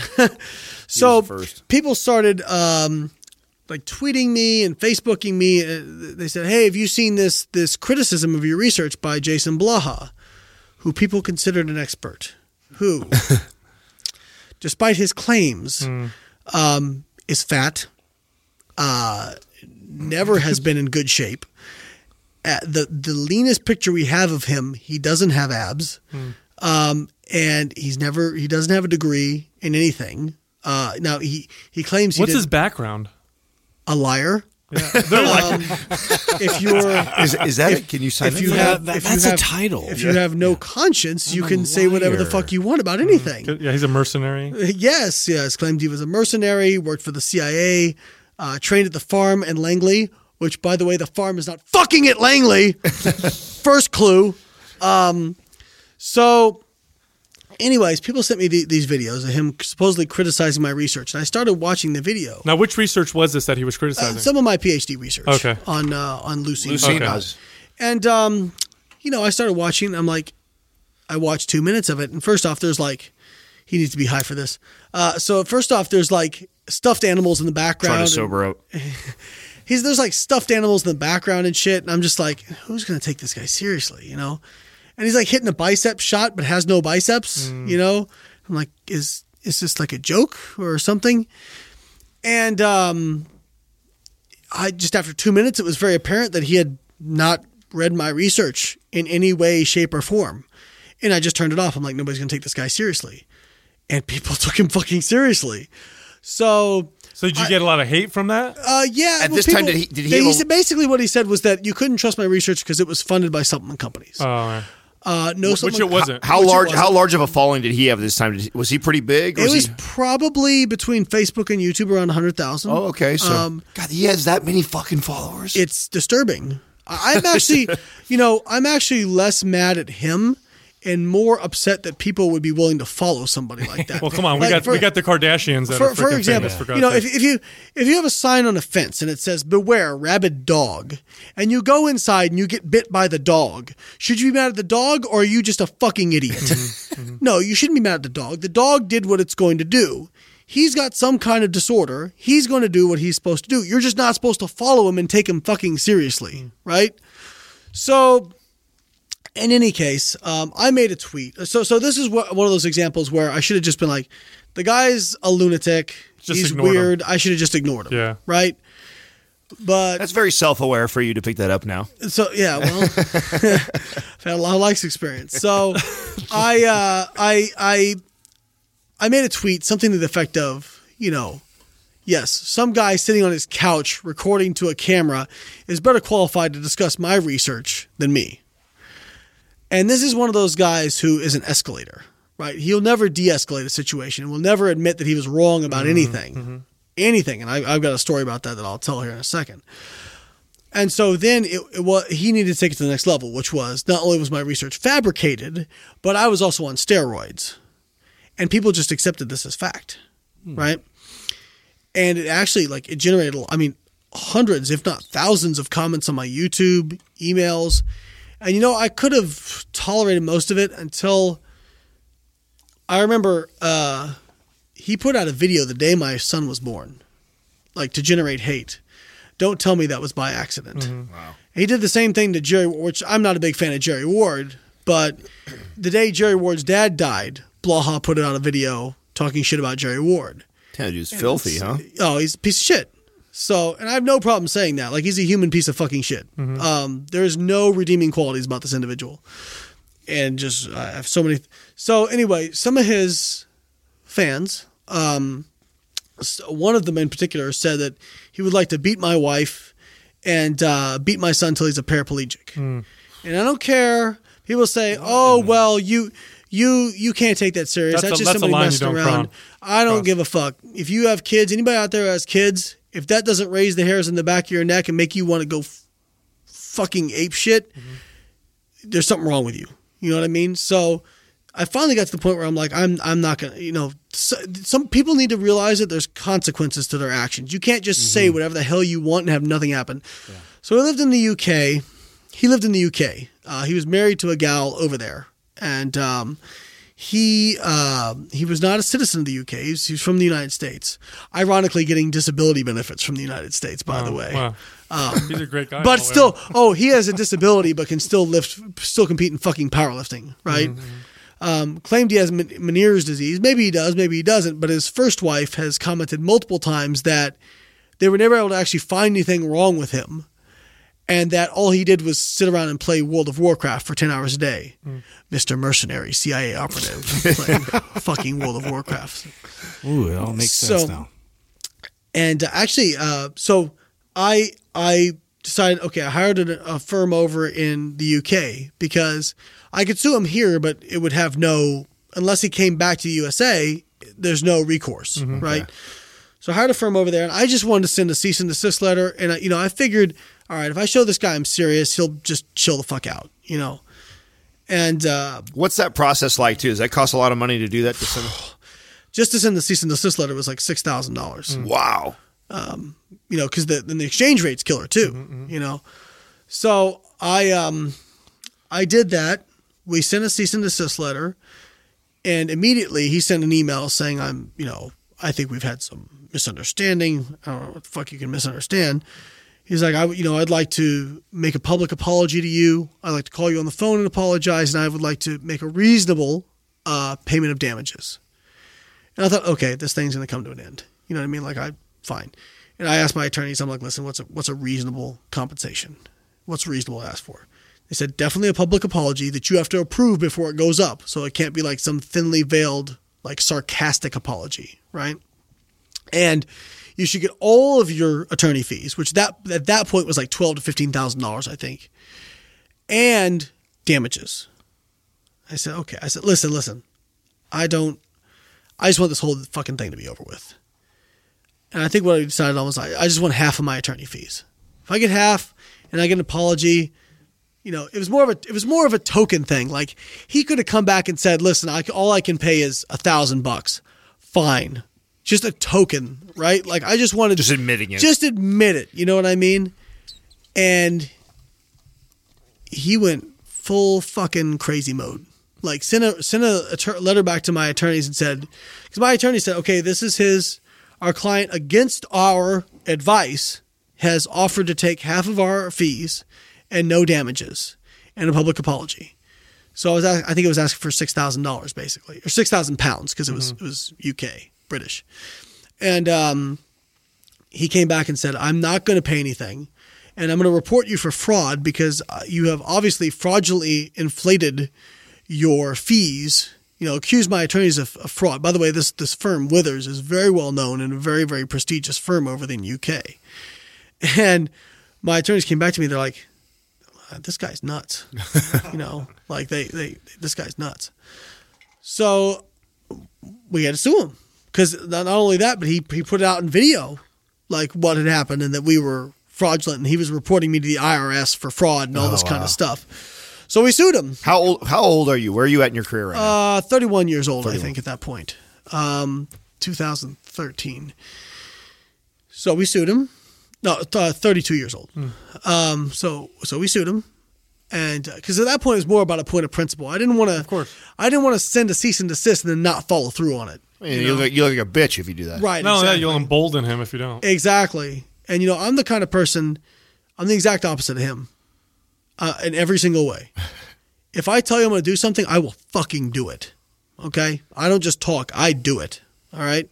This guy, all he is is a talker, right? So um, we send the lawsuit, which he promptly posts on his Facebook, right? Posted all online. He- Just enormous amounts of hate. Well, actually, at that point, um, the guy who used to own the gym he went to uh, emails me and said, "Thank you so much. This guy is a piece of shit." He said, um, "I kicked him out of my gym because I found him. He was sending messages to one of my trainers about how to take steroids. And what happened was the guy who owned the gym didn't kick him out for that. He just went up to him and said, "Hey, listen, um, you know, I saw that you're giving advice to one of my trainers about taking steroids. You know what you do with your own body is that that's fine, but I would just really appreciate it if you didn't do that." And he goes, "Well, I didn't do that." And, and he's like, and I said, "Well, I, I saw the emails," and he's like, "Uh, "It wasn't me." He literally had to physically take the laptop and show it to Blaha. This is this is what he told me. Show it to Blaha. And even then, Blaha didn't admit that he did it. He just kind of grumbled and stopped. He stomped sounds a little delusional, if you ask me. Pathological. We'll just wait. So he, he got kicked out of his gym because the guy was like, at that point, I was like, well, you know, fuck you, guy, you know. Mm-hmm. So I was like, he's like, thank you for doing that because because then Blaha made a video saying he got t- kicked out of his gym because he talks about steroids on YouTube. That's not why he got kicked out of his gym. He got kicked out of his gym for being an asshole. You know what I mean? But he made his gym owner look bad, and his gym owner got a lot of hate mail from people, you know, and people like rating his gym down on Google and shit because they they they believed Blaha, you know. So anyway, um, you know, Blaha made all these big statements about he like dressed up in Spartan attire and said he was going to war. And like he said he was going to rape me in court. There's, there's screenshots of all Wait, this. say he's gonna what? He was going to rape me in court. Oh. That he was glad I sued him because now he'd win all You this thought money. physically there for a second? Yeah. I'm like. So, I'm gonna fucking rape Layne when I Right? get there. so so th- he didn't even fucking show up. to court. He didn't show up. Oh my god. No, we s- and and, And you now, know, now, how much? Now, how much money are you into this? Because you now you did cease and desist. Now you had fucking course. So I know fees are starting to pile up. uh, over six figures. Wow! Whoa! God damn it. Wow! God and damn nothing, it. nothing accomplished yet. No, uh, you're that. You know deep- what though? You know what though? It ended up in God a way it damn. was worth it because now people see what a piece of shit he is, and he has like there are tons of people who are, and you know what? At the end of the day, he may he actually parades around like he thinks it's less than that. I actually, he thought he thought I spent like thirty thousand or whatever. What I don't care. It's just money. Mhm. My reputation is way more important to me than the amount of, amount of money, and I'll make that back. Yeah. I'll make that back doing something positive with my life. You are nothing. So this guy, he didn't show up, and he makes a video saying why they neglected to tell me when the court ca- when the time was and where it was. So we posted an email of my attorneys emailing him the date, the location, their phone number in case he had any questions, as well as a fucking map with directions and where to park and all this kind of stuff, right? Of course he's not going to show up because he can't admit he did anything wrong. Hmm. And the judge, the judge literally put in the judgment that he has no one to blame but himself for for what's going on. So he got he got a judgment. It was like twenty three thousand pounds of an intermittent payment that he was supposed to pay me, interim payment, while they're waiting to assess damages. Yeah. How many? How many? How many? How many pounds have you received? Yeah, big zero. Yeah. That's the, that's the shitty part about stuff like this, you know. No, no. And what you find is like I, I tell people now, like avoid lawsuits at all costs if you can, because i somebody can just not pay you. Like if they're a piece of shit, they just won't pay you. You know. So he, um, he, but you know what? He had to move back to the states because you know what? Other countries, when you're when you're not a resident, when you're not a citizen, they don't like it when you move over there and start a bunch of shit. You know, and found he found out that at least this is my my best guess is he my best guess is his wife actually probably got sick of his shit um, because he actually he made a threat against my my wife and son. He he I, I have I have it screenshotted and it said um, well because if he was if if you have a if you're bankrupted because of a debt that you don't pay they can actually deport you if you're not a citizen. Um, and he said well if I'm if I am forced to be away from my wife, um, I will have to take his family out as revenge. Literally said that. And obviously, again, the father, the husband, and me, I, I tell my attorneys, they're like, listen, we're going to call the police. This is some serious shit, you know? So they called the police. Police went to him, and his excuse was, "Oh, uh, first it was, oh, somebody hacked my Facebook," and then when that didn't work, it was, "Oh, I let some other people log onto my Facebook," and then months later, after him and his wife separated, it was, "Oh, my wife was trying to get back at me, and she did it." Right? Again, complete and utter failure to take responsibility for anything. Right? So, and you know what? If the guy, like originally, let's go back, revert, like reverse back to when the first thing happened. If he would have just been, well, you know what? I can't afford to pay anything. I have no money. Can I just do an apology? And I'm really sorry. Fine, dude. Fine. But he's incapable of doing that, right? What does it feel like being a father and, and, and having a child, like, and knowing what you've had to deal with with like social media as a grown ass man to the to this level? That's why you don't see me How- post much stuff about my kids. Be honest with you. It's got to scare the fuck out of you. It man. scares me, man. I Scary, never yeah. put my kids on it scary ever. scary so you know what but you know oh by the way so finally the, the last chapter of this well kind of was he had to go uh, because he was saying he didn't have any assets he had to actually go in and declare his assets. Now he claimed he had like rights to oil stuff overseas and all this kind of stuff. He like acted like a big man on his facebook page said i transferred money to overseas. Are you dumb? They have these things called forensic accountants who will find that. The dude has nothing. He has nothing. He lives in absolute squalor. Uh, I think right now he's living like in a in a in a trailer park uh, with his girlfriend's grandmother or something like that, from what I understand. It's crazy to He's- me how somebody somebody that- of such little importance and Could gain a following. Can cause that, mu- and that could- much problem. Well, exa- no, exactly. That's what I'm thinking. Could cause. I mean, li- just listening to you, I'm like, Jesus Christ, dude. that- This must have been like a Very stressful. a sh- year of your life that was just like Two years. Two years of your life. I wish I could have let it. You know, looking back, but you know what? Part of it, it did bring awareness to him, and it, it got so karma ended up working out in the end. You know, Does it ever make you though? Does it ever make you want? Because I know, I know you take a lot of pride in being that guy that's not afraid to stand out and fucking put it out there. Does it ever make you kind of want to be a little more reserved because of that? Because because that happened to you? Sure, I mean that's my it could have gone to my son's college account. Mm. You know what I mean? Like, sure, like I, I you know, but It's got to have conflict. You got to have conflicting feelings with Yeah, that. You got to. know. You know, part Your of you biggest- wants to be like, "Fuck you," I want to take everybody on, but then there's going to be part of you right now that's I just like, you know, shit, It's- dude. Maybe I'm bringing some of this onto myself because You of, know what though? If you don't, if you want to avoid criticism or people disliking you, say nothing, do nothing, be nothing. You know, don't do anything new. Yeah, but don't you feel like some of your don't you feel like some of that's our ego talking to us, feeling that we have to Probably we have, right? Yeah, I'm. uh, Listen, I'm not going to sit here and tell you I don't have an ego. Absolutely. Well, we I all do. We all do. I think that's But- part. That's part of yeah, accepting that is is a big part. right? Absolutely, but you know what?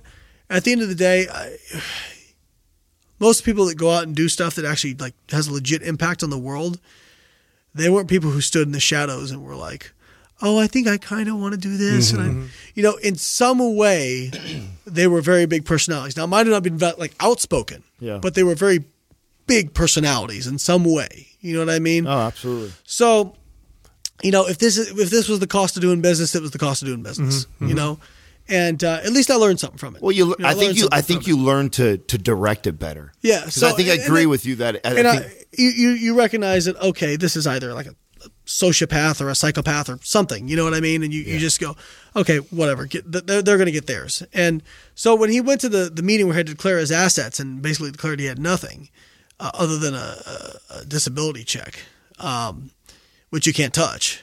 Um, it's amazing, by the way, how, how much the system protects pieces of shit. Like, it's amazing how much it protects pieces of shit and not good people. Um, he actually he looks straight at the judge, and he said, or he looked straight at my attorney. Apparently, I wasn't there. They had a transcript of everything, and says, "By the way, I have an insider in your firm." What? That's so weird. Like you, he had to- got to give him some credit for some funny shit, though. I wouldn't even think to say that. like he had to, he, it's like it, it had to be something where he was a big man. Yeah. You know what I mean? And oh, you had an insider in the firm, but you couldn't figure out where the fuck the court case was. You know, like like you couldn't figure out how to get there. The insider neglected to mention where the actual you know judgment was located. Oh, Jeez. So fortunately. Karma tends to work. I don't believe in karma in a spiritual sense. I believe in karma in a practical sense. How long has it been since you've So, heard- so I kind of just at a certain point, I just like we got to the point where all I could do was bankrupt him, and it was going to cost me five more grand to bankrupt him. By that time, I'm like, I'm gonna, I'm stopping throwing good money. so you're him. now 32, 33 years old. You've already been dealing with this for a year. right, and I'm just like, you know what? I'm just the best revenge is massive success, mm-hmm. and that's what I'm gonna do. So every time I'm out there Excellent. killing it, Yeah. Every time you know when Avatar blows up, when all this other stuff blows up, when I have four companies that are successful and all this kind of stuff, you're gonna have to sit there in your fucking trailer and think about what a cesspool your life is and what I did with mine. Hmm. And you know what? In ten years, I don't even remember your name. Where do you think that competitive nature came from? When did it start? How, did you, do Oh. you remember it oh, as a child? Yeah, probably young. You know, just just people telling me I couldn't do stuff. People telling me I'd never be stuff. I came from a lower middle class family. I was the nerd in school. You know, I had goals and whatnot. And people tell, oh, you well, you never. I came from a small town in Indiana where people were like, you know, you're just going to go to college here and you're just going to stay here and this is your destiny. And you know, I never believed that. So I think that was the competitive nature was to prove people wrong.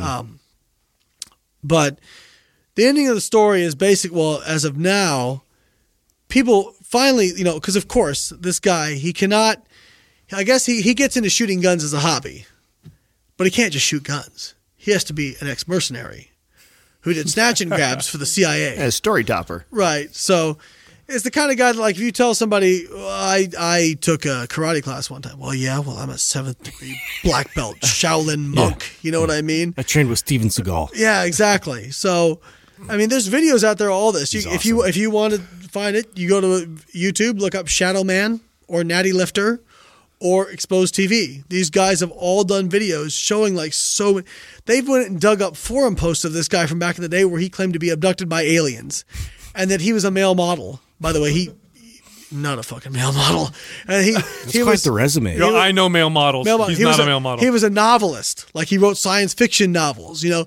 he was uh, part reptilian. Like believed in like uh, all this kind of like crazy, crazy shit. Don't you feel as an entrepreneur at your age and our age, as long as we've been doing this now too, doesn't it just pain you that you even have to dis- This is even that I con- even had to fucking deal with somebody is a like con- this? This is what I'm saying. Like, this- Again, I'm not even like him. He's just what he is. But y'all following him, you guys should have known better. Yeah. You know? so fortunately now there's there's a whole group of people who they hate this guy because they see all the lies he's told. I knew this guy was a liar from the from the first second I saw all this stuff. You know, it's a shame it took three years for people to figure it out. But now, I mean, he has to hide his subscriptions on YouTube. He has to put out four videos a day with four ads in each single video. I mean, he doesn't even try anymore. Like he like there's a video of him that Shadow Man posted where he like literally sneezes, wipes it on his jeans, and he doesn't even bother to edit it out. So it gives him five more seconds so he can hit that 10 minute mark where he can put unlimited ads in his video. Wow. You know, like it's just, and he, he'll talk about anything, just ramble on and on and on. Do you feel? Do you feel like he's he's in he's impacted your life negatively like that so bad that you still find yourself like looking back over there on For a long time, yeah. Yeah. For a long time, yeah. Unfortunately, that that was the downside was I fixated on that, right? Instead of it took me too long to say, let's just focus on doing some positive shit. You know what I mean? Um, but you know what? I figured it out. At a certain point, I figured it out. And now, now, like what I did was, uh, people were, people, my Paul got pissed at me because he's like, dude, you're getting reinvested. But it's just now, it's just me having fun. Like I just poked the bear. So I challenged him to a debate in an academic form, and I said, you can, you know, you can pick the topic and you can pick the moderator as long as it, can be anybody in academia. Which with your Oh, this is extensive- this is recent. You've re- like a couple months ago. oh shit. I So said with your with your extensive research I background, you're still fucking with this guy. with your extensive research background should be easy, right? And uh, so first off, he ignores it, and then when enough people come to his channel, he realizes he can't ignore it. He says, "Well, basically, literally, says that he doesn't want to come to the debate because he's certain that I'm going to have somebody try and take him out, hmm. like actual assassins, bro." Got everybody at on that po- at that point, everybody knows what the guy's address is. Okay. Do you think if I was going to take you out, first off, I would have done it before I spent so much fucking money, right? Second off, You wouldn't would do it I- when he's right in front of Why you. Why would I do it when you're in the same room as me, dude? You know. so so fine. I was like, all right, fine. I, I wanted to give him no ways to back out of this because this dude jump cuts. He's googling stuff. Like he just regurgitates everything online. If I get him in a debate about something that's actual science, he's gonna get eviscerated. You know. so I said, I'll pay for your trip.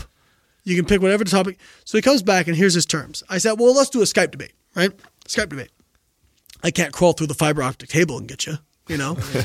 and he says, um, he says, okay, you have to pay me one month of my YouTube income. You have to, uh, it has to be either about competitive shooting. I don't know how you fucking debate that. So he picked a debate topic. Yeah. Or drug Virtually. or drug testing, which I know what he's trying to do with the drug testing. If I come across as knowledgeable about drug testing, then he can say I'm not natty, Yeah. right? You're not well, you know how to get around. you're not that. fucking clever, Blaha. You know, you, you think you're playing checkers when you're playing fucking tic tac toe. You know, so he, and then he says, you know, one month of YouTube salary. So I, he's he's done this in every debate he's ever done. Like with Lowblinder, Lowblinder wanted to debate him, and he came out and said, I have to be able to carry in the expo and have a firearm on me at all times. And if anybody approaches me aggressively, I need to have a, a signed release from the the convention saying that I have the right to shoot them. Like literally fucking shit like this, right? And so, of course, like people can't meet those demands, right? So I was like, fine. Show me a proof of your income in terms of a tax statement or bank or bank statement. That was a mistake on my part because, uh, as, as for reasons I'll elaborate on. or, and uh, the, he he's who wanted Lyle McDonald as the moderator. I said academia, Jason. Lyle's not in academia. Okay, somebody who actually like is has done actual research. Okay, sorry, Lyle, not sorry. Um, or uh, yeah, so somebody in academia, and then I said okay, and so I waited. Months went by, nothing happened, nothing happened, nothing happened, and all of a sudden, over this past month, he puts out a statement of his earnings, right, and it's like forty two hundred dollars is what he claims he earned in a month, right, and um, fortunately, there's a bunch of online detectives. And they went all it shows is a bulk transfer into his account right. First off it shows his balance before the transfer was $8.37 Oh shit. winning! Oh, so he transfers in this and they figured out that based on what he had said previously about what he got paid in a month versus what his views were that what he had done was combine multiple months. Delayed payment and then transferred a bulk payment into his account. So it looked bigger. So you're not fucking clever, buddy. You're not clever. Hmm. So and but now you know what now is happening is he's been like clamoring for this debate now. Even said I could pick the topic, I can pick the moderator. Dude's hard up for money. So guess what, bud? Does he have any? I mean, to, You can just chill for a while. what does he do? I mean, I got to think. He's got to. I mean, I haven't watched any of his shit. Now you make me want to watch. Now to No, no, no. Well, actually, you know what? Like, there's no, a, don't give him there's no a, there's a, there's a, Viewership, yeah. there's a mirror channel I think that puts all of his videos back up, so you don't actually have to watch his videos and give him clicks. You give it to this person. That's great. These people are savages. I never want to get them on my bad side. Well, I I, I heard. he claims, by the way, that they're a, a, a Muslim cyber stalking ring. Oh wow. This group of people. Well, I was just gonna say I've heard there's like rings of these uh, these kids that this is literally what. Oh, they, they're definitely cyber stalking him. There Yeah. definitely are. But he fucking deserves it. Wow. You know? wow. So it, you know, it's, it's I, I, you know, the best part of it is I had nothing to do with it. You know, like he'll say that I, that I, uh, I paid for this stuff. It's like, man, I seem to have a lot of money. You know, um, but oh, actually, what really got him in trouble was you know all of his claims about being a mercenary. You don't get to be a mercenary without law enforcement or military experience. It doesn't happen. They don't take them. They don't. They don't take a random person. No, they don't be like, oh well, you can. I'm a black belt oh, I saw you shooting guns at that gun range.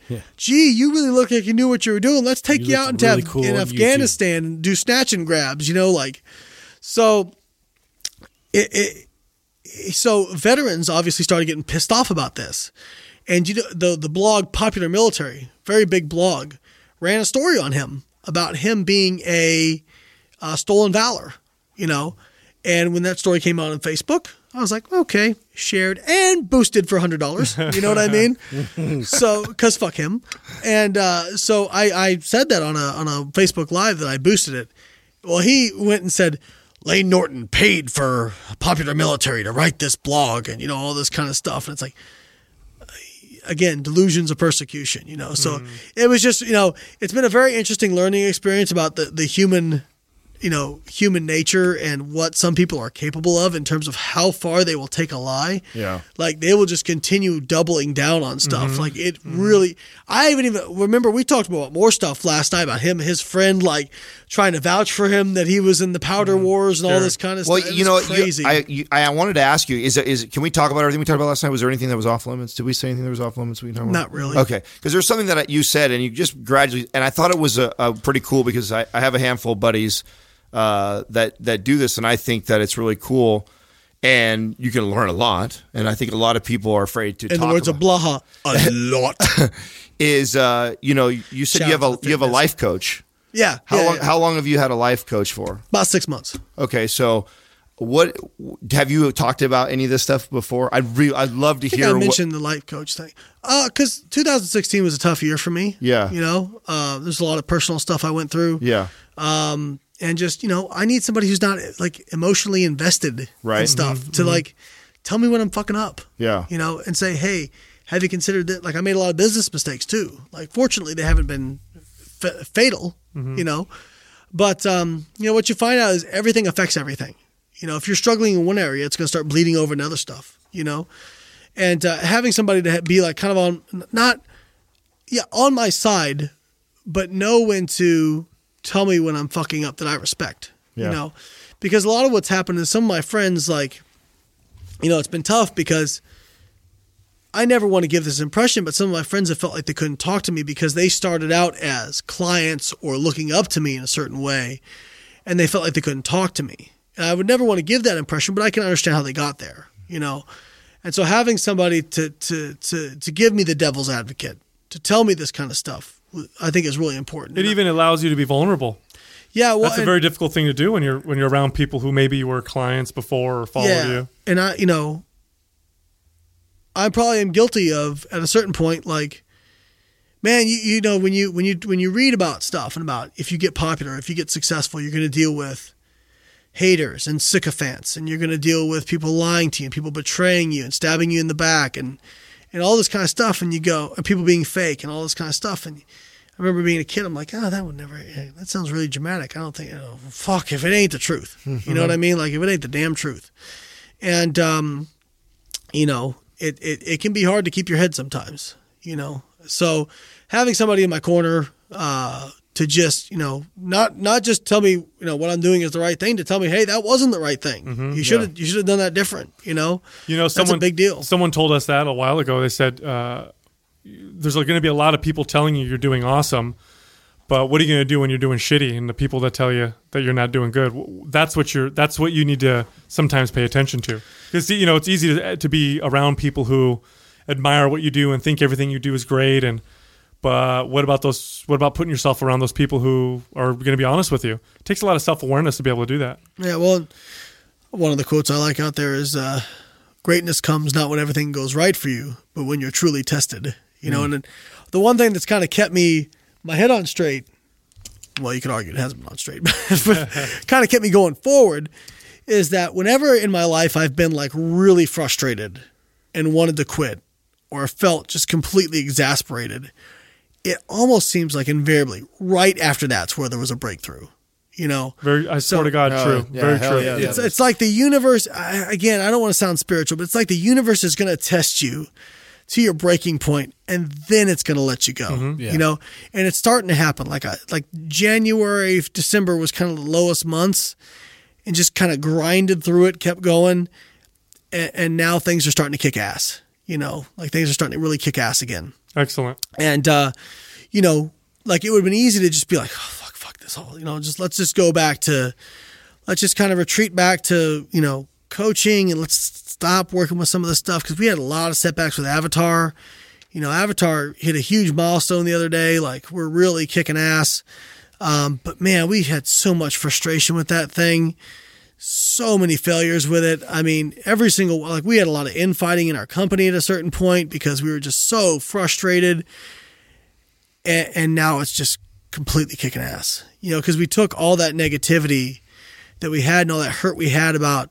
Uh, fuck you, Socius Marketing, and fuck you, Type 2 Designs in Tampa, Florida. Um, both of you, pieces of shit. We're not going to say any names, but Boom, drop. I don't, I don't care. They're they're not going to. We have all the evidence. If they, you know, the th- you know, the thing about people say, oh, you worry about somebody's. Those who live in glass houses don't throw stones. yeah, You don't want to go to court yeah. because I've got all the dirt, right? So, and in the case of type two, possibly criminal charges due to fraud. So, they they just you know, but we we sat around and at a certain point, these were web developers we paid to to develop things for us and just completely, literally screwed us. You know, just didn't do the work, and um, you know, come to find out that. that even if we sued some of these people, the chance that we collect is is, is highly unlikely. So again, it's like, and we had this discussion: like, do we do we spend this time, this energy on vengeance, or do we say, let's double down, let's make this thing crush it, and then they're going to be bankrupt or, or whatever it is, and we're going to be kicking ass and floating on cloud nine. Let's do that. Mm-hmm. Let's stop. Let's stop throwing good money after bad. And you know what? I might not have had that perspective if I hadn't been through the whole Jason Blaha ordeal. You know, mm. and so maybe it was a blessing in disguise. You know, maybe that maybe that large amount of money I spent saved me an even greater amount of money that we would have spent in this whole deal. Mm-hmm. Because you can get caught up in the whole vengeance thing. Well, or, You know, may, you get- or maybe you, get find caught- maybe you find people that you have ad, adversity with, and you thrive off of that. Maybe you attract it in a sense because you know you do better because it pushes you in those limits. You never thought like that. Well, listen, like I, I said, I, I said to Mark and Katie, uh, Mark is our CEO, and Katie is our. Her title is editor in chief, but really she's more like a co-chief scientific officer with me. She's done just as much or more on the on the data calculations and the algorithm that I have. So she's she's a completely integral part of this. Katie Coles, and um, I said, why the chance we're going to collect is so small. Like, the best of revenge is if we just kill it. Just go out and change the world. Do what we came to do anyway. Fuck them. Let's go do what we came to do. You know, and one of the things I had to kind of tell them was like, yeah, this sucked. We lost a lot of money and we feel stupid, you know, and used. But this this would have actually crushed most companies, most startups and we're doing we actually have enough members and we're doing well enough that our cash flow is still okay. Mm-hmm. So let's get them. Yeah. You know, I mean, let's get them. That's a that's a common trait amongst uh, winners. Well, uh, you know when what? you when you when you talk When to the chips are anybody, down. yep, Yeah. when you talk to anybody who's really done anything big, and you talk about when they've had to encounter a major challenge, they look back at it like it was a good thing That was the pivotal moment. Every every every time. every company that changed the world, almost without exception, Apple, Microsoft, all the you read the stories, huge infighting and problems mm-hmm. and setbacks and all. Look at Apple. Apple was dead in the water yeah. in the in the like early '90s, mid '90s. They were dead in the water, and then the iPod came out, and then the mm-hmm. iPhone. You're, it would have been so easy for them to quit, to just say, you know what, that's it. Steve Jobs to quit and say, that's it, we're, we're, we're done. Well, You they know, we fired him. Yeah. Yeah, they fired him out of his own company, Fucking idiots. right? Well, on that comeback, the iPod Yeah. was him when the If, if, if, if anybody, if anybody had a right to say, you know what, had a good run, Yeah. it would have been him. But you, and Angela Duckworth, Professor Angela Duckworth, she's she's does a lot of research on what makes on the traits of successful people, and the major thing she found was, for lack of a better term, grit. Mm-hmm. That people that they just grind through it. That it's not, you know, talent makes a difference. All this stuff makes a difference. And one of the things I really liked that she said was, it's easy to be intense about something for a short period of time. We anybody can do that, right? Intense for a short period of time. The people who make a huge difference and accomplish big goals are people who have stamina. Not just intensity, but stamina. When they say success is a marathon, not a sprint, I mean that that is the damn truth. for sure. You know, you're you and most people they go out and they say, you know, my, my favorite motivational speaker is Les Brown. And he says, um, you know, most people they, they they try something and it doesn't it doesn't work the first time and they go, oh well, you know, I tried some things they didn't work out. Show me somebody who tried consistently, didn't quit for twenty years, and it didn't have it work out in some way. You know, even if it doesn't work out the way you thought it was going to work out, by not quitting, by putting the work in, you develop such fortitude and character that some other opportunity usually presents itself right? Like I got into this, I wanted to make, you know, I wanted to be a, a natural bodybuilder and make money doing that. I don't make money doing natural bodybuilding shows now, but what I found was something better. Mm-hmm. I found something better, you know, and but if I hadn't had that initial drive to do this stuff, it would have not worked. It'd have been so easy. I mean, I, there were so many, so many things people told me would never work out. Right? You can't be a natural bodybuilder and make money. You can't be an online coach and, and be successful. You, you can't do a PhD and also be competitive. You you, you can't start. Um, you know, flexible dieting is bullshit. It will never work in, in high level competitors and all this kind of stuff.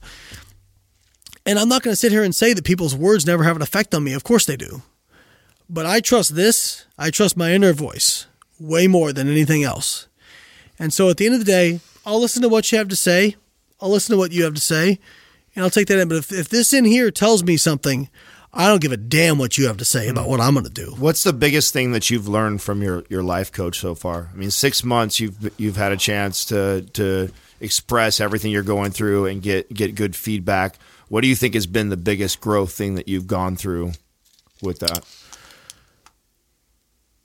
Facing my own shortcomings as a person. What do you mean, like beating yourself up if you if you, things didn't just- turn out the way you expected? just that there's certain things that I wasn't the good guy in. You know what I mean? Like things I fucked up, right? And, and acknowledging those, but also that that doesn't make you a bad person. So, and I, I actually asked her this. I, I said, her name's Patty Evans. I said, um, "What do you what do you define as a bad person?" She said, "Somebody who derives pleasure from hurting other people." I said, "Well, that's definitely not me. I know that."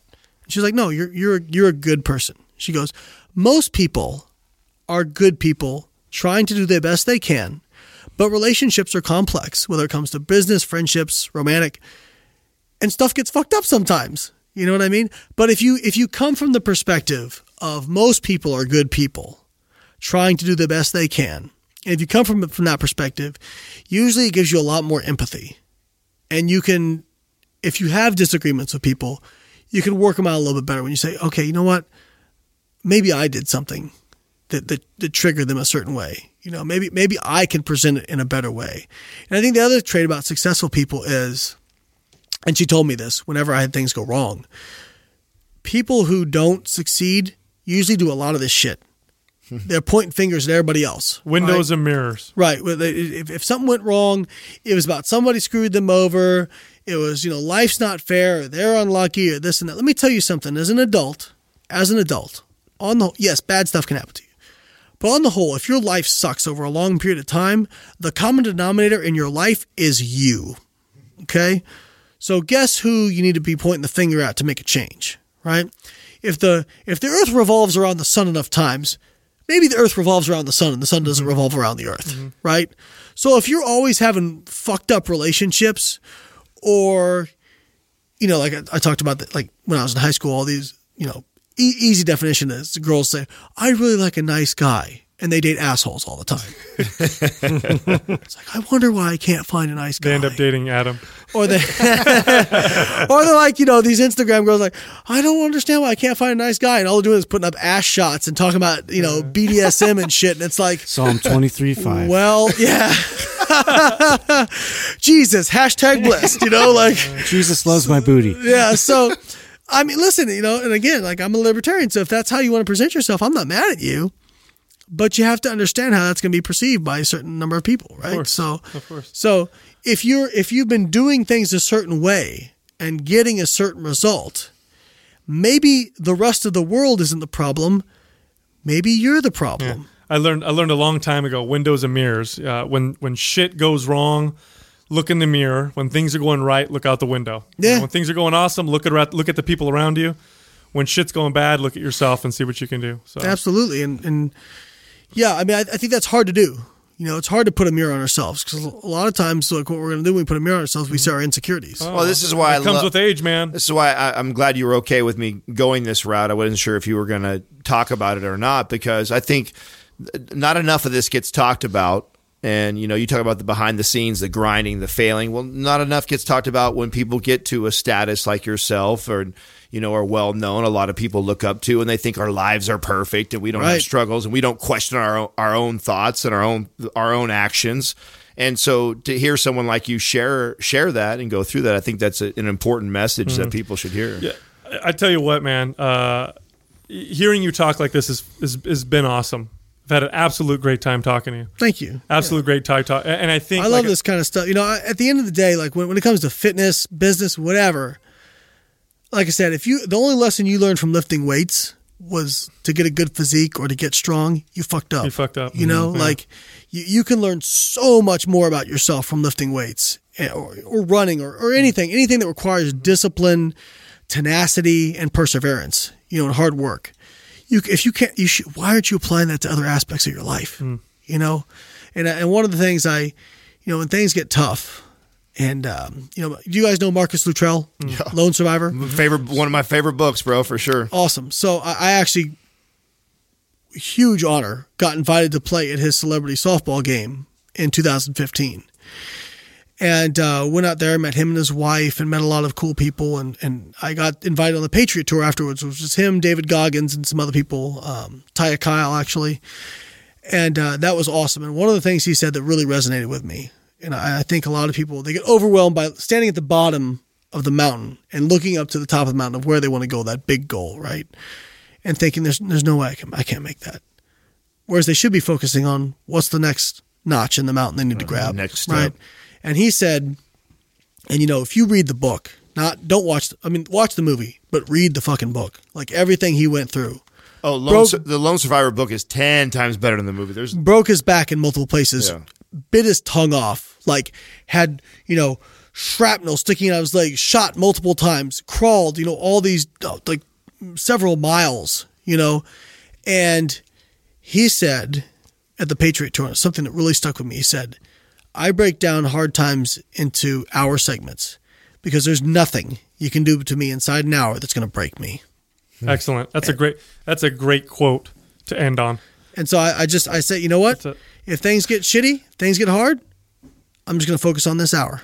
I love it. I love it. Fuck yeah. Layne, we got to have you come back on, man. We just Yeah. recorded like a four-hour, a It four-hour was a marathon of episode. podcasting. I believe that was a record. It's been a blast, brother. Thank you, man. We, I had a good appreciate, time. We appreciate having you come on. Thank you for listening to Mind Pump. If your goal is to build and shape your body, dramatically improve your health and energy, and maximize your overall performance, check out our discounted RGB Super Bundle at mindpumpmedia.com. The RGB Super Bundle includes MAPS Anabolic, MAPS Performance, and MAPS Aesthetic. Nine months of phased expert exercise programming designed by Sal, Adam, and Justin to systematically transform the way your body looks, feels, and performs. With detailed workout blueprints and over 200 videos, the RGB Super Bundle is like having Sal, Adam, and Justin as your own personal trainers, but at a fraction of the price. The RGB Super Bundle has a full 30 day money back guarantee, and you can get it now plus other valuable free resources at mindpumpmedia.com. If you enjoy this show, please share the love by leaving us a five star rating and review on iTunes and by introducing Mind Pump to your friends and family. We thank you for your support, and until next time, this is Mind Pump.